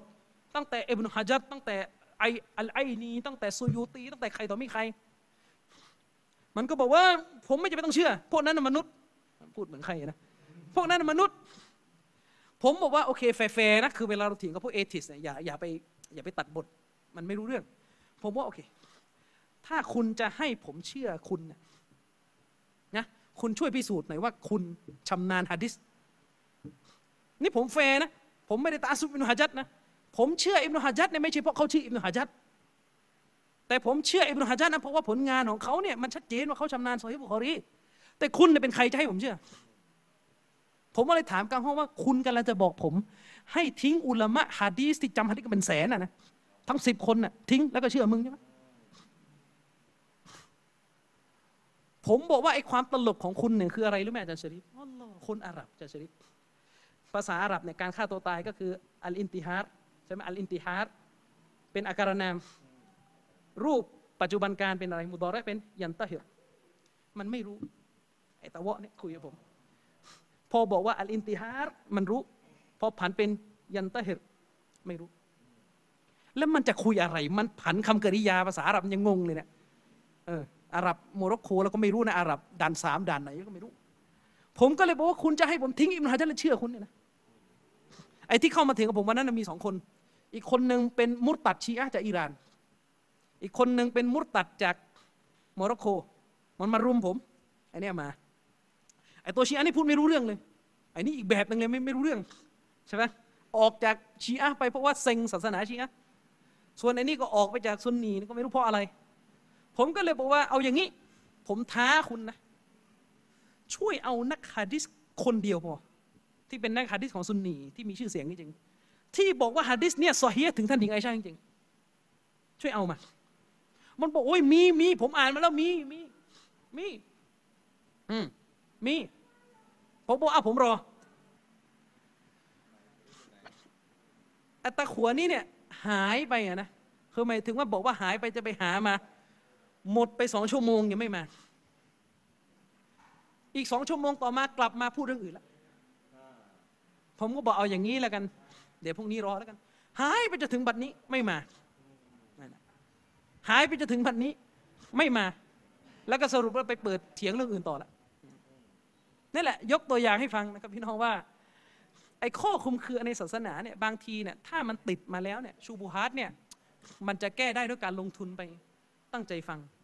แต่ถ้าเราจะไม่ตั้งใจฟังเลยจะตัดบทไปเลยเนี่ยมันก็จะเป็นแบบเนี้ยอย่าลืมนะครับว่าในตะวันออกกลางในโลกอาหรับแท้ๆได้มีคนออกจากอิสลามกันแล้วนะครับ บ้านเราเนี่ยก็ไม่พ้นวิกฤตนี้หรอกครับ ก็คงฝากไว้เพียงเท่านี้จะชริปเชิญ โอเคก่อนจบนะครับขอเสริมนิดนึงจากอาจารย์มิน พูดแบบนี้ก็นึกถึงดร.ซากิร ไนค์พูดนะเมื่อไม่นานมานี้ว่าก็แกถูกเชิญไปประเทศซาอุดิอาระเบีย แล้วก็ทางเจ้าภาพตั้งหัวข้อบรรยายให้แกว่าพิสูจน์พระเจ้าแกก็เลยงงว่าเจ้าภาพตั้งผิดหรือเปล่า นี่ประเทศซาอุดิอาระเบียนะนี่แกแกพูดเองนะเมื่อไม่นานมานี้ แกก็เลยบอกว่าโอ้สุดท้ายแล้วก็รู้ความจริงอย่างที่อาจารย์อามินบอก แต่อาจารย์อามินพูดดีนะในเชิงการเมืองว่า มันเป็นแบบนั้นแล้วไม่รู้ผู้นำจะเอาอย่างไร ต้องช่างนำช่างระหว่างผลดีผลเสียเนี่ยคือกฎใหญ่ของอิสลามเลยการช่างผลดีผลเสีย แต่คนช่างเนี่ยก็ต้องรอบคอบมีข้อมูลครบถ้วนนะครับบางทีเราไปวิจารณ์แล้วข้อมูลเราไม่ครบไงแต่ว่าคนที่อยู่ในสถานการณ์ข้อมูลเขาครบถ้วนนะครับ มันเป็นเรื่องการให้เครดิตและจะมองกันแบบไหนนะครับ เพราะถ้าเราไม่รู้จะอะไรเราก็เงียบไว้ดีกว่านะครับ เงียบไว้แล้วก็แต่ความผิดอะผิด แต่ว่าไอ้ปรากฏการณ์ที่อยู่ต่อหน้าเราจะเป็นยังไงก็อีกเรื่องหนึ่งผมจะฝากบรรยายอาจารย์มินไว้เรื่องหนึ่งซึ่งผมจะให้มุสลิมใหม่ทุกคนฟังฟังผมผมจะบอกหัวข้อใน YouTube เลยนะ หัวข้อใน YouTube จะใช้คำว่าหะดิษนบีว่าด้วยหลักศรัทธานะครับ ตอนตอนที่ 13หะดิษนบีว่าด้วยหลักศรัทธา ตอนที่ 13 เหตุผลและความลงตัวนะครับลองไปฟังดูประมาณ 2 ชั่วโมงกว่าดีมาก เหตุผลและความลงตัว คือที่อิสลามถูกถูกโจมตีเนี่ยแล้วก็มุสลิมออกไปจากศาสนา เป็นมุรตัดอะไรกันเนี่ยคือสาเหตุหนึ่งมันเกิดมาจากการที่มุสลิมเหล่าเนี้มองว่าหลักการอิสลามนั้นไร้เหตุผล มนุษย์เนี่ยอัลลอฮ์สร้างฟิตรอมาคือต้องการความมีเหตุผลถูกไหมความมีเหตุผล ทีนี้วะฮีของอัลลอฮ์เนี่ยเป็นเหตุผลอันสูงส่งอยู่แล้ว สิ่งที่อัลลอฮ์ใช้มาสิ่งที่อัลลอฮ์ห้ามมาเนี่ย มันมีเหตุผลอันสูงส่งอยู่แล้วอัลลอฮ์มีอัลลอฮ์มีพระนามหนึ่งอัลฮะกีมพระผู้ทรงมีเหตุผลอย่างสูงส่ง พระองค์จะทำอะไร พระองค์จะสั่งอะไร พระองค์ทุกอย่างที่พระองค์จะสั่งใช้สั่งห้ามอะไรก็ตามแต่ ทุกเหตุการณ์ในโลกในจักรวาลนี้ ที่พระองค์จะบันดาลให้สิ่งใดเกิดขึ้นก็แล้วแต่ หรือไม่ให้สิ่งใดเกิดขึ้นก็แล้วแต่ มีเหตุผลอย่างสูงส่งเป็นอย่างยิ่ง อันนี้คือหนึ่งในพระนามของพระเจ้าเรานะ ถ้าพระเจ้าบอกข้ามีตรงนี้ข้ามีนามนี้ด้วยนะคำถามคือเราไว้ใจอัลลอฮ์ไหมแหละว่าอัลลอฮ์มีพระนามนี้ถ้าเราไว้ใจมันก็จบ มันเหมือนเราไว้ใจหมอกินตามนี้นะแล้วก็เดี๋ยวจะหาย มันก็จบใช่ปะล่ะ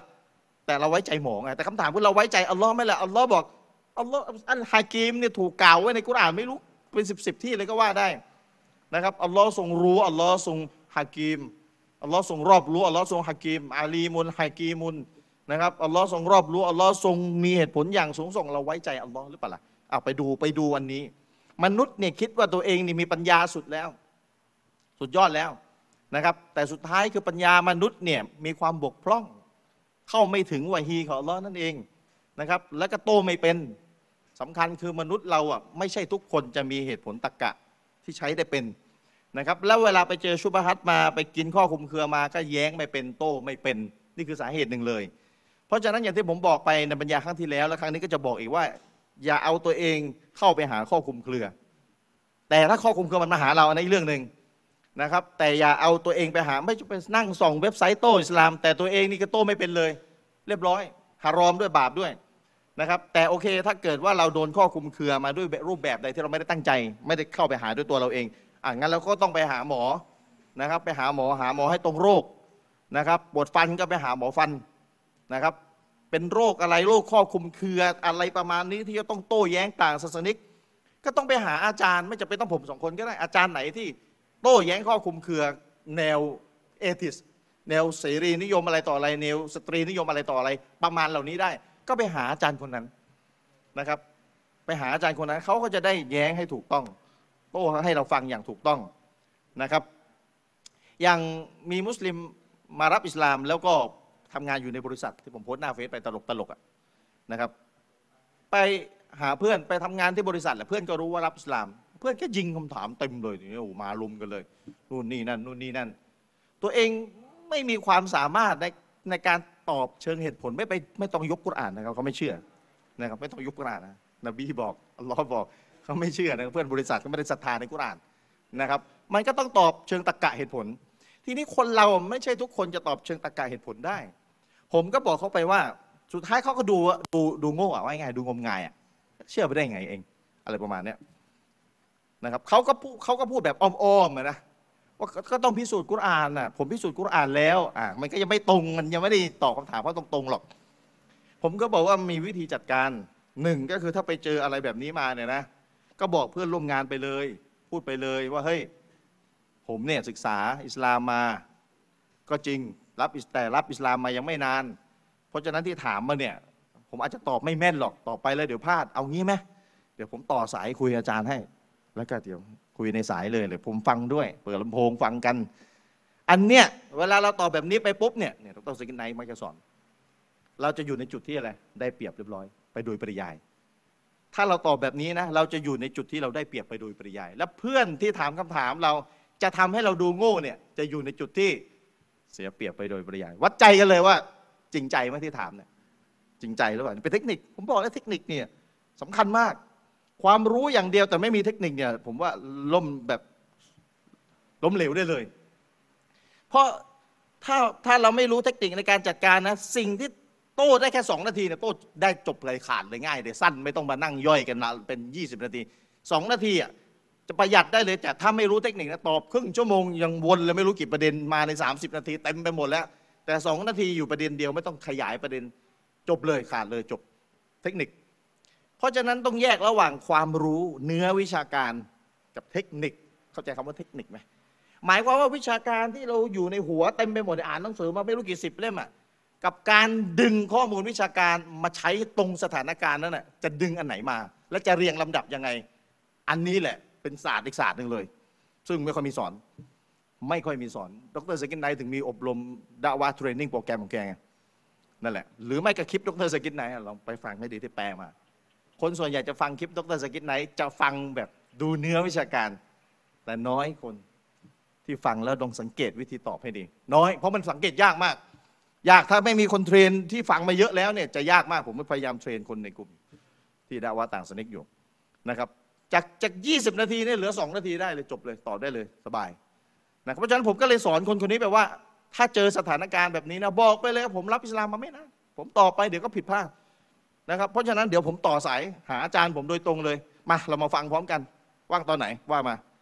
สักหนึ่งชั่วโมงครึ่งชั่วโมงหลังเลิกงานเอาไหมจบเราได้เปรียบไปดูปริยายถ้าพูดแบบนี้ แล้วเพื่อนที่ถามเราเนี่ยจะทำให้เราดูโง่ใช่ไหมเอาละเองเสร็จแล้วว่ามาจะเอาไง จะฟังไหมเดี๋ยวจะ จะนัดกันเลยเห็นปะเราจะได้เปรียบทันทีนะแก้ไขสถานการณ์เฉพาะเฉพาะหน้าเอาไว้ เพราะฉะนั้นถ้าเราไปโดนต่างสนิกถามอะไรมาอะไรลักษณะแบบนี้นะ เราต้องหาทางออกให้เป็น อย่าทำให้ตัวเองดูโง่ดูแบบงมงายดูเสียเปรียบอะเอาง่าย ๆนะครับ ใช้ลักษณะวิธีนี้ อันนี้สำหรับคนที่คุยกับผมแบบคุยกันส่วนตัว รู้จักกันแล้วก็ผมก็เทรนให้สอนให้อะไรมักจะคุยกันกับ บางคนที่เป็นมุสลิมใหม่ ผมไม่ได้คุยกับทุกคนเพราะว่าไม่มีเวลาวันหนึ่งเจ็ดร้อยคนผมจะไปคุยไหวเหรอรับอิสลามมาถูกไหมผมก็ต้องเลือกบางคนที่ว่าโอเค พอจะไปช่วยสารงานดาวาได้ต่อเทรนช่วยกันอะไรต่ออะไร เพราะฉะนั้นอย่าลืมที่อาจารย์อามีนบรรยายนะฮะดิษนบีบะฮะดิษนบีว่าด้วยหลักศรัทธาตอนที่ 13 เหตุผลและความลงตัว ถ้าเราเข้าใจคอนเซปต์ถ้าเราเข้าใจในสิ่งนี้ในคลิปนี้แล้วนะ มุสลิมใหม่ฟังมุสลิมเก่าฟังแต่เกิดฟังเนี่ยฟังให้เข้าใจนะ เราจะรู้เลยว่าอะไรต่ออะไรชุบฮัตอะไรเชื้ออะไรที่มันมีมา สุดท้ายมันจะมันจะใช้ตรงนี้จัดการได้ เหมือนผมบอกไปตอนต้น เรียนเรียนหลักหะดิษก่อนที่จะไปลงหะดิษเรียนรู้ว่าหะดิษมีความเป็นมาอย่างไรเชื่อถือได้อย่างไร สายรายงานเป็นยังไงมาถึงเราเนี่ยมั่นใจเลยว่าที่เราละบาดละหมาดตามนบีอะเราละหมาดตามนบีจริง ๆ ถึงแม้ว่าเราไม่เห็นนบีละหมาดก็ตามนะครับ เรามั่นใจเลย เรียนตรงนี้เพื่อใจมันจะได้สงบ และอีกหน่อยเวลาเราจะคุยกันเราจะคุยกันเข้าใจง่าย เวลา เวลาท่านไปเอาหะดิษต้นไหนมาแล้วหรือไปถูกข้อคุมเครืออะไรมาแล้วผมว่าเถียอาจารย์อามีนบอกหะดิษที่นบีจะกระโดดหน้าผาฆ่าตัวตายโดยอีฟพูดแค่นี้จบอ๋อโดยอีฟจบ ไม่ใช่โดยอีฟไม่เข้าใจโดยอีฟคืออะไรนั่นแหละผมบอกเวลาเวลาวิชาการฝั่งเราย่อยยากเหลือเกิน แต่เวลาไอ้ฝั่งเอเธนเอาวิชาการมาย่อยเข้าเลือดเข้าเนื้อไปเรียบร้อยแล้ว ถูกไหมเพราะฉะนั้นให้ใจมันสงบก็คือเรียนเชิงประจักษ์ ผมยังวางแผนเลยเดี๋ยวลูกผมอายุเท่าไหร่เดี๋ยวผมจะให้ฟังพิสูจน์ที่ทำเชิงประจักษ์แล้วไม่ต้องฟังของใครฟังของพ่อมันนี่แหละนะครับกับอาจารย์นามีนี่แหละนะครับ เดี๋ยวผมดูก่อนอายุเท่าไหร่สิบขวบอันน่าจะพอรู้เรื่องแล้วฟังพิสูจน์พระเจ้าก่อนเลย พิสูจน์อิสลามเชิงประจักษ์กันเลยอะไรอะไรที่เป็นแนวประจักษ์อะฟังเสร็จแล้วเวลาเขาไปโรคภัยนะโอ้เขามีชื้อวัคซีนเรียบร้อแล้วทำอยู่แล้วแต่ถ้าไม่ฟังก็ดูแลตัวตัวเองแล้วครอบครัวให้พ้นจากไฟนรกอย่างเป็นรูปธรรมแบบไหนท่านก็ไปคิดเองกันแล้วกันนะก่อนที่จะมาเสียใจภายหลัง มีลูกนี่กว่าจะเลี้ยงลูกให้โตนี่ก็ลำบาก แล้วคนเป็นพ่อเป็นแม่ก็รู้ดีนะ เป็นไข้อีกอะไรอีก เลี้ยงทั้งทีให้เป็นลูกซอแล้วเราตายไปผลบุญจะได้มาหาเราด้วย ไม่ใช่เลี้ยงไปถูกท้ายไปตบมุตัดพ่อแม่ตายในกูโบ นอกจากจะไม่มีผลบุญไหลมาทางลูกเราแล้ว มันจะมีบาปด้วยที่ ไปทำท่าไหนเขาเป็นแบบนี้ได้ สอนเขาหรือเปล่า ตอนมีชีวิตอยู่นะครับ จริงเนื้อหาเยอะแต่ว่าเวลาหมดแล้ว เดี๋ยวชาลอตครั้งต่อไปอะไรเงี้ยน่าจะมาต่อเรื่องไอ้ความสงสัยเนี่ยยังมีข้อมูลอีกเยอะเลย นะครับ ก็ฝากเอาไว้นะครับ แล้วก็อย่าลืมนะพี่คลิปของจารมีนตอน 13เนี่ยไปดูด้วยใครยังไม่เคยดูไปดู แล้วส่งให้คนอื่นดูต่อด้วย เป็นคลิปหนึ่งที่สำคัญมากๆ ผมเอาไปโพสต์หน้าเฟซสองสามรอบแหล้วนะครับถ้าเข้าใจตรงนี้อินชาอัลลอฮ์จะแก้ได้หลายอย่างเลย เพราะมนุษย์ที่มาต่อต้านอิสลาม คิดว่าหลักการอิสลามไร้เหตุผล คิดว่าตัวเองมีเหตุผลแน่แล้ว ติดเชื้อมาอีกทีหนึ่งะนะครับอินชาอัลลอฮ์หวังว่าจะได้พบกันในเดือนต่อไปอีกครั้งหนึ่งนะครับ สำหรับวันนี้ก็ให้ความรู้เพียงแค่นี้วะซัลลัลลอฮุอะลานบีนามุฮัมมัดวะอะลาอาลีฮิวะซอฮบิฮิวะซัลลัมอัสสลามุอะลัยกุมวะเราะห์มะตุลลอฮ์วะบะเราะกาตุนะครับเดี๋ยวเชิญละหมาดพร้อมกันแล้วก็เดี๋ยวมีรับประทานอาหารใช่ไหมซิดอ่ารับประทานอาหารพร้อมกันนะครับ